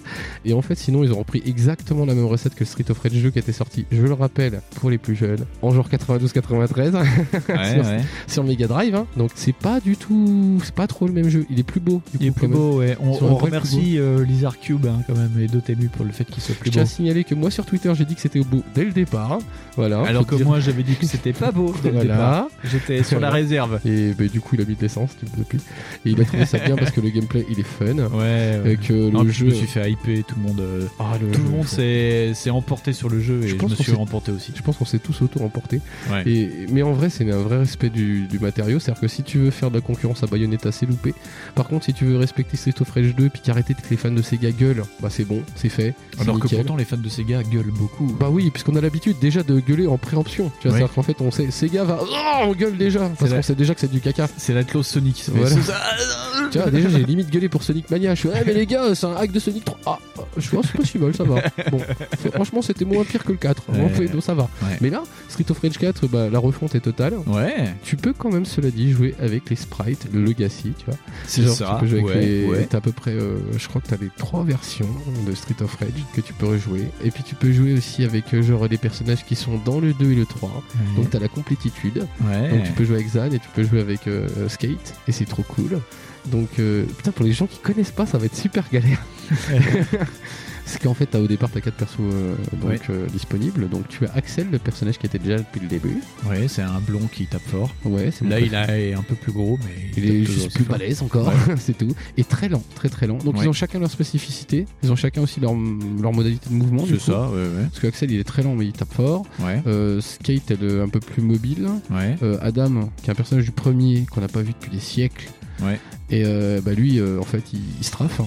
En fait, il fait un double, il fait un espèce de double de coup là. Ouais. Lloyd. Ouais. Lloyd c'est l'équivalent de, du gros balèze, euh, je sais plus son nom. Oui. Je prenais jamais. Mhm. Et qui est une espèce de mec gros, très très balèze, qui est un ancien maçon. Donc faites gaffe aux Portugais, vous voyez. Ils ont des gros bras cybernétiques. Et donc lui, bah, c'est évident, c'est la C'est force. très sympa le- ce personnage-là. Ouais. Bah, c'est un, de... un, c'est un personnage super simple à jouer, j'aime bien. Ouais. Bah, sinon, les autres, c'est des vieux personnages que vraiment, c'est vraiment pour les fans, quoi, qu'on jouait aux autres d'avant, donc c'est pas très intéressant d'en parler. Mais euh, ouais, le jeu, il est... moi, je le trouve hyper moderne dans la recette, comme ils l'ont pris. Il est beaucoup plus réussi que Mazar Blitz, et moi, je suis désolé. Ah oui, Je suis oui, oui. vraiment, On-. Non, mais on va pas revenir sur Measure Chablis parce que, parce que Parce quand que tu la- compares les deux derrière, La, c'est la hitbox me fait moins chier, alors que malgré le fait qu'elle soit vraiment méchante, hein, la hitbox, Ouais, ouais. et que tout le jeu est très méchant avec moi, surtout en mode difficile. Mais le jeu est pas trop long, pas trop court. C'est peut-être le boss à la fin qui est un petit peu relou. Il faut vraiment piger comment il marche. Parce que c'est un double boss. Voilà, euh, c'est ouais. ça. Mm. L'idée, elle est marrante en plus d'avoir euh, fait ce boss-là euh, par rapport à Monsieur X. Ouais. Tu sens que c'est un peu français, tu vois, genre ça, c'est une blague de français, ça. Monsieur Y. Monsieur ça, c'est une blague de ça, français, ça, tu le sens. Ouais, c'est Monsieur X et les jumeaux Y. Voilà, c'est ça. Il y a plein de easter eggs de fous pour refaire des niveaux Oui. de, de fous, mais de malades que j'avais pas vu au départ, moi. Pour moi, c'est une rejouabilité de malade parce que je, bah, déjà le 2 pour moi est d'une rejouabilité de fou. Ouais. Celui-là, euh, c'est pire parce qu'en plus, ils ont caché des trucs que je connais pas dans le jeu, donc ça va être compliqué de pas y rejouer. C'est encore installé sur ma Switch. Oh bah oui, non, mais ça c'est un Voilà, jeu qui se sera- désinstalle ça pas. sera ouais. pas désinstallé. On n'a pas testé les modes versus, on n'a pas testé les modes de machin. Alors moi j'ai testé, euh, j'ai fait découvrir à Junior 1 le, le mode deux joueurs et donc bah on s'est fait le jeu tous les deux hein, en mode deux joueurs. Donc euh, lui il a découvert euh, Street of Rage comme ça. Lui pour lui il a trouvé que c'était complètement éclaté au sol comme dit la jeunesse. Non mais parce que tu chopes des gens, tu, tu leur mets des coups de genoux dans le pif euh, et euh, les les boss euh, tu les il y a- un boss qui euh, écrase un bateau euh, Et ça lui va un pas quai. Si si il adore ça. Ah, ouais. Bon il a pas trop compris le, le délire sur euh, le, le boss où c'est une maîtresse euh, SM avec son fouet. Ah, mais ça, il fera comme moi, il tape-moi. comprendra dans 10 Voilà, ans. c'est ça, ouais. Non, non, mais euh, on, en- on a bien, on a bien déliré. Le boss de fin, il était fou. euh, et en plus, j'essayais de, de faire le gentil papa, genre, tu vois la vie du boss, tu vois Ouais. qu'il reste un petit pixel, tu te recules pour qu'il puisse mettre le dernier coup, mais tu sais, genre, genre, oh, j'ai pas vu, oh mon dieu, il restait Ah, un coup. trop fort, ah, t'es trop fort, Lidioc. Oh, mais yo, quand même, bien joué, hein, quand même. Ouais, ouais, pas laisser, ouais. mais ouais, je trouve que c'est une super hommage plus qu'un jeu en vérité. Parce que. Moi, je suis pas objectif. Je suis pas. J'adore ce genre de, de jeux de combat. Enfin, les, les jeux de combat progressifs comme ça. Même euh, les Kunio Kun, je trouve que c'est encore assez jouable en vrai. Ouais. J'ai encore un double dragon sur la Game Boy et je trouve ça cool. Donc j'ai déjà des problèmes avec ça. Ah. Je trouve que c'est euh, c'est comme si j'avais laissé Street of Rage 2 dans ma Mega Drive et que je suis revenu euh, genre euh, bah, 30 ans plus tard. Et c'est comme ça qu'il est. C'est ça, vois. Genre ouais. j'ai cette grosse impression là. En plus, euh, en vrai, non, j'ai recomparé avec le 2, le 2X, c'est quel remake. Ouais. En vrai, c'est fou. En vrai, pour, pour un jeu qui se vend aujourd'hui, c'est fou. C'est pas des fans, c'est des mecs qui ont vendu le jeu quoi. La musique, euh, c'est sympa. La musique, ça va, euh, la ouais. musique ça va méchamment. Euh, je crois que j'ai téléchargé l'OST sur mon truc de stream, mais euh, parce qu'elle est sympa aussi. Puis euh, la musique, c'est quand même des rivières. Cherchez le nom de, de C'est des ça. personnes, c'est Olivier Desrivières qui est dessus. euh, Puis il y a Yuzo Koshiro qui est revenu, enfin le, le compositeur de base qui revient. Il a fait quelque chose. Olivier Desrivières qui, euh, qui, qui a sa essayé patte. de voilà qui a essayé de refaire des trucs à la C'est ça. machin et À du coup Et euh, ça passe très, très et ça bien, passe quand super même. bien parce que moi il y a des trucs j'ai cru que c'était euh, que c'était pas lui Oui, oui, oui. donc tu vois ça passe super bien Non mais c'est Euh, l'un des grands compositeurs français de jeux vidéo de ces dix dernières années. Parce que quand il a commencé, euh, l'un de ses premiers gros jeux en tant que compositeur, c'était Remember Me. Euh, rien que sur Remember Me, le boulot qu'il avait fait. ah bah c'était était fou en plus que la musique était dingue Ouais. c'était évolutif C'était une musique évolutive, il avait mis en place un logiciel pour que la musique évolue par rapport au combat. Non, je non, crois qu'il avait vraiment pas fait ça sur un autre jeu qui s'appelle Get Event aussi Ah peut-être. je me demande s'il a pas fait ça sur Get Event et apparemment faut le tester rien que pour la musique parce qu'apparemment jeu est pas fifou mais euh, et le mec est même dégoûté apparemment de dire putain personne n'y a joué parce qu'il n'y a personne dans la musique. Mais c'est vrai moi aussi je serais dégoûté. Enfin bref euh, pour les vieux si vous avez joué à Street of Rage 2 Final Fight et que vous avez super kiffé Franchement, on voit et aujourd'hui on constate que Final Fight a définitivement perdu, hein, c'est Ouais. clair. Je pense que c'est clair, il n'y avait pas besoin d'en rajouter. Pour les plus jeunes, essayez avec papa par exemple. Ouais, c'est ça. Comme dit papa, c'est éclaté au sol, mais franchement c'est fun. Non, non, c'est mais putain, on s'éclate trop, enfin, c'est trop, trop c'est- génial. C'est hyper intuitif, c'est beaucoup plus rapide à prendre en main qu'un Bayonetta ou je sais pas quoi. Et ce qui est rigolo, c'est que euh, quand Junior était petit, euh, on jouait euh, à Shinobi. On avait un Ouais. bar rétro à Dijon, euh, feu le checkpoint qui a fermé. Oui. Et voilà, bisous euh, si vous nous écoutez. Et au checkpoint, tu pouvais jouer à Shinobi. Ouais. Et avec Junior, il était tout petit, on jouait à Shinobi et tout. Et dans un des niveaux de Street of Rage euh, 4, t'as un tag avec euh, Joe Musashi dessus. Et on s'est arrêté, on a fait Shinobi, Mais oui, mais il y a plein, il y a plein de trucs cool comme ça. C'est visuel, c'est, euh, tu vois des trucs, tu fais, oh putain, ils ont mis ça et tout, ça Ouais. pète.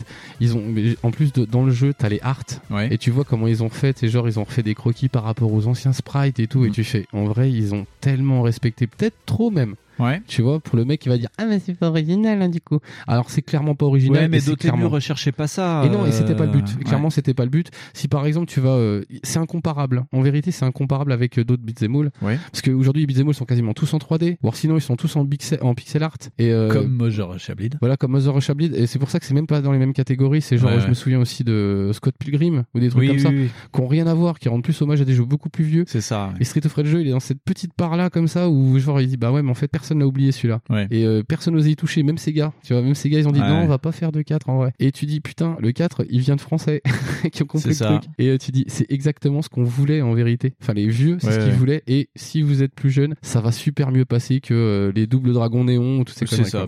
Voilà. Et tu vois, ce qui est rigolo, c'est que Junior 1 en ce moment, son jeu de chevet, enfin l'un de ses jeux de chevet, c'est Dragon Ball Fighter Z, donc il est quand même dans la dans la tatane explosif. Et ça, ça l'a complètement mais pris à revers. Et il est, il était vraiment bien fan en petit monsieur qui se met à la tatane. Tu vois, Ouais, c'est- pas mal. ah, ouais, c'est vrai ouais. que monsieur se met à la tatane sur des ça. Fighters. Et ce qui est rigolo, c'est qu'en plus, nous, on l'a joué vraiment là, en old school, parce que vu que pour ma Switch, j'ai pas de manette, on jouait au Joy-Con, donc avec le minimum de boutons. Ouais, ouais. Et, Et tu dis, et je lui disais, ah tu, tu vois, quand, quand j'étais petit, papa, il jouait avec des consoles, euh, Il des manettes, il y avait vraiment pas beaucoup de boutons de merde. C'était vraiment la merde quand même. Alors les Joy-Con quand ils jouent sans le truc c'est relou. En plus, il faut vraiment avoir des petites, mains. ça dépanne au bout de 10 minutes, t'es mort déjà. Ouais, ouais. Tu fais trois chiffres de manette. en vrai. C'est Putain, ça. c'est chiant. Non, non, mais ouais, il a bien kiffé. Essayer ça avec les, les plus jeunes, euh, c'est Ouais, pas rétrograde. euh, non, c'est pas rétrograde, justement. Je pense que c'est un bon truc pour rentrer dedans. Et c'est dispo sur à peu près tout. J'y pense, mais en fait, je suis tout fou parce qu'on va voir la version bare knuckle en plus. on va voir la version euh, jaquette japonaise. hein, Ouais. Parce que quitte à avoir une version chère, autant avoir une version jolie. c'est ça, c'est ça. Je crois qu'elle est réversible en plus. Mais euh, je suis pas sûr. Nous, ce qui nous manque, c'est le bandana, mais ça sert à rien. Je m'en bats les couilles. euh, moi, pareil. Oui, parce qu'en fait, il y a eu un merdier pas possible sur les, sur Ouais, les, alors les pas, bravo par contre Dotemu sur ça, hein. c'était pas gagné. hein, Bah, apparemment, c'est pas de leur faute. Ah ouais, mais là c'était sacrément le entre- bordel. Ouais, non, mais c'est Limited Run qui a communiqué, qui a flingué en premier, qui a dit Ouais. Ah, là, on a les éditions limitées. Moi, je regarde, je fais Ok, l'édition limitée coûte une blinde. Je fais, et en plus, oui, bon, une statuette, c'est bien, mais bon, non. Euh, J'en voulais une jolie, mais avec une OST ou un truc comme ça. Ouais, Mais ouais. euh, là, je sais même pas si on a une OST, en vérité. Je sais pas, l'OST, euh, Je sais qu'on n'a pas la, l'artbook. la musique est sortie à part aussi, Ouais, tu peux je sais que je crois qu'on n'a pas le Je crois que nous pourrons négocier avec certains amis pour voir si on peut Oui, pas avoir un artbook. peut-être, Parce oui. je crois que Just for Games ils le font. Parce qu'il y a eu des packs Just for Games, mais comme les gens de McDonald's m'ont pas répondu pour mon ticket de réduction soi-disant périmé du cul, Ah. et ben du coup j'ai pas pu le précommander chez vous. Et ben vous avez perdu 50 balles. Je m'en Ouais, fous. c'est dommage, raté. Voilà. Donc du coup ça vient du Japon. Et peut-être que ça vient pas Ah, du mais rien que pour avoir marqué Bernocle. Hein. Bim. Bon, bim. Et elles seront jolies nos boîtes. C'est ça. Basta, on s'en fout. Et on les ouvrira même pas. on va jouer sur nos ça. exemplaires des maths. Vraiment des gros cons.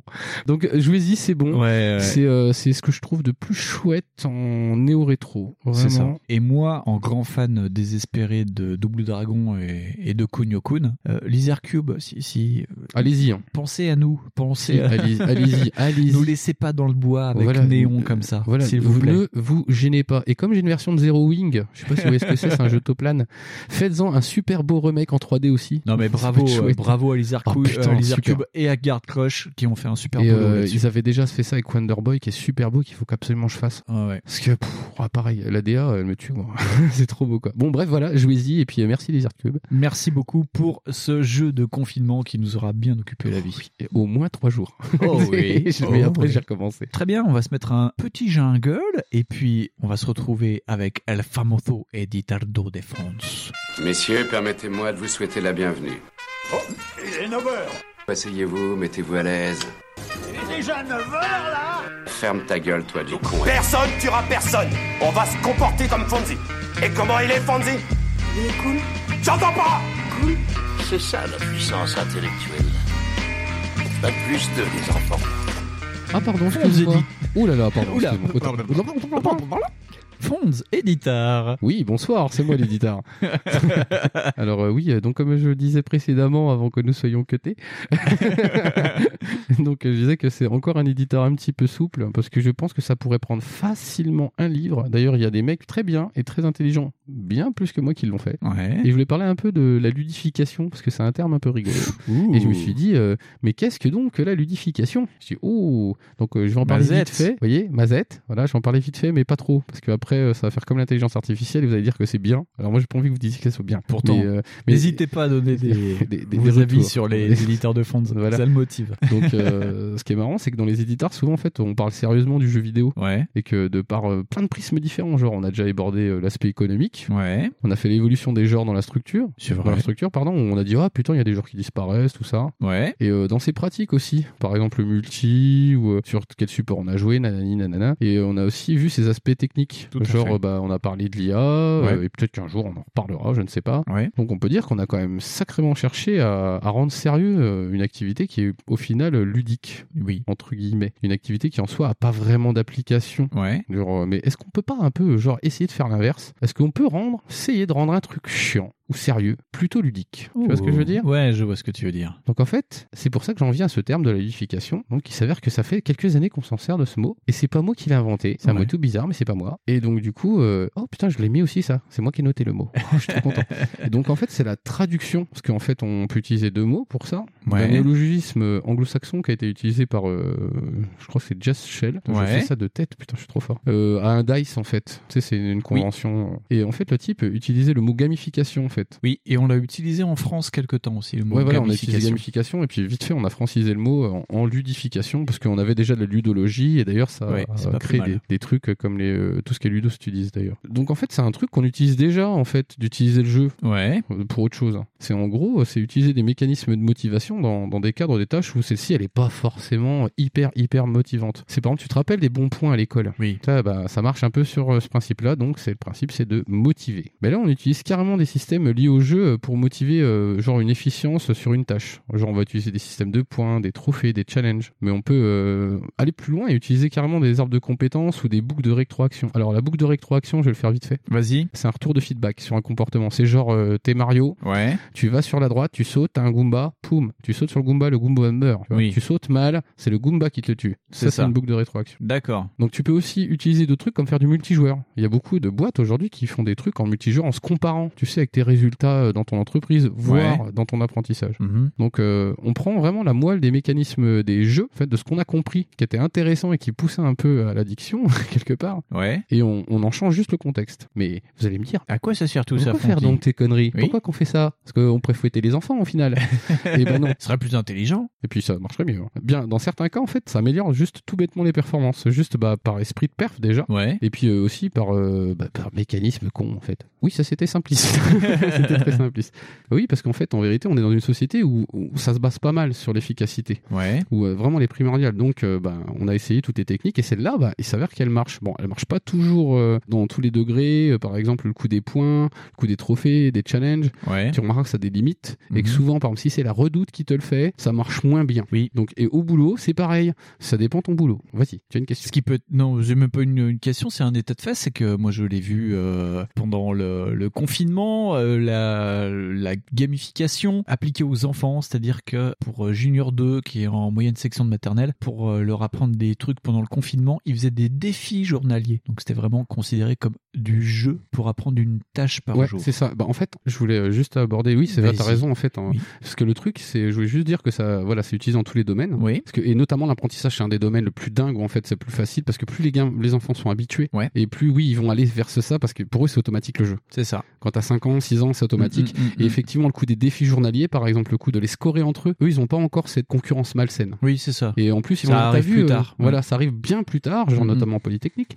Et- mais en fait, c'est utilisé dans plein de trucs. Et j'ai découvert un truc très rigolo, c'est que c'est pas que l'apprentissage, le management. C'est euh, même pas dans le boulot seulement. Tu sais, dans le cadre du travail normal, par exemple, tu sais, faire des trucs en performance. Non, Ouais. c'est aussi sur le recyclage. J'ai découvert qu'en fait, il y avait des mecs, ils avaient. C'est pour ça qu'il y a des couleurs, en fait. Ouais. Donc, euh, tu vois, genre une activité chiante comme ça. Ta poubelle genre jaune. Déposer du verre, c'est quand même le truc le plus chiant de toute la galaxie ever, quoi. C'est ça. Et ben en fait, les couleurs, c'est pour ça. En fait, Ah. les mecs, ils ont dit, on, tu te rappelles qu'on a tous galéré, fait, mais le jaune et le vert, c'est quoi?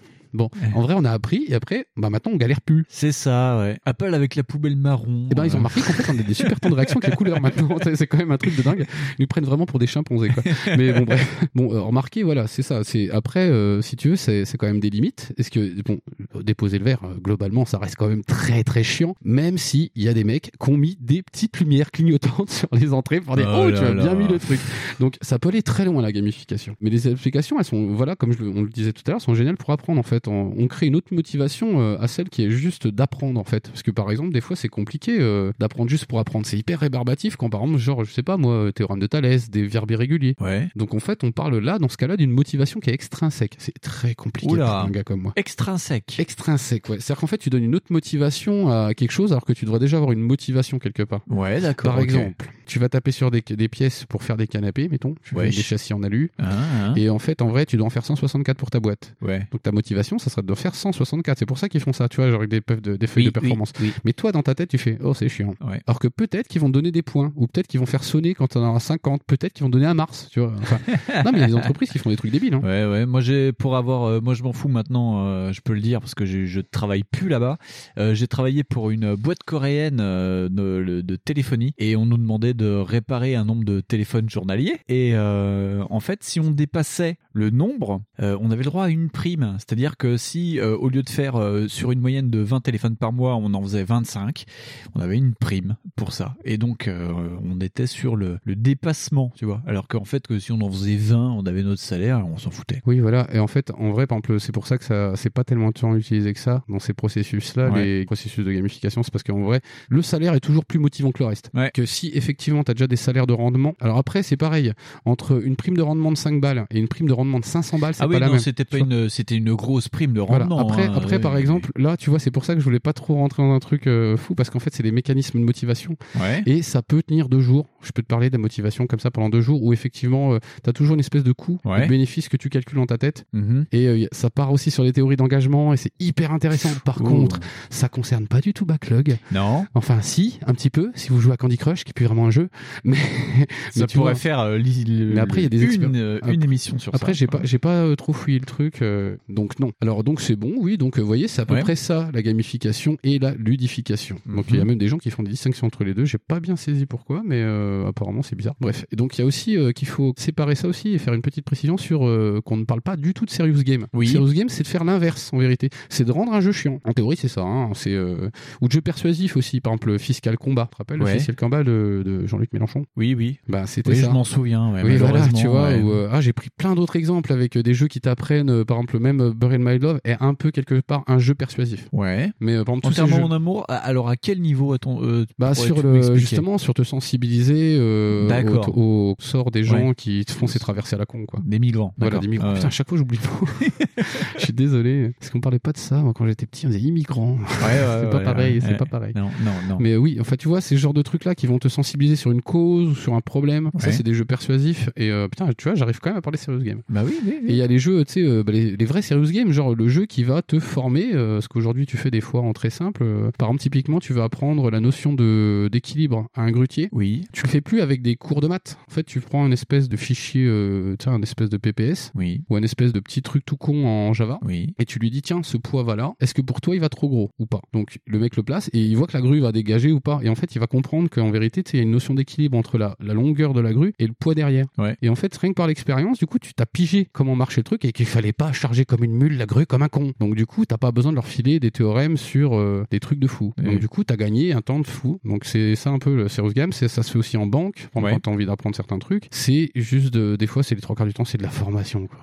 C'est pour que ça soit un peu moins chiant. Mais vous allez me dire, mais, mais dis donc, Fonds, t'es gentil que tes conneries là. Et tu gueules pas un peu trop, là. Et ben, je dis, bah non, en fait, là, une fois, pour une fois, je trouve que la ludification, j'ai lu deux, trois trucs dessus, et ben, c'est cool. Ouais. Globalement, c'est sympa. Je trouve ça génial d'apprendre en s'amusant. mais pas comme a dit Bou quand c'était relou. Et, euh, Ah, ouais. et maintenant, en fait, en vrai, on peut faire ça à tout. Et je trouve ça assez fort. En vrai, euh, il y j'ai même vu qu'il y avait un jeu qui s'appelait, je crois que c'est War, je sais plus quoi, War Game. Où en fait, qui est un espèce de jeu où tu vas faire tes tâches ménagères et tu auras des, euh, des scores. Et c'est des jeux de famille. En vrai, tu t'installes ça sur la tablette. Et genre, le petit Kevin a rangé sa chambre. Et pim, ça lui fait tant de points. Le petit Kevin a fait ses devoirs. Pim. Donc après, il faut aussi s'impliquer et tout le bordel, évidemment, Ouais, comme dans sûr, tout. Quoi. ouais, ouais. Mais dans tous les jeux, même un jeu où il y a aucune espèce d'application, tu dois t'impliquer, sinon tu Ouais. deviens un gros nul comme moi. et euh, ah bah si, il faut me voir jouer à Fallout. Mais c'est impressionnant. Mais voilà, et globalement, je trouve que c'est super sympa, tu vois, de, de résumer à des trucs comme ça et de t'apprendre des, des procédés qui peuvent être très complexes avec des trucs hyper simples en vérité. Donc là où c'est plus hypocrite, c'est essayer de le mettre, euh, de croire que ça va marcher pour tout et de croire que c'est une science euh, géniale euh, qui va tout le temps marcher pour tout parce qu'il y a toujours le truc, il y a toujours la motivation derrière au final, parce que tu peux pas faire ça en mode dilettante, tu vois. Ouais. Mais sinon, bah moi, globalement, je trouve ça cool. Et puis, bon, il y a un autre truc, hein, c'est que déposer du verre, ça reste toujours aussi chiant. Eh bien, merci Fonds pour cet éditeur. Qui était un peu puré. non, non, très intéressant comme d'habitude. j'aimerais beaucoup que ça soit un peu plus long. Le problème, c'est que je m'attaque toujours à des trucs super chiants à, à simplifier. Je peux pas simplifier des trucs. Il faudrait voir à faire un format un peu plus long juste sur ça. On en reparlera. Euh, je pense qu'il y a peut-être des idées à diguer sur ça. Comme disent la Startup Nation. Ouais, je vais appeler Manu pour voir a pas une idée.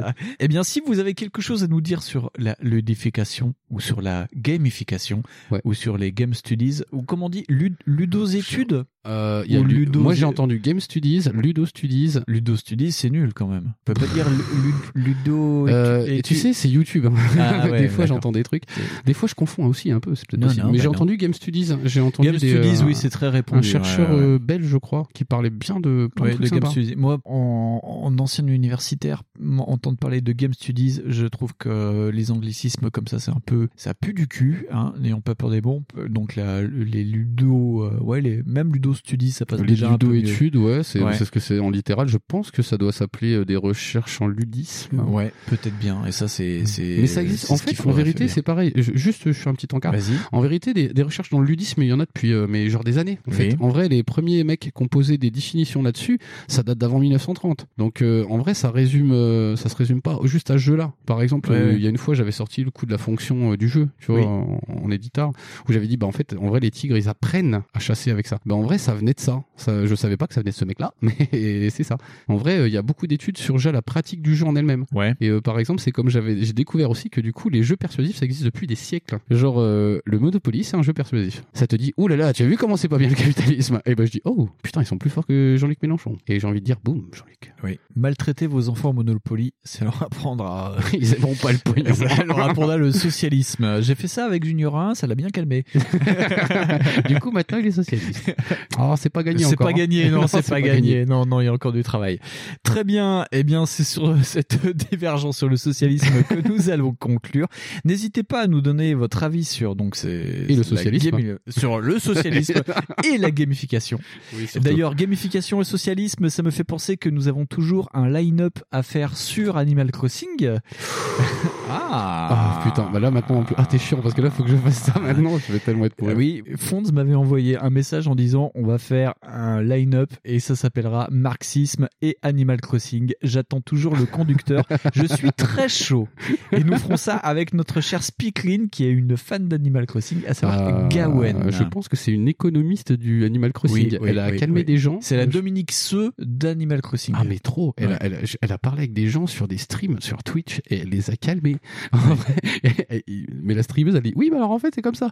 Ta Gawen elle arrive et fait non c'est pas comme ça, c'est plus ça. Alors on peut Puis dire ça. peut-être plus les noms des streameuses. On parle de Sushi, de B-Side Euh, Games. je crois que c'était Sushi. Voilà, on passe le Mais bonjour. je voulais pas dire calmer parce qu'elle est gentille Sushi. On passe le bonjour à toute l'équipe de B-Side Games, c'est-à-dire Oui. à Babar, à Sushi et à Yeti. Yeti, Yeti. Hein et puis, bah, si vous voulez venir euh, dans le line-up, faut venir à Dijon par contre, mais vous êtes les bienvenus. La vie de la moutarde. Bien, bien sûr.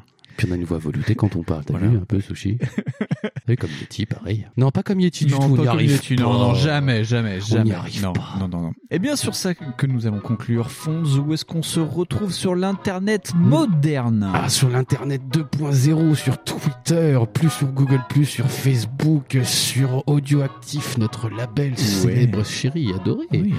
Euh, sur Spotify, mais c'est pas vraiment internet. Mais euh, c'est Deezer, mais c'est pas vraiment internet. Internet. Et euh, des fois, euh, c'est- on n'a pas un truc au chat aussi. Eh ben oui, sur Ocha, oui, c'est notre. On peut se retrouver sur Ocha directement ou pas? Pro- provider. Euh, de, demandez à Maxime Piquette si on peut se retrouver directement sur Ocha. Je- Mais genre en, en page 1. Ah, je genre- sais pas, Je intéressant. sais pas, Il je sais pas du tout. peut-être, non, je sais J'ai pas regardé depuis que j'ai mon ici. Euh, ouais, voilà, euh, Ocha, euh, Spotify, euh, Twitter, iTunes.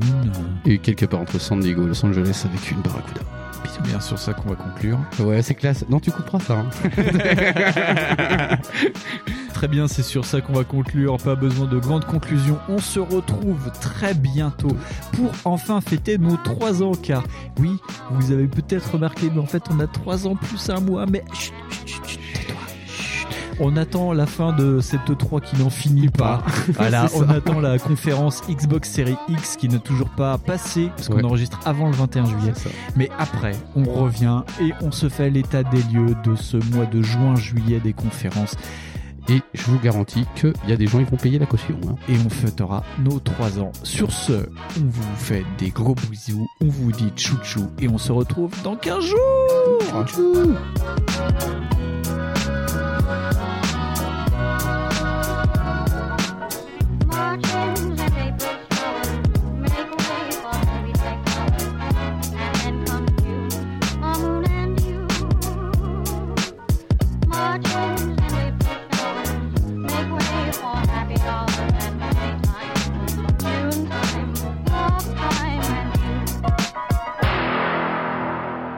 Les jeux vidéo sont en train de former à une autre culture toute une génération biberonnée à l'électronique.